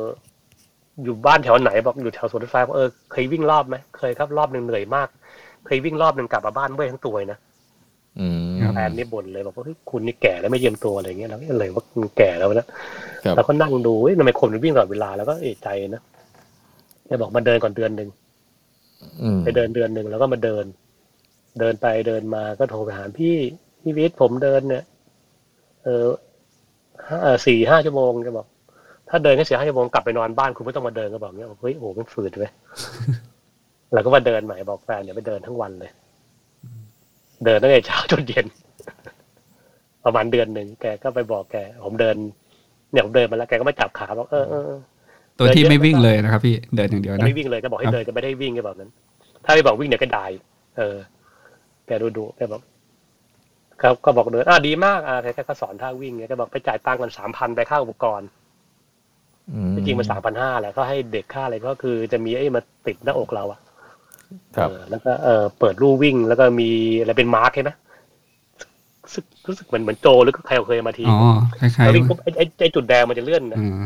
จุดแดงมันยังไม่ตรงตรงไอ้ตรงกระจกข้างหน้าอะไรอย่างเงี้ย มันเป็นแบบเหมือนรุ่นเก่าอะเซนเซอร์รุ่นเก่าอะเออ ครับ เงี้ยแล้วแล้วก็มีถ้าเอาหุ่นมาการวิ่งไท่นะ อะไรเงี้ย คือการวิ่งของผมเนี่ย ผมไม่ได้สอนให้วิ่งเร็ว ผมสอนให้วิ่งได้เรื่อยๆคือแบบนั้น เขาเป็นโค้ชสอนวิ่งมาทอนในเกษียณแล้ว ครับ แล้วแกก็สอนในของโรงเรียนหลายอย่าง บางกะปิเอ๊ะแถวนั้นนะโรงเรียนทุกอย่างอะแถวแถวแถวรามอะไอโรงเรียนของตันที่โรงเรียนจำไม่จำจำไม่ได้ละผมไปวิ่งกับเด็กอยู่เลยแกก็อธิบายท่านี้เออท่าอะไรแกก็เออวิ่งให้เนี่ย ให้มันไปด้วยแรงแรงโน้มถ่วงโลกแกบอก ให้หลับตายืนตรงแล้วเอ็นแบงหน้าพอจะล้มให้เอาขาล็อกแกบอกนั้นอืมมัน อืม ทำได้แกแกก็ไปฝึกสนานแกปล่อยให้ผมล้มเข้าไอ้เนินอ่ะแกก็แกก็ผลักผมว่าขารับเคยจำไว้เงี้ย แล้วแกก็เฟื่อยผมเนี่ยเดินที่ราคารับคือขารับบอกที่มันไม่น่าไปนไปได้หรอกปะโอเค อืม ก็ก็แกก็มาสายพานก็ฝึกประมาณสักสามชั่วโมง ครึ่งวันนะจน ครับ เฮ้ยเออแกบอกเอ้ยกับตานคุณก็ได้แล้วนะอย่างเงี้ยได้ขาคือ คือปกติเนี่ยผมวิ่งด้วยหน้าเท้าอยู่แล้ว แล้วแกก็สไตล์ให้คนวิ่งด้วยหน้าเท้าด้วยป่ะอย่างเงี้ย อืม แล้วแกก็จะด่าไอ้คนวิ่งส้นเท้าตลอดแรงแก จะ ด่า เหมือนมันเป็นสองค่ายด้วยหรอปะ ใช่ใช่ใช่ครับ เดี๋ยวแกแล้วก็มาบอกก็กัปตันไปวิ่งแล้วกันนะวิ่งช้าๆนะถ้าช้านานๆอย่าเร็วนะ อืม ก็คือวิ่งช้าๆเท่าเดินนะแต่ว่าให้อยู่ในท่าวิ่งบอกมันครับครับครับแล้วก็มาวิ่งช้าไปช้ามาเงี้ยเฮ้ยพอวิ่งไปสักเฮ้ยทำไมเออมันไม่เหนื่อยเว้ยเหนื่อยปะ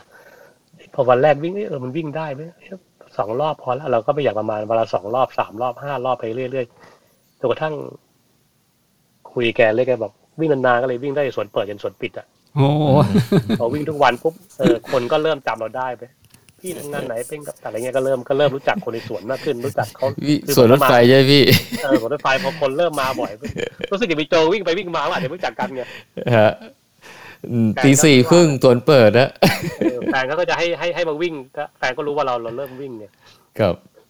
พอวิ่งสูงสุดน่าประมาณสิบชั่วโมงอะ อืม โอ้โห กินแล้วมาวิ่ง ซ้อมเองอันเนี้ย แกก็บอกว่าเออเวลาวิ่งเนี่ยกินอาหารที่มันย่อยง่ายเดี๋ยวกินบ่อยๆ อืม เช่นข้าวไข่เจียวข้าวต้มอะไรเงี้ยอย่าไปกินพวกเนื้อกะเพราอะไรเงี้ยแกบอกอย่าไปกินมันย่อยยากแต่มันจุก แล้วก็ทำลายท้องเออเงี้ยไม่น่ามากินไม่อิ่มก็จะเน่ากลายเป็นกระเพาะเสื่ออะไรแกก็บ่นแกไปแล้วก็เชื่อแกไงพอเดือนหนึ่งก็ไปวิ่งให้แกดูบนลู่ แกบอกเฮ้ยคุณนี่วิ่งเร็วอะไรเงี้ยแกก็อาจจะชมชมๆหน่อยนะแกบอกอ่าได้ละคราวเนี้ยคุณก็วิ่งความเร็วไปแล้วแล้วก็คุณพอคุณเหนื่อยก็ช้า คุณจำไว้นะวิ่งเร็วแต่มันเหนื่อยแกบอกงั้นแกบอกครับครับแกก็ เคยลงงานวิ่งไหมแล้วก็เนี่ยงานวิ่งคืออะไร ตอนนั้นไม่รู้เลยว่าไม่รู้เลยว่ามีงานวิ่งอะไรนะ ไม่รู้เรื่องเลย อืม แกคก็รับ สมัครงานวิ่งให้งานแรกคือ แพทย์ลังสิต อ๋อ ครับมาทอนงานงานแรกเลยนะครั้งที่หนึ่ง ยี่สิบสามโล อืม เออยี่สามโลจำได้ ยี่สิบสามโลไม่ใช่อาบเออเกินมานิดนึง เออเกินที่หนึ่ง ครับซุปเปอร์ฮาร์ปแกก็แกก็สมัครให้รู้สึกมันแค่สามร้อยบาทปะ โอ้ไม่แพงฮะ ไม่แพง อ เท่าไหร่ก็ 150แถว ไม่ ๆเนี่ย ไม่รู้ว่ามันไม่แพงอะจำได้ว่ามัน คื ไม่ อ แพ แก ง สมัครให้นามของกททอะไรเงี้ยกกทอะ อ๋อ ที่โรงเรียนอะไรปะแถวนั้นนะเอ๊ะไม่ใช่โรงเรียนอะไรแต่แถวบางกะปิแถวคลองตาลมีโรงเรียนเรียนหนึ่งนึงอะมัธยมไหมอย่างเนี่ยกัน เออ ตากเนี่ย เออวัดเทพลีลาปะไม่ใช่ เออเทพเทพวิลาปะ เออตรงนั้นมันมีฮะโรงเรียนมัธยม คือเทพวิลาเนี่ยเทพวิลาเนี่ยอืม ครับผม แกก็สมัครแล้วก็มีเด็กวิ่งเนี่ยแกแกก็ให้ใส่ชื่อผมไปแล้วไปวิ่งไปถึงเช้าก็ไม่รู้เรื่องเลยแม่งดีแล้วที่พกที่พกบัตรที่พกบัตรประชาชนไปแกก็ไม่บอกไม่อะไรคนก็บอกคนไหนแล้วก็แล้วก็ไปชื่ออย่างเงี้ยอ่ะเฮ้ยโอ้โหเฮ้ยมันเป็นงานคนเยอะจังวะเฮ้ยเราเราก็ตื่นเต้นมากงานแรกนะเฮ้ยโอ้โห ครับ แล้วยังไงกันวะเนี่ยอะไร เงี้ย นาฬิกาก็นาฬิการุ่นเก่าอยู่เลยยังก็เฮ้ยอะไรเงี้ยก็เลยวิ่งก็วิ่งเข้าไป แล้วก็วิ่งตามเข้าไปเรื่อยเขาบอกว่าอย่าให้เหนื่อยวิ่งไปเรื่อยนะแล้วก็กินกินทุกจุดเราก็ท่องไว้ อืม ไม่มีแตงโมกินทุกจุดเลย กินเสร็จคุยแล้วก็วิ่งต่อ หมาก็ไล่เยอะแถวนั้นนะ อ่า วิ่งอยู่ วิ่ง ช่วงกลางๆหมาเยอะมากใช่ไหมตอนนั้นจำ ได้ วิ่งเข้าไปในหมู่บ้านแถวนั้นอะหมู่บ้านอะไร วิ่ง ไม่ อ รู้ ยู่บ้าน เออลัดมาวิ่งทางเข้าทางลำลูกกามาทะลุเออคลองลังสิตอะไรเงี้ยถนน เรา ลัง โผล่ สิต ถ ก็ น เย น อะ เออรัชดก็ยกจำได้วิ่งมา ครับ ตอนหลัง ม พวกเรากินพอวิ่งเฮ้ยทำไมคนมันเดินกันวะเราก็บอกเฮ้ยทำไมคนมันเดินวะ อ่าหมดแรงฮะ เฮ้ยมันเดินได้เหรออะไรเงี้ยเราก็ไม่รู้ก็วิ่งมาเรื่อยไงปรากฏว่าวิ่งมาจนจบนะ กดนาฬิกาเสร็จเฉลี่ยเราเพชรเจ็ดนะ อื อื ม ม โทรไปหาแกบอกกับตันทำไมวิ่งเร็วจังอะเดี๋ยวก็ตายหรอกแกบอกเฮ้ยทำไมพี่ ผมคิดว่ากัปตันเฉลี่ยเพชรแปดไปเอาเพชรเจ็ดอะไรอย่างเงี้ย อืม เฮ้ยเราบอกเฮ้ยเหมือนแรงเรายังมีนะบอกเฮ้ยพี่เหมือนแรงผมยังมีอะไรอย่างเงี้ย อืม แกก็อ่ะเหรอแรงมีใช่ไหมแกสมัครให้ต่อ อืม คือตอนนั้นยังสมัครไม่เป็นนะแกก็สมัครไอ้นี่ให้อะไรนะเออของการท่า อ๋อ อ๋อ อ AOT การท่าเรือ ไม่ไม่ไม่การการท่าอากาศยาน กันนะครั อ้า บ วอ๋ออูด running ใช่ไหมฮะ นี่คือมันนิ่งจ ำได้ ก็ โอ้ มี ย ที่ว่าผมเนี่ยมามามามาต้นต้นๆเออผมผมเข้าไม่ไม่ถึงไม่ถึงสองชั่วโมงอะ ฮะ โอ้ยี่สิบยี่สิบกว่าโล มันไม่ไม่ไม่ อืม ถึงมันมันแค่ยี่ยี่สิบโลใช่ไหม ยี่สิบโล เอ่อเอ่อยี่สิบโลประมาณ แต่ว่ามันไม่มี จริง น้ จริงจริง ๆ มันฮาร์บอะแต่ว่ามันไม่ถึงอะมันประมาณยี่สิบโลใช่ ำแต่ว่ายี่สิบโลจำได้เพราะผมเข้ามาก่อนสองชั่วโมงแต่ว่าผมวิ่งชุดแรกๆไง อืม เพราะว่ามันมันเป็นทางตรงทางลาดใช่ไหมเรื่องแต่อย่างมันเป็นถนนอย่างดีอ่ะ มันเป็นถนนนะวิ่งสงประพาแล้วก็มาอ้อม เออแล้วมัน ไปไป มันเออแล้วมันวิ่งง่ายไง ครับผมวิ่งง่ายวิ่งง่าย คือตอนที่ผมวิ่งเนี่ยมันยังมีน้ำกินทุกจุดผมไม่รู้ว่าเขาไม่มีน้ำกันไง ม เออ พอมาถึงปุ๊บทำไมคนมาช้ากันวะทำไมคนไป อืม ติดตรงสะพานนี่เยอะคนก็ด่าเพราะว่าเขาเปิดถนนใช่ไหม อืมใช่ฮะ เห็นเห็นไอ้คนที่มาทีหลังบอกว่าเปิดถนนข้ามถนนในตรงสถานีตำรวจดอนเมืองไม่ได้เลยอะไรเงี้ยตำรวจกั้นอีกอะไรเงี้ยก็โวยวายผมก็นั่งฟังเขาอยู่ ครับ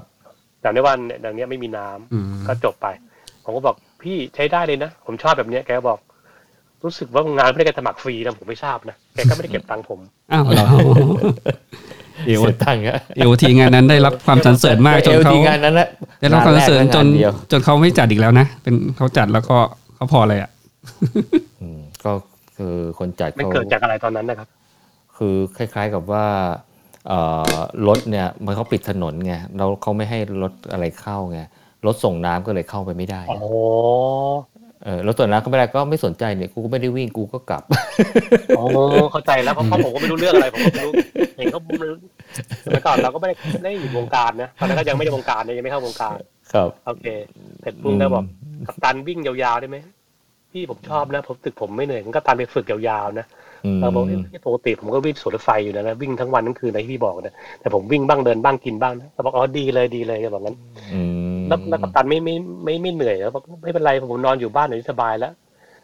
ครับ มันอยากวิ่งแค่ให้ลงเอางี้กัปตันลงลงสามสิบโลไหวไหมแกถาม อ๋อไปเขาชะโงกเหรอ ยังยังยังยังตอนนี้ยัง อ๋อ แกบอกแกคงไม่มีตังค์สั่งให้ผมอะ ครับ กัปตันมันมีงานในงานของไอ้นี่ไงของไอ้ยูเอ็นอะ ยูเอ็นมันสิบโลไหมอะพี่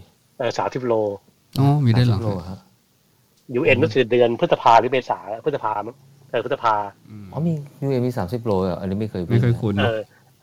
ไอยูเอ็นอีทอะไรอย่างอะไออีทอะไรอย่างอะยูเอ็นอะที่ที่ป้ายเขียวอะที่วิ่งเนี่ยออกออกจากไอกระทรวงอะไรอย่างแล้ว เข้าไปพระรามแปดแล้ววิ่งกลับมา โอ้เออ ไม่ไม่เคยวิ่งงานนี้พี่ มีมีต่อต่อต่อต่อจากไอ้นี่อะไรต่อจากไอการท่าเลย อ่าฮะ ครับผม ประมาณประมาณพฤษภาถ้าใจผิดนะเอออ อืม อืม ผมก็วิ่งผมว่าเฮ้ยเออคนนี้ตอนลงสะพานมันเร็วใช่ปะประมาณยี่หกโลอะ ครับ โหจะคิวกิน อืม ครั้งแรกในชีวิต เด็กๆเนี่ยเคยเตะบอลเนี่ยไม่กินขนาดนี้ นี่กินสองขาแล้วลามมาถึงต้นขาปวดมากนะกิ้งแบบ คือกิ้งลงลงสะพานนะ โอ้ แบบกิ้งแบบหมดสภาพแล้วขาก็งอแบบปวดแล้วแบบถึงขั้นร้องอ่ะไอ้กว่าน้ำตาน้ำตาน้ำลายไหลหมดอ่ะ คืออาจจะอาจจะไม่ เจ็บ ทั มาก นอาจจะชะลอไม่ทันนะมันขึ้นไปก่อน ใช่แล้วเจ็บมากแบบนอน อืม จำได้มีใครแล้วมันเข้ามาดึงแขนแล้วมาเหยียบขาให้อ่ะมันยิ่งเจ็บแต่ว่ามันมันมันพายแล้วก็โอ้โหมีคนมาฉีดปุ๊บแล้วก็ตรงตีนสะพานเราได้ลงพลามแปดแล้วเลี้ยวซ้ายไปอีกหน่อยหนึ่งมันจะต้องโค้งกลับมาอีกเดี๋ยวเดี๋ยวปะ อ่า ผมก็โอ้โหมันเจ็บมากเขาก็ฉีดยาแล้วก็ตะกระแทงไปแล้วก็ไปเลี้ยวซ้ายไปลงตรงไอ้พระรามแปดก็เจอพยาบาลแล้วก็นั่งพัก อูเนี่ยเกือบถึงนะพี่อย่างนั้นน่ะ ก็อีกสี่โลอีกประมาณสี่โลหรือห้าโลอ่ะพอเลี้ยวซ้ายแล้วยูเทิร์นกลับมาก็จะมาเข้าไอ้ตรงเนี้ยเอ่อลามเนินอะ อ๋อ ไปไปวิ่ง เดี๋ยว อ้อมไปหน่อย อ่า เพราะว่าตรง ตรงนั้นแยกจปรเลี้ยวซ้ายมาก็ยูเอ็นภาคสะพานมัคควาน ใช่ อ่าครับผม รู้สึกเขาปล่อยตรงกระทรวงเกษตรและกระทรวงศึกษาแถวนั้นนะ อ๋อ ก็แถวๆนั้นเนี่ยอ่า เออแล้วก็พักก็พยาบาลบอกพี่อย่าวิ่งเลยแล้วบอกแล้วก็นั่งจนตะคริวหายเนี่ยโอ้โหโอ้โหเวลามันกินไปครึ่งชั่วโมงอะเฮ้ยแต่เวลามันยังเหลือนี่เนกอะปะคือเวลามันไม่ได้เยอะคือเวลาเขาให้เยอะอะ ครับ ก็นั่งจนจนหายปรากฏว่าที่เหมือนมันหายเขาก็ฉีดยาหู คือขาเย็นทั้งขาทั้งนวดทั้ง คือพยาบาลนวดดีมากอะทั้งนวดได้ขีดเราก็เออเฮ้ยเพิ่งรู้ว่าพยาบาลเขาดูแลดีคือคนที่อยู่ในงานวิ่งเนี่ยเขาดูแลดีเขาปะ อืม จนมันมันหายอะเขาก็ให้กินน้ำเราก็ ครับ กินน้ำกินเกลือแร่กินทุกอย่าง ประมาณครึ่งชั่วโมงหายแล้วเราก็เอ้ย หาย คิดว่าไหว วิ่งต่อ แล้วเราก็ไปต่อก็แยกแยกแยกแยกก่อนแยกแยกแยกมาที่เหมือนมันแบบมันบรรปลายได้แล้วก็กิโลท้ายก็วิ่งเข้าเส้นชัยไป ครับ อืมก็สี่ อืม ชั่วโมงกว่าเนี่ยอืม อืม สี่ชั่วโมงสามสิบโล ครับ ก็บอกเล่าอะไรที่แกแกก็แกก็หัวเราะแล้วก็มาเล่าฟังว่าทฤษฎีของเอ่อการเป็นคิวแบบไหนอะไรเงี้ยแบบเนี้ยแกอธิบายให้ฟังว่าแบบนี้วิ่งแบบนี้ เพราะว่าคุณเอ่อเนื่องจากว่ากล้ามเนื้อแท่งกันหนักมันเลยรีดไม่ทันคุณวิ่งเร็วเกิน คุณไม่กินอะไรอธิบายอย่างนี้นะครับ เออตามเนี้ยเนื่องจากว่าเรายังยังแข็งแรงไม่พอไอ้กรดแลคเตสมันค้างอยู่เยอะออกมันมาไม่ทันหรือมันมาเร็วเขาก็ ครับ เขียนทฤษฎีให้ เราก็ฟังแบบงงๆกันนะอืม ครับ เสร็จแล้วก็ กัปตันเดี๋ยวต้องกัปตันต้องจ่ายตังค์เนี่ยเอาเนี้ยมาทอนเลย มาทอน อืม แรกจบก็ถือว่าผ่าน ครับ แกลงภูเก็ตมาทอนให้มิถุนา อ้าว อืม ต่อกันเลยนี่ ฮะ เออ สัปดา เราก็ ห์แรกของมิถุนา เออจำได้ แล้วก็เราก็วิ่งแล้วก็ยังหลงกันเลยว่าแค่สี่สิบโลด้วยปะ อื มาทอนแรกโอ้โหแม่งแม่งหมดจริงๆนะพอมาเจ๋งปุ๊บคนอื่นบอกอ้าวก็เลยก็มีของทีมการมีไทยไปด้วยเขาก็เขางงๆว่ากัปตันเพิ่งวิ่งอะไรมามาทอนเลยอะไรเงี้ย อืม แต่จบเลยอะไรเงี้ยเราก็คิดคือใจมันสู้นะ ครับ ก็วิ่งไปโอ้โหรู้เลยว่ามันหมดที่ประมาณสักสี่สิบโลสามแปดถึงสี่สิบเนี่ย เดินนี่แบบ คือต้องหยุดกินน้ำรอาน้ำราดหัว โลสามแปดนี่ถึงหมู่บ้านจัดสรรแล้วใช่ไหมเนี่ย อาถึงจะสัตว์ที่ร้อนๆนะ จัดส ที่ ร แบบ รร้อน ที่หมาเขาเยอะมายืนดูเรื่องอะไรเงี้ยแล้วก็พอออกบ้านจากสันมาต้องเลี้ยวซ้ายขึ้นขึ้นถนนใช่ปะ ๆอ่า แดดมาที่แบบ โอ้ย นรกเลยอ่ะ ฮะ แล้ว คือฮะ มันมีน้ำอยู่ข้างหลังบอกเฮ้ยไม่ไหวแล้วก็นั่งพักนี่คือหน้าหลับนั่งหลังนะมัน ครับ มีน้ำล้างมือน้ำล้างแก้วอยู่ข้างหลังใช่ปะ อืม น้องน้ำมีใช้ปะไม่ใช้แล้วนะเดี๋ยวเททิ้งมาได้ได้เรายกขึ้นเทราดตัวเลย ลาดหัวเลยครับ โอ้โหมันเย็นแล้วเป็นสะใจมาก อืม คือเหมือนแรงมาเลยนะ ครับ เออจบที่ห้าชั่วโมงยี่สิบสองนาทีได้ในาฬิกาไซโก้มาเรือนหนึ่งที่เราจ้างเขาสลักไว้เนี่ย อืม อืม ไอ้สี่เหลี่ยมเล็กๆเนี่ยก็เลยจบตอนนี้มารู้เลยว่าเฮ้ยมัน มันเป็นอะไรที่เราเราน่าจะชอบอะ first marathon คือ ที่ลา ลา กู กู น่า น่าภูเก็ตเนี่ย ต้องถือว่ามันร้อนมากเลยนะแล้วมันมีไอ้ภูเขาอยู่ลูกหนึ่งอะที่ต้องวิ่งไปวิ่งกลับ อะ โอ้โหเนี่ยก็สะใจสุดเลยเป็นเนี่ย แหละดี ไม่ดีดีที่มันยังเจอช่วงแรกๆเนี่ย อืมกิโลที่สิบสองผมจำได้ เออ นะฮะกิโลที่ ช่ สิบ วงแรกๆไอ้ไอ้เขาเนี่ยยังยังยังพอมีแรงไง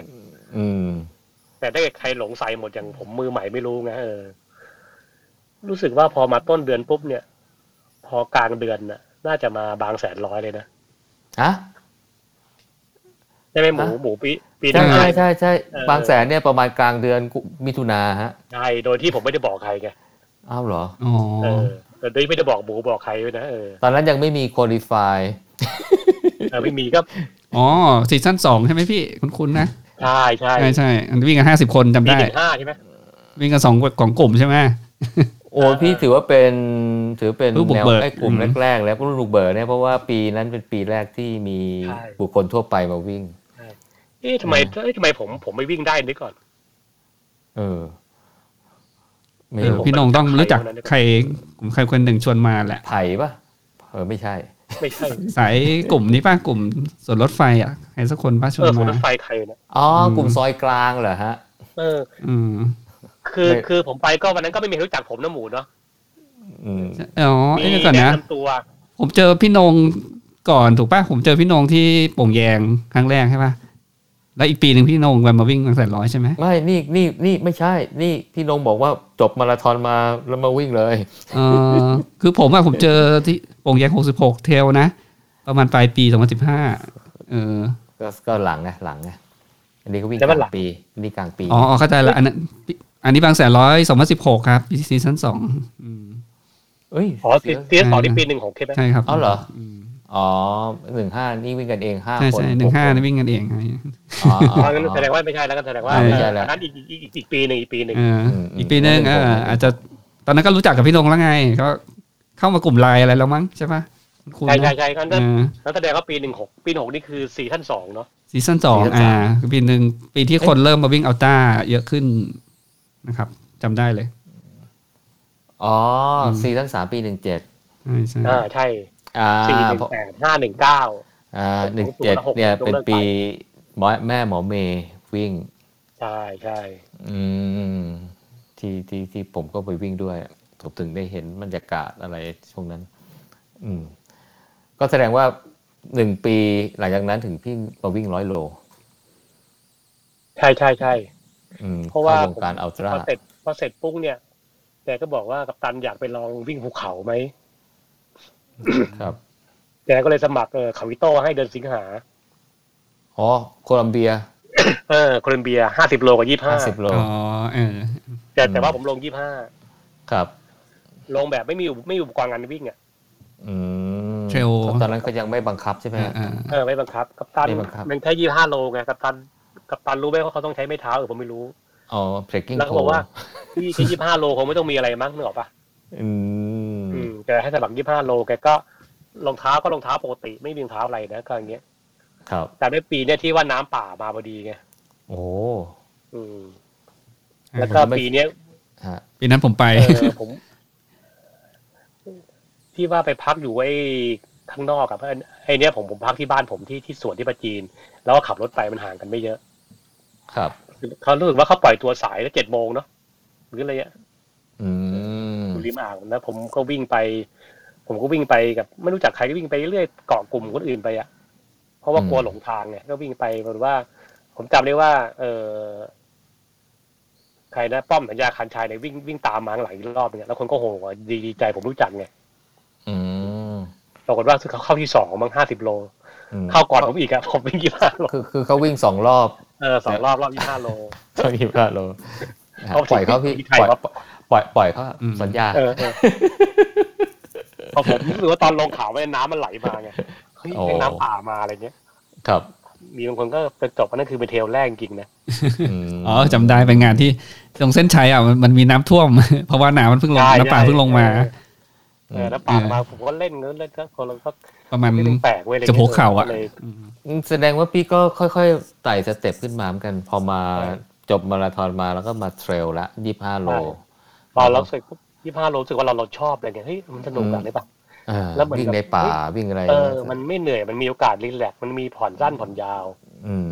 ก็เลยมาสมัคร 66 โลเนาะ เจอหมูพอดี โป่งแยง ปเอยงาง อ เทร โป่ลงแยาเนี่ยถือว่า ตอนนั้นเขาเขามี 33 โลกับ 66 โล เอายังไม่มีร้อยใช่ไหม ไม่มีเป็น ไม่มี เป็น ร้อย โป่งยางเทรลครั้งครั้งที่หนึ่งเลย อืมที่ผมไปเจอ ไม่มี พี่น ร้ ง อย อืม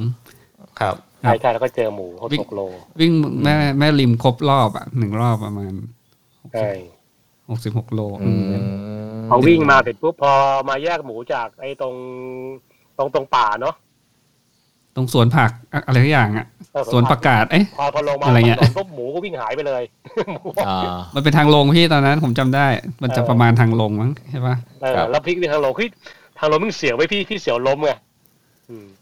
ครับ ค่อยๆมาตามหมูมา แต่ว่าเจอสองโลท้ายแทบอ้วกเหมือนกันอะอืม อืมโอ้โหหกโลแล้วไปไปร้อยตอนไหนฮะ หกหกโลรู้สึกว่าจะสิ้นปีพอดีเนาะวันนั้น เป็น มัน ปีหนึ่งห้า ประเด็นพี่กาเนาะของแก อ่า เออ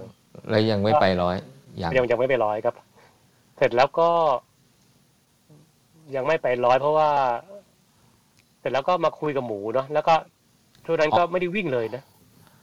อ๋อมาลงร้อยแรกนี่คือบางแสนร้อย ก็มาบางแสนร้อย บางแสนร้อย ปีหนึ่งหก อ๋อโอเคฮะ กลางกลางปี อ่า นะจำได้ว่ากลางปี กลางปี อ่าใช่กลางปีแล้วสุดๆนั้นช่วงต้นปีก็พัก แล้วก็ อืม บินเรื่อยๆมันก็ไม่ได้วิ่งอีกเลย ครับ อ่ะแล้วเจอบินหนักแล้วก็ไม่มีรายการอื่นอีกเลยนะครับ เสร็จแล้วแล้วก็ไม่คิดไม่คิดจะวิ่งร้อยด้วยจนกระทั่ง อืม เจอหมูใช่นึกออกแล้วเจอหมูหมูชวนเราวิ่ง อืม แล้วก็วิ่งเกือบไม่จบร้อยนะเพราะผมไปอยู่กลุ่มของเอ่อน้องนุกกี้อ่ะ อืม กลุ่มนุกกี้กับต่อยกลุ่มแรกๆอ่ะ อุ้ยนุกกี้ที่เข้า ครับ ต้นๆนะพี่พี่นงก็เข้าพร้อมๆนุกกี้ไม่ใช่เหรอ เออเข้าเข้าเข้าพร้อมสามคนเลย อ่ า เข้าพร้อมสามคนคือต่อยเขาก็วิ่งมา คือต่อยก็มาแล้วก็คือคือที่จริงมันมีเกาะกลุ่มมา พอทักแยกกันแถวๆบางนามั้งเราก็แรงกันดีก็ตามนุกกี้มา ตุ๊กกี้มึงเดินอ่ะเดินเพจเจ็ดอ่ะ เราวิ่ง มีเราก็ต่อยวิ่งเบาๆช้าแล้วก็สลับเดินไปเลยนะกระทั่งแรงหมดที่เซเว่นตรงนี่ไงเซเว่นตรงอ่างศิลา โอ้อุ้ยนั่นก็ 90 โลแล้วพี่ ก็เก้าสามมั้งแถวๆเนี้ย เออ เออเรียกมาเจ็ดโลว่า แรงหมดดื้อๆนะแบบแบบ คือม ก้า อ ว ง ไม่ อะไร ออก ปุ๊บนอนเลย อืม แล้วบอก บอกต่อยให้ต่อยไม่ไหวว่ะหมดหมดพี่แม่งหมด นอนไอ้ตุ๊กกี้ก็มายืนดูพี่นงเป็นไรอะไรเงี้ยเฮ้ยหมดไปก่อนเลยพี่ไม่ไหวละ อืม ถ้าพี่นอนก่อนแล้วก็พอเรานอนก็ พอนอนปุ๊บคือต้องเล่นนะปลดกางเกงให้หลวมเอาไอ้ที่เป้น้ำออกอะนะแล้วก็เอาน้ำเย็นมานั่งพัก คือสองคนเขาก็นั่งรออะ อืม ก็บอกพี่อะไรพี่เรานำมาเยอะจะบอกกัน อืมเพราะว่าตรงพญาสัจจาแล้วก็ไม่หยุดเดินแล้วก็วิ่งมาจนจนสุดอะนะ อืม ก็มาพัก พักประมาณสักสิบห้าทีเออเหมือนมันฟื้นขึ้นมา ครับ เออ ก็เลยกินพอดีมีแตงโมกินอยู่ข้างๆอะเขาขายแตงโมเฮ้ยกินแตงโมเหมือนมันฟื้นอาจจะเป็นจิตวิทยานะ อืม แล้วก็เอาน้ำเย็นลาดหัว นั่ง ครั พั บ กหนึ่งก็เลยเดิน อืม เดินแล้วก็เดินออกมาอย่างมึนๆพอ ครั มา บ เจอลม พอเจอผ่านนาจาเหมือนแบบมีแรงมาเลย อ๋อ เออแล้วทางมันขึ้นขึ้นขึ้นลงลงกำลังหน้าวิ่งด้วยไง เลี้ยวไปเขาสามมุกได้ป่ะอันนี้ ไม่ได้ เออ เลี้ยว วันวันวันนั้นไม่เลี้ยวเออ ไม่ได้เลี้ยวนะอื ไม่เลี้ยว ครับ ก็เลยตรงลัดมาบางแสน มาโผล่ตรงบางแสนเนี่ย อืม ก็ใกล้แล้วตรงนั้นอ่ะ ใกล้แล้ว เอ้ยรู้สึกว่าปีแรกจะจะเลี้ยวนะ มันมันไปไอ้ไอ้เต้ตรงแหลมแท่นก่อนอะ อ๋อ ถ้างั้นเลี้ยวพี่ อืม ถ้าไปแหลมถ้า เลี้ยว ถ้าไปแหลมท่านเลี้ยวฮะ ต้อง จำ จ่าย ได้ ผ่านเพราะว่าจำได้ว่าไปซื้ออะไรกินตรงนั้นอีก ใช่ใช่ถ้าไปแหลมแท่นไปโบยอีกโบยอีกหนึ่งโลเลยอะ เอ่อ ใช่ใช่รู้สึกไปแหลมแท่นเพราะว่ามันเราเรามีแวะอะไรกินตรงนั้นอะ ถ้างั้นก็เป็นรูทบางแสนสี่สองอ่ะเออบางแสนยี่สิบเอ็ดอ่ะ อ่า เออเออ เพราะว่าขึ้นไปเจอลิงที่นี่ออกแล้วเพราะลงมาแล้วมากินอะไรกันตรงนั้นกัน ครับ มันมีร้านอาหารเต็มเลยตรงแหลมแท่นนะเอออ ม แล้วก็เลี้ยวเข้าไป แล้วก็ฝนตกพอดีมั้งถ้าไม่ผิดนะ อ๋อโอ้ยพอหลุดแหลมท่านมาก็ยิงยาวแล้วฮะ ยิงยาว ตรง แล้วแต่ไม่ได้วิ่ง ตรง เพราะว่าหมดแรงก็วิ่งวิ่ง เออเดินเดิน เดิ เดิ น น แล้วไม่มีใครมาเลยไง ครับผม โอ้โห เอ่อจากจากร้อยแล้วนี่คราวนี้ก็เก็บแต่ร้อยใช่ไหมฮะ หลังจากนี้น่าจะติดใจอัลต้าใช่ป่ะพี่นง เออเห็นพี่จะเก็บแต่ร้อย อืม สนามร้อยทั้งนั้นเลยใช่ไหม พอพอวิ่งร้อยปุ๊บเราก็มาประเมินเฮ้ยทำไมเรา เราวิ่งได้แล้วทำไมเราหมดแรงก็มานั่งคิดเขียนดีจุดเนื้อปะ อืม คือจุดที่ตรงไอ้พญาตจจาเนี่ย ครับ คือต่อยกับน้องดุกกี้เนี่ยเขาเขาเขาฟิตกว่าเราเนอะปะเขาวิ่งไปเรื่อย ครับ แล้วเขาก็วิ่งเขาวิ่งไม่เร็วแต่ก็วิ่งไม่หยุดเนอะปะ อ่า แต่เรารู้สึกตัวที่ทำไมรู้สึกมันแบบ เหมือนแบบหายใจช้าเลยป่ะแล้วเราเรายังฝืนไง ครับ เฮ้ยแต่เดี๋ยวว่าตรงนี้เราฝืนเราก็รู้เราฝืน ถ้าเราไม่ฝืนเนี่ยเรารอให้แรงมาแล้วมันน่าจะไปต่อแบบไม่ไม่ไม่หนักมากอะไรเงี้ยเราก็รู้แล้วเฮ้ยแสดงว่าเราฝืนเราฝืนปุ๊บเนี่ย พอวิ่งมาถึงถึงแล้วไม่ดังขึ้นเนินยังวิ่งยังวิ่งอยู่ไงจนกระทั่งมาถึงเซเว่นหมดอะไรเงี้ย ครับ เราเฮ้ยเราก็รู้แล้วว่าเฮ้ยพอเราพักสื่อตางสิบห้าที เหมือนแรงกันมา แล้วก็เดินมาหน่อยนะอะไรเงี้ยพอกินน้ำไม่เยอะเหมือนกับเรารู้แล้วมันต้องมีการพักอะไรเงี้ยแล้วก็ อืม อืมต้องมีการผ่อนตัวเอง ครับ ต้อง คือ ต้องรู้ตัวเองอ่ะ คือถ้า อะไร ถ้า นะ รู้สึกฝืนเนี่ยคงเกิดความไม่สมดุลฮะจะไม่สใช่มดุลเพราะน้ำหรือว่าไกลโคเจน หรือเกลือแร่ ใช่ใช่ อืมครับ แล้วพี่คนที่วิ่งแล้วไม่กินเกินแร่ไง ครับ ไม่กินในอาหารพวกนี้เราคิดว่าเหมือนแบบเคยวิ่งแล้วกินแล้วมันมีปัญหาเรื่องเออพระอืดพระอมอย่างเงี้ย ครับ ถ้าถ้าจานผิดเสร็จปุ๊บเนี่ยจากร้อยนั้นนะมันน่าจะมีร้อยอันที่ขวางหนึ่งก่อนที่จะไปสิงคโปร์ ฮะสา สิ ม งคโปร์ สองร้อยไมล์ เออสองร้อยไมล์ สองร้อยไมล์ อ๋ออ๋อปีที่คนไทยไปกันเยอะ รู้สึกว่ามาเจอเนี่ยมันหลังจากไอ้วิ่งเนี่ย ไอ้วิ่งเนี่ยก็คือมาตอนตอนวิ่งอยู่เนี่ย ก็มาเจอโค้ดตึงไง อ๋อ เออพอจบบางที่จริงก่อนในบางแสนเนี่ยโค้ดตึงเนี่ยเป็นคนที่ฝึกขึ้นทางไกลผมนะพี่ตึงเนี่ย เขาก็วิ่งอยู่ในสวนรถไฟใช่ไหมฮะ ใช่ เคยเห็น ใช่ เคยเห็นนะอ่า เพราะแต่ก่อนแต่ตอนนี้เขาเหมือนจะไม่ค่อยสบายเขาอาจจะสโลว์ไปแล้ว ครับ เออแต่ก่อนวิ่งคือคือโค้ดโค้ดเดิมผมเนี่ยพี่วิทย์เนี่ยนะครับพี่พี่ไกรวิทย์เนี่ยแกก็หมดแล้วแกบอกว่าเฮ้ยผมบอกกับตันไม่ได้แล้วกับตันถือว่าไปไปไกลแล้วกับตันเราต้องรู้ตัวเองละ อืม เราต้องใช้ความรู้อะไรมาพัฒนาตัวเอง แต่ว่าส่วนในกับตันผมมองว่ากับตันเนี่ยน่าจะวิ่งได้เป็นนักวิ่งเขาบอกกันนะ อืม แล้วก็บอกแกแล้วก็จะวิ่งร้อยโลแกบอกว่าแกไม่มีไอเดียแล้วแกแกแกคิดไม่ถึงแกบอกงั้น อืม ด้วยด้วย ต้อง ด้วยด้วยประสบการณ์ของแกเนี่ย ต้องหาโค้ดใหม่อ่ะ เออแกบอกว่ากัปตันต้องหาความรู้เองแล้วก็ขับขับเป็นพอถ้ามา ครับ เจอพี่ตึง ครับ ก็บอกพี่ตึงว่าเฮ้ยพี่เคยวิ่งไกลพี่ตึงก็เล่าหุ้ยโหแกนักวิ่งไกลนี่หว่าแกวิ่งสมัยแรกที่วิ่งห้าสิบโลร้อยโลขอนแก่นโคราชเนี่ยนึกออกปะ อืม เกวิ่งรุ่นสมัยที่เขาไม่วิ่งกันนะมีอยู่รุ่นสี่ห้าคนน่ะ ครับ เออ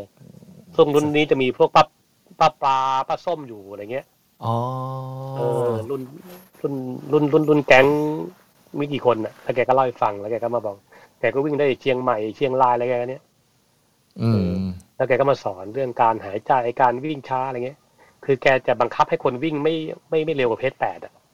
อ๋อ มา ค ต รั อบ นวิ่งไอ้แกนะ เฮ้ยแปลกเว้ยวิ่งแม่งเช้าจุดเย็นไม่เหนื่อยแล้วก็จบร้อยโลแบบ แบบ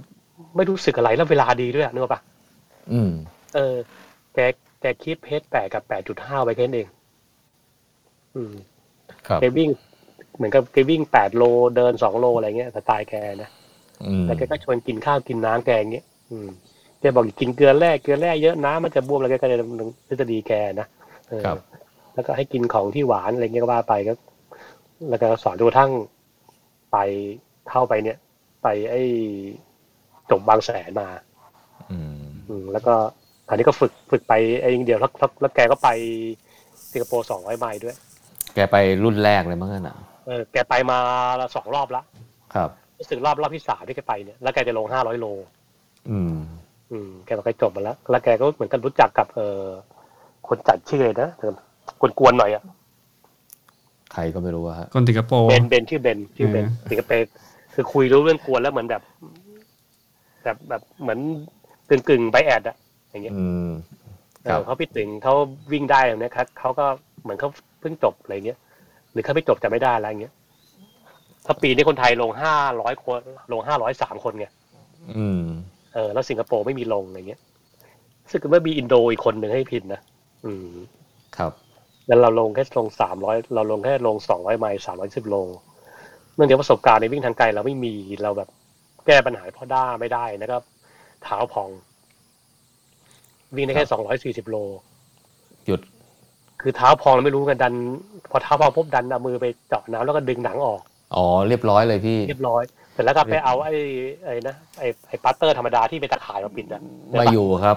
ไม่รู้ไงบางทีมันมีปัตเตอร์ที่มันไม่มีตะข่ายแล้วปัตเตอร์หนังเหรอปัตเตอร์พลาสติกอะปิด แล้วก็ไม่ไม่ไม่ควรเอาหนังออกนึกออกปะ ใช่ใช่ต้องไม่เอาหนังออก เออ พี่ ถ้าพี่จะวิ่งต่อพี่ต้องไม่เอาหนังออก เออเขาบอกว่าในหนังสือเขียนว่าถ้าไม่เอาหนังออกพวกเนี่ยอย่าเอาหนังออกนะ แล้วก็น้ำเนี่ยไม่เอาออกไปล่อยให้มันแตกเองหรือต่อให้น้ำแตกแล้วกดหนังไป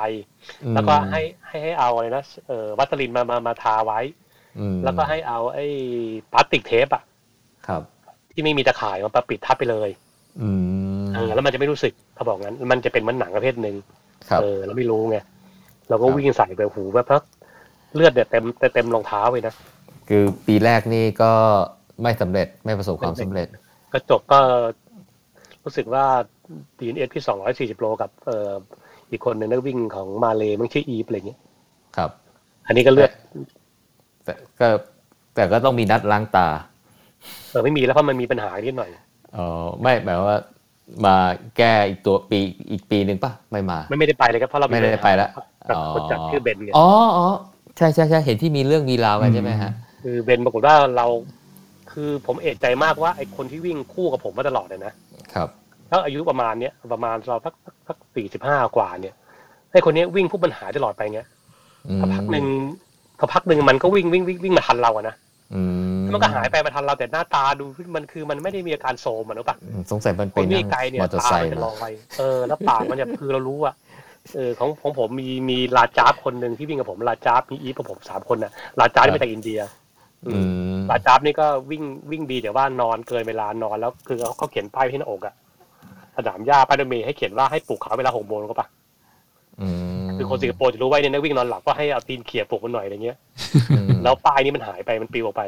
ก็หอยฟัง อ๋อ เออ ก็เลยนอนยาวเลย นอนยาวถึงเที่ยง หมดเวลา หมดเวลาเนี่ยหมดเวลาเช็คพอยต์เนี่ยก็หัวเราะ กับอืม ปรากฏว่าเราก็มานอนรอบอกว่าวันที่เข้าเส้นน่ะมีธเนศอ่ะครบห้าร้อยคนเดียว อืม ครับ เออธเนศได้เข้าก่อนก็สิบห้าทีธเนศได้เขาวิ่งจริง วิ่ง อืม แล้วก็พี่ตึกนี่เขาพี่ตึกได้ประมาณสักสองร้อยกว่าๆพี่ตึกพี่ตึกเท้าบวมก่อน อืม อีกคนหนึ่งใครนะก่อนอีกคนหนึ่งเออได้สามร้อยสี่สิบโลไม่สี่สี่ร้อยกว่าโล อืม อีกคนหนึ่งตัวล่ำๆอ่ะเอออยู่ในวิ่งกันน่ะ ครับ เออคนไทยก็แล้วก็เออมาเลเอออินโดไม่จบอินโดได้ประมาณทักสี่ร้อยเหมือนกันอืม ครับ แล้วก็คนที่เข้ามาคนแรกโอเค คนเนี้ยเก่งเก่งจริง เออสามร้อยที่เออผู้ชายนะสิงคโปร์ไอ้ที่เราเห็นแล้วไอ้คนนี้มันวิ่งเร็วมันวิ่งกับพี่ส้มตลอด อืม แล้วก็พี่ส้มเนี่ยเป็นคนที่วิ่งเกาะเนี่ยวิ่งร้อยโลตลอดแต่วิ่งอึดมากผู้หญิงอะนะปลาส้มเนี่ย ครับ ผู้หญิงปลาส้มเข้ามาคนแรกปลาส้มแล้วตามด้วยเพลิร์นรู้สึก็ถือเพลิร์นนะเออ ซึ่งซึ่งเขาลงเท่าไหร่ร้อยหรือสองร้อยไมล์หรือสองร้อยไมล์ เออมันมีสองร้อยใบอย่างเดียว สองร้อยไมล์อย่างเดียวนะฮะอ๋อ ผู้หญิงก็จบสี่คนนะถ้าผิดมีส้มมีปลา มีเพลิร์นมีใครคนนะ อืม เออ โห เนี่ ด ย มา คื ก อผู้หญิงเออผู้หญิงจบแต่ว่าผู้ชายอะผู้ชายก็จบสี่คนเป็นเอออินโดคนหนึ่งมาเลคนสิงคโปร์สองคนเราเนี้ย ครับ แต่อันนี้พี่ชายไอ้ผู้ชายคนที่เข้าคนที่สี่อะพี่โวยไปเลยบอกว่าคนเนี้ยไม่น่าจบ อืม เพราะอยู่หลังไอตลอดแล้วก็อยู่อยู่จบด้วยด้วยบอดี้อยู่เฟรชมากอะเนอะปะ อืม อยู่ไม่ทับอยู่มองที่แววตามองที่หน้ามองที่ดูกา คื ร อ เดินดิ คือผิดวิสัย คน อืม วิ่งมาสามร้อยยี่สิบโลนี่จะถูกต้อง มา ถูกต้อง สดชื่นไม่ได้ เออ คือผ แต่ ม คนเรา จำได้ เนี่ยโสมทุกเออโส เออ ม อย่างน้อยในยขนาดไม่วิ่งเนี่ยแล้วมันอดหลับอดนอนหรือนอนน้อยเนี่ย ใช่ มันก็ต้องโซมอะฮะมันต้องโซมอะ เออ มันจะแบบสดชื่นนี่ไม่ได้อะไม่ได้อะ คือคนที่หนึ่งที่สองเนี่ยเราเราเรารับได้ถึงมาเลยรับเออสิงคโปร์รับได้เพราะที่หนึ่งสองเราเห็นมันวิ่งแล้วโอเคอาการมันรู้เหนื่อย แต่คนที่สามเนี่ยมันวิ่งหลังเราตลอดเวลานะแล้วมันก็หายไปมาโผล่หน้าไอ้คนที่สี่นี่มันมันไม่เคยเจอเราเลย อืม เห็นบอกว่าเฮ้ยพวกเนี้ยเขาถ่ายรูปส่งทุก อืม ครั้งนะตามจุดทุกคอยแม่งถ่ายรูปถามถามว่ายูมีนาฬิกาไหม่ขอดูดูดูนาฬิกาหน่อยไอ้สองคนบอกว่ามันไม่ชาร์จนาฬิกาเพราะว่านาฬิกามันมันขี้เกียจชาร์จเพราะมันวิ่งตลอดเวลา อ้าว อ้าวก็มันปล่อยให้กลับไปนอนบ้านได้ไม่ใช่เหรอวะอะไรเงี้ย อืม ถ้าจะไปยูไม่ชาร์จอ่ะ เออ แต่คนไทยทุกคนมีนาฬิกาหมด อืม เออ มันบอกว่าคนไทยเนี่ยเออมีนาฬิกาจริงแต่ว่าเข้าโรงแรมแล้วแล้วไม่ไม่ดับเลยก็เอ้าคุณดูแท็กได้นี่อย่างน้อยแต่มันก็แปดสิบเปอร์เซ็นต์หรอกปะ อืม ว่าว่าไอไม่นอนอยู่ดูอ่ะดูดูของไอก็ได้ไอจะสองร้อยเซนสิบโล แล้วเข้าโรงแรมไอก็ดับแล้วมาจนเดินแล้วก็เปิดเหมือนอีฟเหมือนอีกคนหนึ่งเหมือนราจาบอกทุกครั้งหมดนะแล้วคุยกับเบนนะแล้วก็เรียกขอขอขอเคลียร์เลย บอกเป็นแบบเมนทัมเคลียร์เลยนะเขาคุยเขาเนี่ย เราคุยอ่ะเขาบอกไม่รู้ว่าของคนไทยเนี่ยเขาบอกว่าผู้หญิงสี่คนไอยังไม่เลคไอไม่ไม่ไม่ไม่ไม่ไม่แฮปปี้ที่ที่ที่เชื่อเฮ้ย อืม คือเขาไม่เชื่อว่าผู้หญิงสี่คนแล้วแบบยูเคยดูโปรไฟล์สี่คนใช่ไหมสองคนน่ะ อืม เขาบอกอย่างเนี้ยยูไปดูโปรไฟล์ใน Facebook ที่เขาวิ่งมานานแล้วยัง แล้วเขาเท่าไหร่แล้ว เขาเนี่ยสามารถเก็บไอ้พวกไอ้พวกร้อยโลของยูเนี่ยที่วิ่งมาวันแรกได้หมดทุกคนน่ะเขาเกาะได้ไอ้สกิสไอ้ส้มกับปลาไม่งเกาะเขาตลอดอ่ะ อืม คือคือคือฟังไม่ออกคิดว่าเขาวิ่งสองร้อยใบปากเขาวิ่งร้อยโลแล้วเขาเลิกเลยกลุ่มนั้น อืม บอกอย่างเงี้ย อืมก็คือมันมาดับให้ไอ้ที่หนึ่งที่สองอ่ะ ครับ โอเคแล้วก็ทะเลาะอันหนึ่งแล้วบอกว่าให้ย ก็ ไม่ได้ของไอ้ไอ้สามสี่ไอ้ไอ้ไม่เชื่อ ครับ อย่างงี้พอทะเนศปุ๊บมันบอกทะเนศว่ามันไม่เชื่อว่าจบห้าร้อยโล อืม บอกเฮ้ยตอนที่อยู่ไอ้รอบอ่าวยูก็อยู่กับไอไม่เหรอไอก็วิ่งกับยูยูก็เห็นทะเนศก็วิ่งตลอดเวลานะ อืม เขาบอกทะเนศอาจจะไปนอนแล้วอาจจะมายังไงก็ได้แล้วมันพูดอย่างเงี้ยบอกเฮ้ยยูไม่เลสเปกเลยนะแล้วก็บอกเฮ้ยยูรายการเนี้ยมันเป็นรายการที่ชาเลนจ์นะ อืม เขาอุตส่าห์มาจากต่างแดนนะมาเพื่อมางานยูเขาให้เกียรติยูนะเออแล้วปีหน้าก็จะมีคนมาเยอะแล้วยูมาดิสเครดิตมาใบแอดอย่างเงี้ยมันก็ไม่ใช่เรื่องที่ถูกต้องเนี่ยเขาก็บอกเขาเขาเขาเขาไม่ได้วอรี่พวกนี้ อ้าวเหรออ๋อ เออ โอเค ก็ โอ สม เคก็ ควร จบ แล้วสมควรแล้วฮะที่ เออ คน ที่ ไทย เตะด้ ก็ ปวดมากเออ ก็ก็ปล่อยขอดกันหมดไม่ไปหมดเลย เออไม่ไปพอปียังไม่ไปหลังๆมามันเขียนไอ้จดหมายมาขอโทษผมคราวนี้ด่ากลับไปเลย เออ เออ แล้วผลว่าเราก็เอาจดหมายเอาเนื้อเรื่องเนี้ยเขียนเรื่องไปที่สมาคมแอธเลติกของสิงคโปร์ อืม ถามว่าอยากให้พิจารณานิดหนึ่งในเรื่องเอ่อความถูกต้องอะนะเรา ครับ ต้องการแฟร์เกม คือเราเป็นคนไทยเนี่ยเราอาจจะคิดว่าเอ่อระเบียบต่างๆ เนี่ย มันอาจจะมีการปรับปรุงที่สิงคโปร์ซึ่งเราอาจจะไม่ทราบ อืม แล้วเล่าเรื่องว่าเรามางานนี้กับเบนนี่นะเออเบนถ้าอย่างมันมีนามสกุลมันนะกับเบนจัดอย่างเงี้ยอย่างเงี้ย ครับ ปรากฏว่าเขาตอบกลับมาไหมปะ อืม เขาบอกคนเนี้ยเขาไม่ได้ดึงเข้ามาในสมาคมนานแล้ว อ๋ออ ม เอ อเขามีปัญหาเรื่องเออบางอย่างอะคิตติ้งอะเออในเกี่ยวกับเรื่องการจัดระบบอย่างเงี้ยเอาเราเราเลยเข้าใจไง อืม แล้วเขาก็จะเขาก็จะเก็บข้อมูลเราเนี่ยไว้ไว้เออไว้รับรับทราบไปเฉยเขาตอบกลับมาลงชื่อ ชื่ออะไรทุกอย่าง อืม จอร์น เออ ไอ้โจโจฮาร์ปอะไรที่เป็น ครับ ที่ปรึกษาประธานในสมาคมกีฬาสิงคโปร์อ่ะ อืมโอ้โดยสรุปแล้วเนี่ยคนไทยนี่วิ่งกันดุดุกันทั้งนั้นเลยนะครับ จนกระทั่งไป คือคือปีนั้นน่ะเป็นปีที่คนมาวิ่งอัลตร้าเยอะรุ่นพี่นงเลยอะ ใช่ คน ครับ คนมาวิ่ง แล้ว อัล ปี ต ห ร้า นึ่ง เย หกแล้ว อะ ปีหนึ่งเจ็ดเนี่ยนะ ครับ แต่แต่แต่ภาพรวมของของของนักวิ่งอัลตร้าเมืองไทยเนี่ยตั้งแต่ช่วงนั้นมานี่ก็ก็ได้รับความนิยมขึ้นเรื่อย ๆ จริง ๆ นะฮะ สังเกตได้จากสนามอัลตร้าเนี่ยโอ้โหก็ก็มีไม่น้อยเหมือนกันนะเอ่ออัลตร้าในสนามหนึ่งนี่ค่าสมัครนี่แพงมากนะครับ ใช่งงมากเนาะเดี๋ยวนี้แพงมากเลยเนาะ แพงมาก โอ้ยจะ ตอนที่ได้เห็นพี่ไปสมัครอะไรนะ แม่ห้องสอนอะไรวิ่งไปวิ่งมานะ เออ เจ็ดแปดพันแล้วไม่ใช่เหรอฮะ กิโลละห้าสิบบาทป่ะครับตอนเนี้ย เออ ประมาณนี้นะวิ่งอัลตร้าหนึ่งกิโลเมตรนะ ไม่ ราคาสมัคร ไม่ คูณห้าสิบ ไม่ถูกเลยนะฮะ อืม โอ้แล้วก็แต่ว่าคนวิ่งเยอะนะฮะเอ่อ แม่ฮ่องสอนนี่ก็ถือว่าสนุกสนุกเพราะว่าโอ๊ยล่าสุดเขาเปิดสองร้อยไมล์นี่โอ้โห อืมแต่พี่ลงไกลสุดเนี่ยตอนนี้เท่าไหร่ฮะ เคยวิ่งไกลสุดใช่ไหมครับ ครับ น่าจะสองร้อยหกสิบโลของ เอาเชียง ของ รา บาย งแสนนะของบางแสน อ๋อ ร้อยหกสิบ โลมั้งฮะ อ๋อ ร้ย ไอ้ที่หกสิบชั่วโมงอ่ะ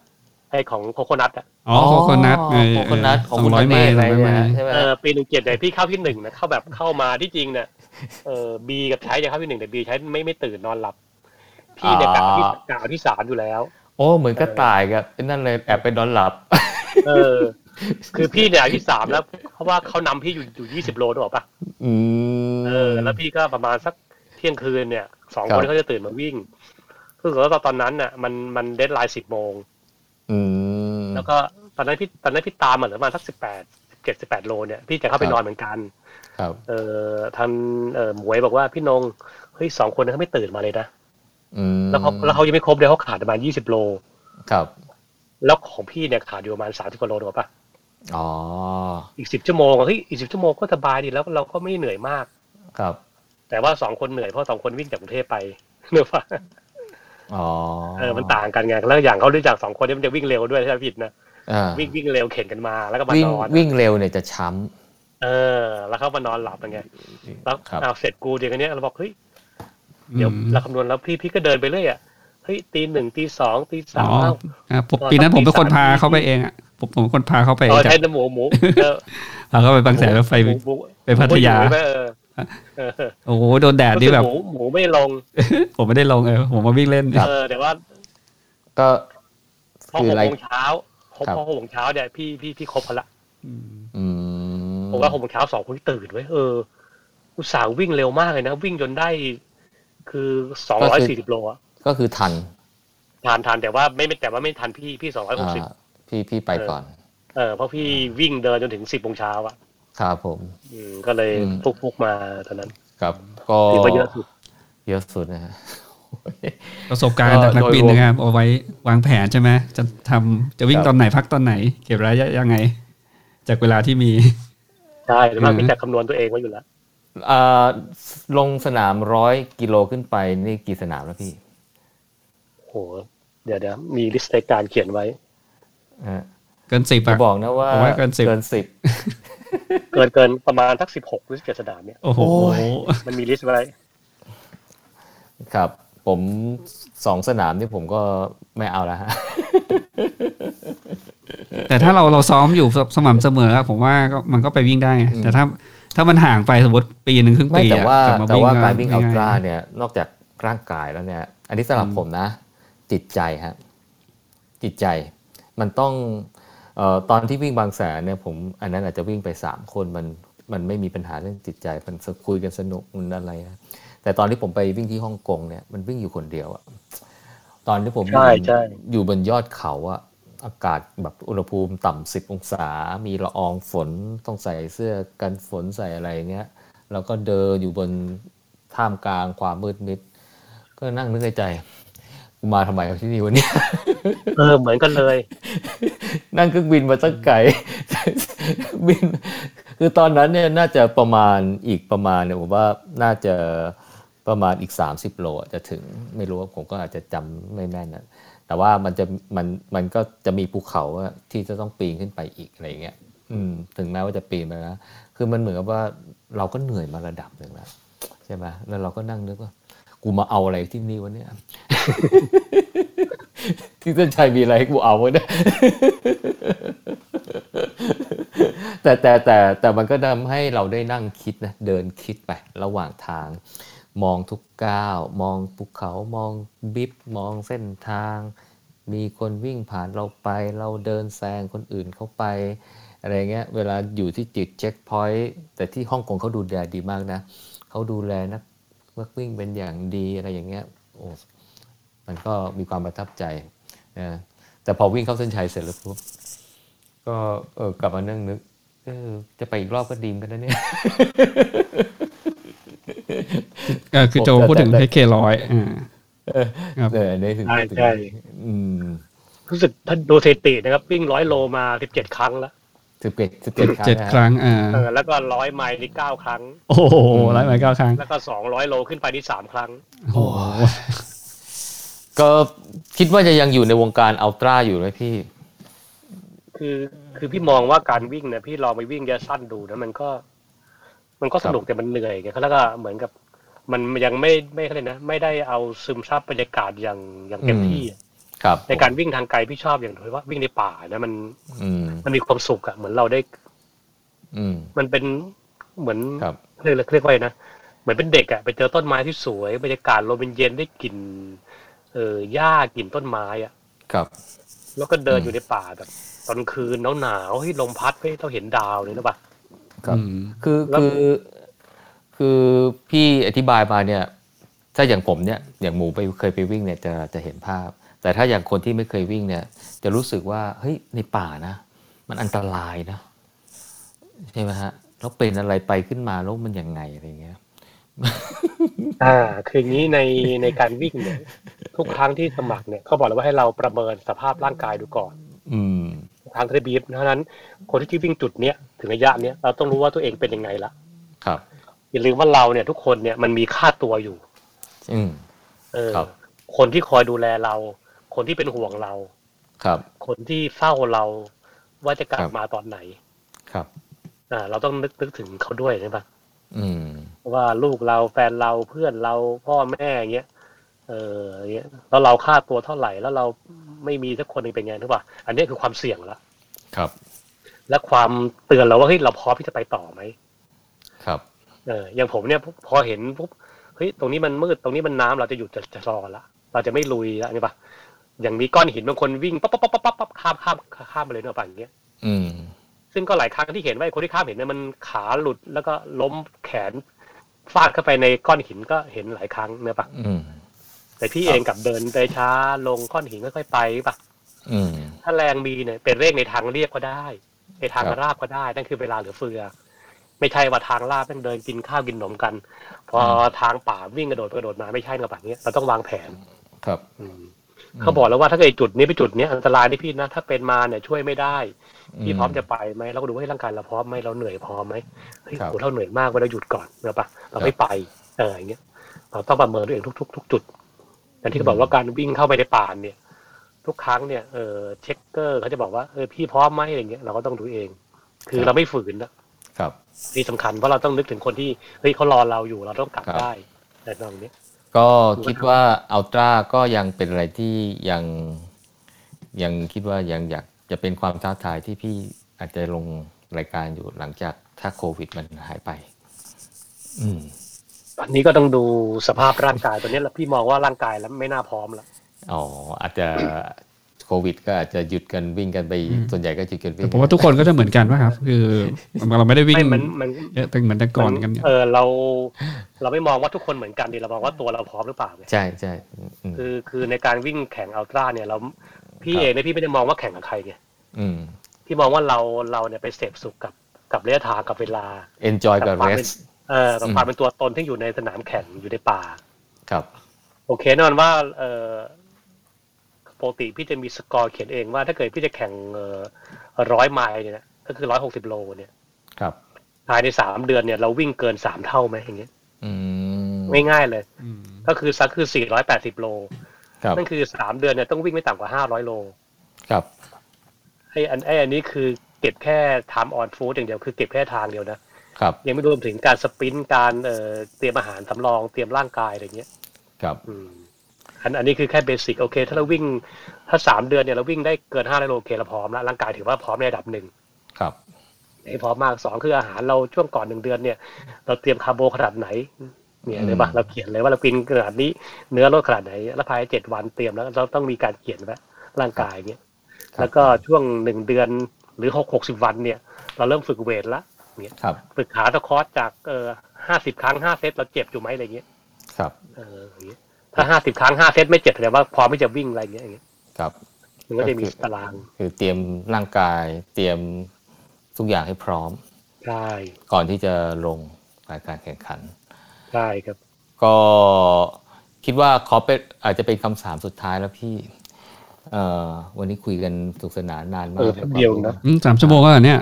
เออ โอ้ สามชั่วโมงกว่าแล้ว กลายเป็นสถิติที่ยาวที่สุดในพอดคาสต์แล้วเนี่ย คำถามสุดท้ายสำหรับทุกทุกท่านที่ผมที่หมูกับผมชวนมาคุยได้เลยฮะ คิดว่าการวิ่งให้อะไรกับพี่บ้างครับ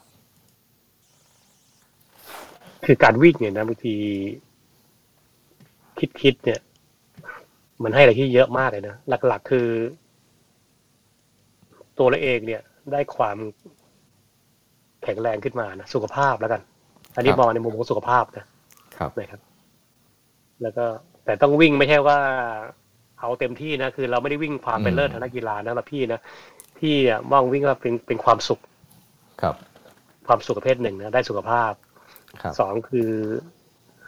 ได้รู้ว่าร่างกายเราทำได้ ครับ ถ้าเราฝึกมาดีเตรียมมาดีนะครับ แล้วก็ขีดจำกัดบางจุดเนี่ยเราสามารถข้ามได้นะครับ อืม สุดท้ายคือ เพื่อนฝูงครับ แล้วก็คนที่เรารู้จัก อืมค ใน รับครับ วิ่งเหมือนกันเนี่ยเออแต่ละคนมีการช่วยเหลือกันแนะนำกันนะครับ แล้วก็เข้าใจกัน ครับ ก็ถือว่าความสุขแล้วครับ ครับผมก็วันนี้ต้องขอบคุณพี่พี่นงมากนะครับผม ก็ผมก็รู้จักพี่นงเนี่ยนะฮะจากการวิ่งนะครับ แต่เพ็บแต่ว่าจะสู้วิ่งไกลๆอย่างพี่นงไม่ได้นะฮะเออก็แต่วันนี้ได้ได้ความรู้เกี่ยวกับเรื่องการบินมาเยอะเลย ผมคิดว่าสำหรับคนที่สงสัยเกี่ยวกับเรื่องการบินหรือว่า ผมว่ากลุ่มเราเอ้พอดแคสต์เราก็มีนักวิ่งที่อายุไม่ไม่ไม่ค่อยเยอะครับก็ก็มีฟังอยู่นะฮะโดยเฉพาะต่างจังหวัดอะไรพวกนี้นะฮะก็อาจจะเป็นความใฝ่ฝันอาจจะอยากจะเป็นนักบินด้วยก็ได้ ถ้าฟังวันนี้ก็อาจจะได้แนวทาง ถ้าถ้าตั้งเป้าหมายอะไรไว้นะครับผมวันนี้ก็ผมก็คงหมดคำถามมีประมาณนี้นะครับ หมูมีอะไรไหมฮะ ก็ต้องขอบคุณพี่นงด้วยอีกทีครับ ว่าพี่นงเนี่ยแชร์ประสบการณ์ การวิ่งอัลต้าเยอะมากกับเพื่อนๆนะครับ ผมก็ได้เรียนรู้หลายๆอย่างเลยกับพี่นง ครับ พวกอย่างพวก ก็ อาหารหรือว่าการการทำตัวระหว่างทางทำงานให้มีพลังงาน แล้วก็ความอ่อนล้าระหว่างทางเนี่ย มันมาเนตไปได้อย่างเงี้ยโหพี่นงให้ข้อคิดเยอะมากครับ ครับผ อื ม ม ก็ทิ้งท้ายซีรีส์ที่เราชวนเพื่อนนักวิ่งมาเพราะเพื่อนนักวิ่งมีความรู้ มีประสบการณ์ที่อันหลากหลายนะครับผมถ้าใครมาฟังครั้งแรกก็ เราเคยมีคุยกับเอ่อนักวิ่งเคนกัวซองนะฮะนักวิ่งเซียนกองทุนรวมนะครับเอ่อชวนไปวิ่งที่เบตงกับพี่ปิงนะฮะเอ่ออะไรนะฮะนักวิ่งเซียนพักเครื่องนะผู้เชี่ยวชาญพักเครื่องนะครับแล้ววิ่งคริปโตฮะ โอ้ดีมากเลยครับ นะฮะเอ่ออธิบายแบบว่าไม่ไม่อธิบายแบบไม่เหมือนชาวบ้านเขานะฮะ ละเอียด แต่ว่าม าก แต่ว่าเข้าใจนะฮะก็วันนี้ก็ได้นักวิ่งนักบินมานะครับผมเดี๋ยวคราวหน้าจะเป็นไรเดี๋ยวเราติดตามดู วันนี้ ครับ ผผมม ขอบคุณมากครับประมาณนี้ครับ ขอบคุณพี่นงอีกทีนะครับ ขอบคุณมากครับผม นะ ขอบคุณโจขอบคุณหมูมากครับ ครับผมงั้น ครับผม เอพิโซดหนึ่งห้าหกซิตี้เทลทอล์กวัดคานะครับ ขอลาไปก่อนนะครับ วันนี้ ครับ ยาวหน่อยสามชั่วโมงนะครับ ครับผม ครับ สวัสดีนะครับ สวัสดีครับ กดจิงเกิลก่อน ครับสวัสดีครับผม ขอบคุณครับ